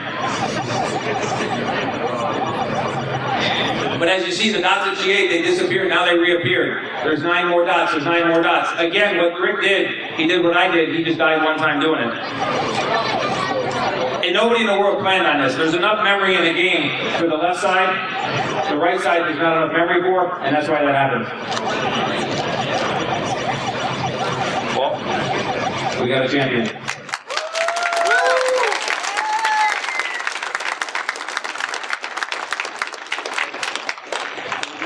Yeah. So let's hear it for Bailey. Bailey now is a tap dancer. So, so I guess maybe we'll leave it. We'll leave it on that screen so come up it. Yeah, you can. You, you can't try to go back through the tunnel opposite. If you do, you go in a lock position, and you'll never die there because you can't move, and the only way to fix it is to unplug the machine. So anyway, that's the actual story, the logistics of what happened. But again, the truth of the matter is, the ride or the ride of fame and the ride of good fortune and traveling and going to shows like this is absolutely incredible. Shows that we've interacted with, I think this is the 178th show. The reason why I know that is because I keep track of the number of posters that we've created for shows. And it's it's even gotten to the point where we have said, haven't you, that we don't want to do any more shows. We're tired. But the fact is we enjoy it so much that we just continue to do it. Uh, we actually do work really, really hard at this. We work hard at the ideas. We work hard at the promotions. We'll spend hours talking about what we did right here and how to iron it down so the next time we make it more interesting, we make it better. But again, the fact is going around the world looking at things, meeting people, uh, the stories we can tell. Like I'm always, I'm often asked to tell. They go, Billy, come over here. Uh, tell us a Billy Mitchell story, and I'll tell a story, something that only happens to me. But what I started doing, because I, I guess I try to push the envelope, is I tell what I call anti-Billy stories. I'm in the store and I'm with a friend of mine who's very much a fan of mine. And he sees a guy, sees a kid about your age, looking at some video games, and the guy goes, "So you like video games?" And the kid goes, "Yeah." And he goes, uh, "What do you think about Billy Mitchell?" I'm right in the next aisle, and he goes, "Who?" He goes, "Billy Mitchell." He goes, "Who's that?" And the guy goes, you know, Billy Mitchell, he's the player of the century. He goes, what century? the guy goes, the 20th century. He had like the world record on Donkey Kong and Pac-Man. Pac-Man? He says, that's retro, man. Nobody plays that. So there's all kinds of funny stories like that. And the other one I always tell is, I'm walking into the Staples with my wife, and I can see people in the window pointing as we go walking in. I guess I have a distinct look. And I go, well, we're going to have fun in this store. So we're walking through the store. Suddenly my wife goes, Bill, these people know you. They want to say hi to you. So I come from the next aisle like I always do. I never hide. I always say, hey, how you doing? Nice to meet you. Thank Billy Mitchell. The guy goes, I knew it. I knew it. I knew it. I saw you. I knew it. I saw you on MTV. I, I, I knew it was you. I told my girl. He goes, you got the world record? I go, yeah. He goes, ping pong. and I go, what's that? I go, ping pong. Yeah, ping pong. And I go, goes, oh, Pac-Man? He goes, you play Pac-Man? I go, never mind, get away from me. so I, I do, I have funny stories like that. So it's, there's not a single day ever, ever, ever goes by that I don't get recognized in public. And I promised myself that I would never unappreciate it, and the fact is I don't. I, I still appreciate it, uh, you know, the same as I always do. Since we got the game here, why don't we start picking on people? Come on, get up there and play. Stay away from the other. Stay away from the tunnel on the other side. But so the fact that fame or that good fortune or that collateral damage, what Walter doesn't like, Walter's like a real proper guy. And what he doesn't like is when I get up there and I bring some of the emails that I've received. Or when I play some of the uh, audio, notice my phone's not even here. Audio of the voicemails I receive. Because I do receive emails that I wouldn't share with a bunch of drunken frat boys. They're so outrageous. I mean, they're beyond cruel. And, uh, but I've been in adult locations where I played some of the voicemails, and the fact of the matter is, it only goes about three seconds into the voicemail, and you can't hear what's said because everybody starts laughing hysterically. Um, I got to think of one I can say here. Um, I had a call, and I, I was, I mean, I'm on the phone, and I hung up, and I was in a bad mood. It had something to do with business, and I'm just sitting there. And remember, I was in a bad mood, so I answer the phone. I go, "Hey, Rick." He's, guy goes, uh, "Is Billy there?" And I go, "Yeah, it's Billy. What can I do for you?" Uh, like, and he hangs up. That happens sometimes. So then, uh, he's still alive. So then, the phone rings again, and I can see it. I go, "Okay, well, can I help you?" Billy, I go, "Yeah." He goes, I think i just want you to know, I think what you did was horrible. And I go, oh yeah? Another horrible thing. What happened? That guy came all the way to your restaurant. He came inside, and you didn't even have the decency to go in and say hi to him. And I go, and that's what you think happened? I, I know it's what happened. I saw the movie. And I go, so you saw the movie, so you figure that's the way it happened. He goes, oh, you're trying to say it didn't? I go, no, no, no, I'm telling you they didn't tell you the whole story. Well, what's the story? I go,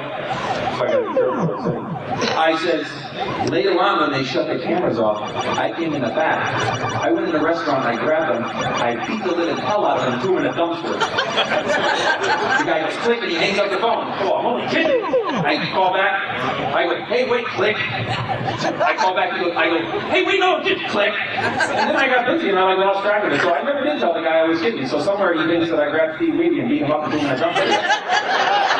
But the fact of the matter is, I went in the restaurant, and what's unique is that was in 2006. Now, I knew Walter since 1982.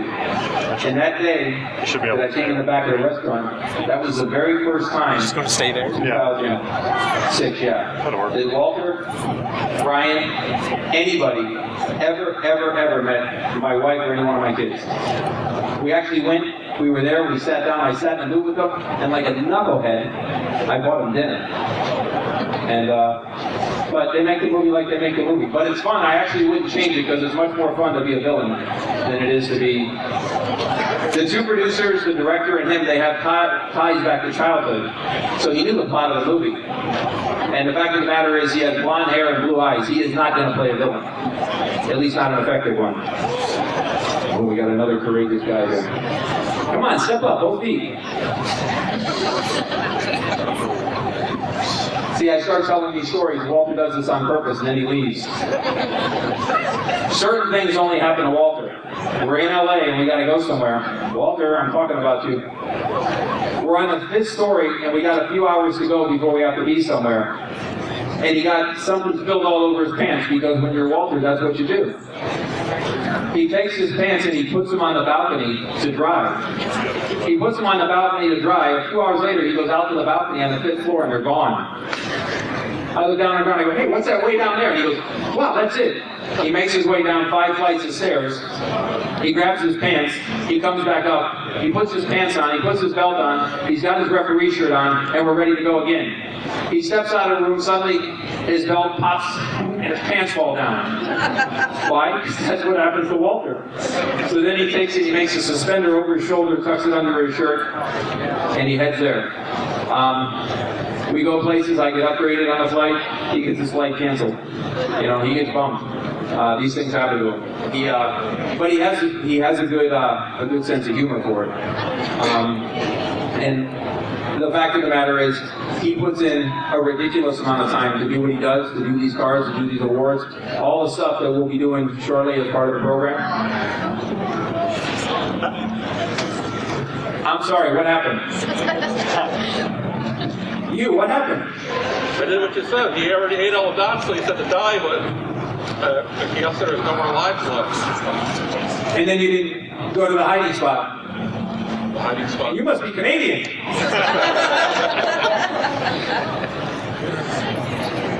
Walter, it's time to close it down. Come up here. If you ever really want to aggravate Walter, you just steal his popcorn. It's the only vice he has. He truly does.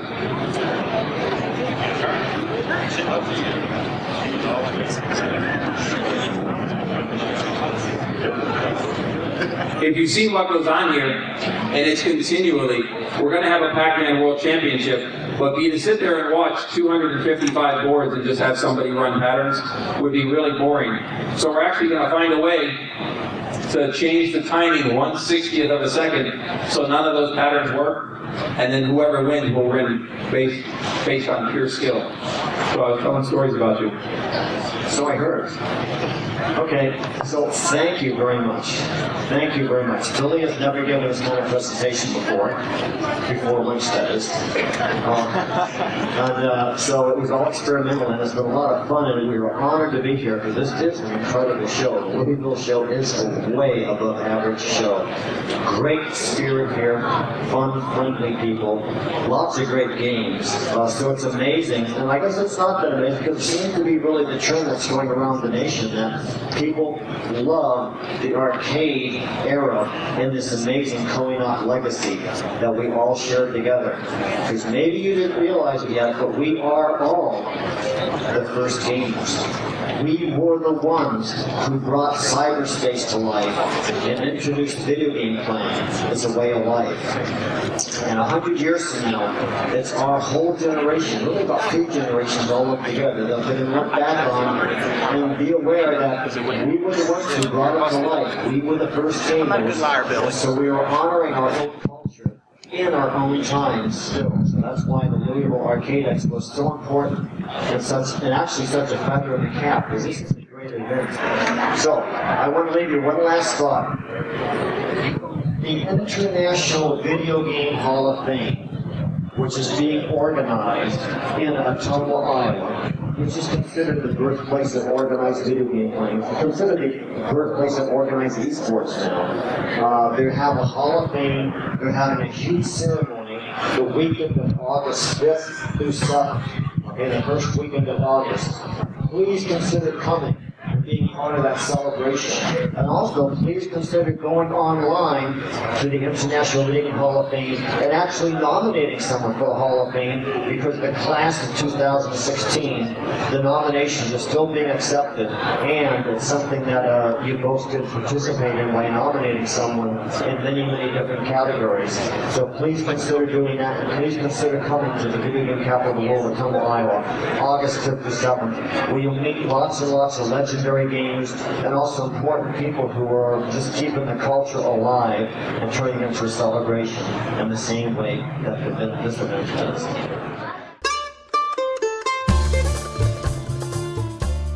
Congratulations! You made it to the end of another episode of the Broken Token podcast. I promise they'll do better next time. Maybe next episode they'll actually listen to me for a change. Just go easy on the guys. They don't have a lot to work with. But I know their moms would be so proud. We want to hear your feedback, comments, rants, raves, and otherwise, both good and bad. Drop us a line via email at podcast at brokentoken.com. You can also call us at 470-2CALL-BT. That's 470-222-5528. And leave us a voicemail. We'd love to hear from you, and we might play your message on air in the next episode. Be sure to follow us on Twitter at Broken Token and like our Facebook page at facebook.com slash Broken Token. Britt and Whitney are always posting content between the official episodes, and it's a great way to stay involved with the show between the shows. You can find our podcast on the iTunes Store and on Stitcher Radio. Just search for Broken Token and subscribe to the show. Like what you hear? Please consider leaving us a review on the iTunes Store and on our Stitcher Radio page, as the reviews help out the show. Please visit our website at brokentoken.com for articles, reviews, restoration logs, direct show downloads, and expanded show notes for this and every episode. Once again, thanks for listening. The Broken Token podcast would like to thank the only person on staff who has actual vocal talent, Miss Christy Letzi. And that's me. Music for the Broken Token podcast graciously provided by Hayseed Dixie. Head over to their website at www.hayseed-dixie.com for videos, tour dates, merchandise, and to purchase music.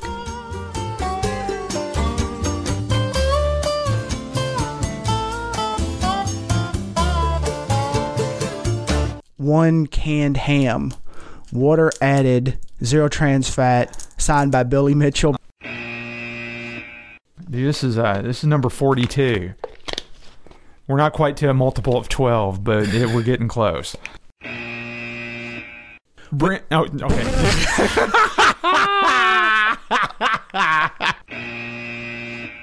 Your mic starting to slow. I don't know what is up with that. There, there it went. There it went. Ah!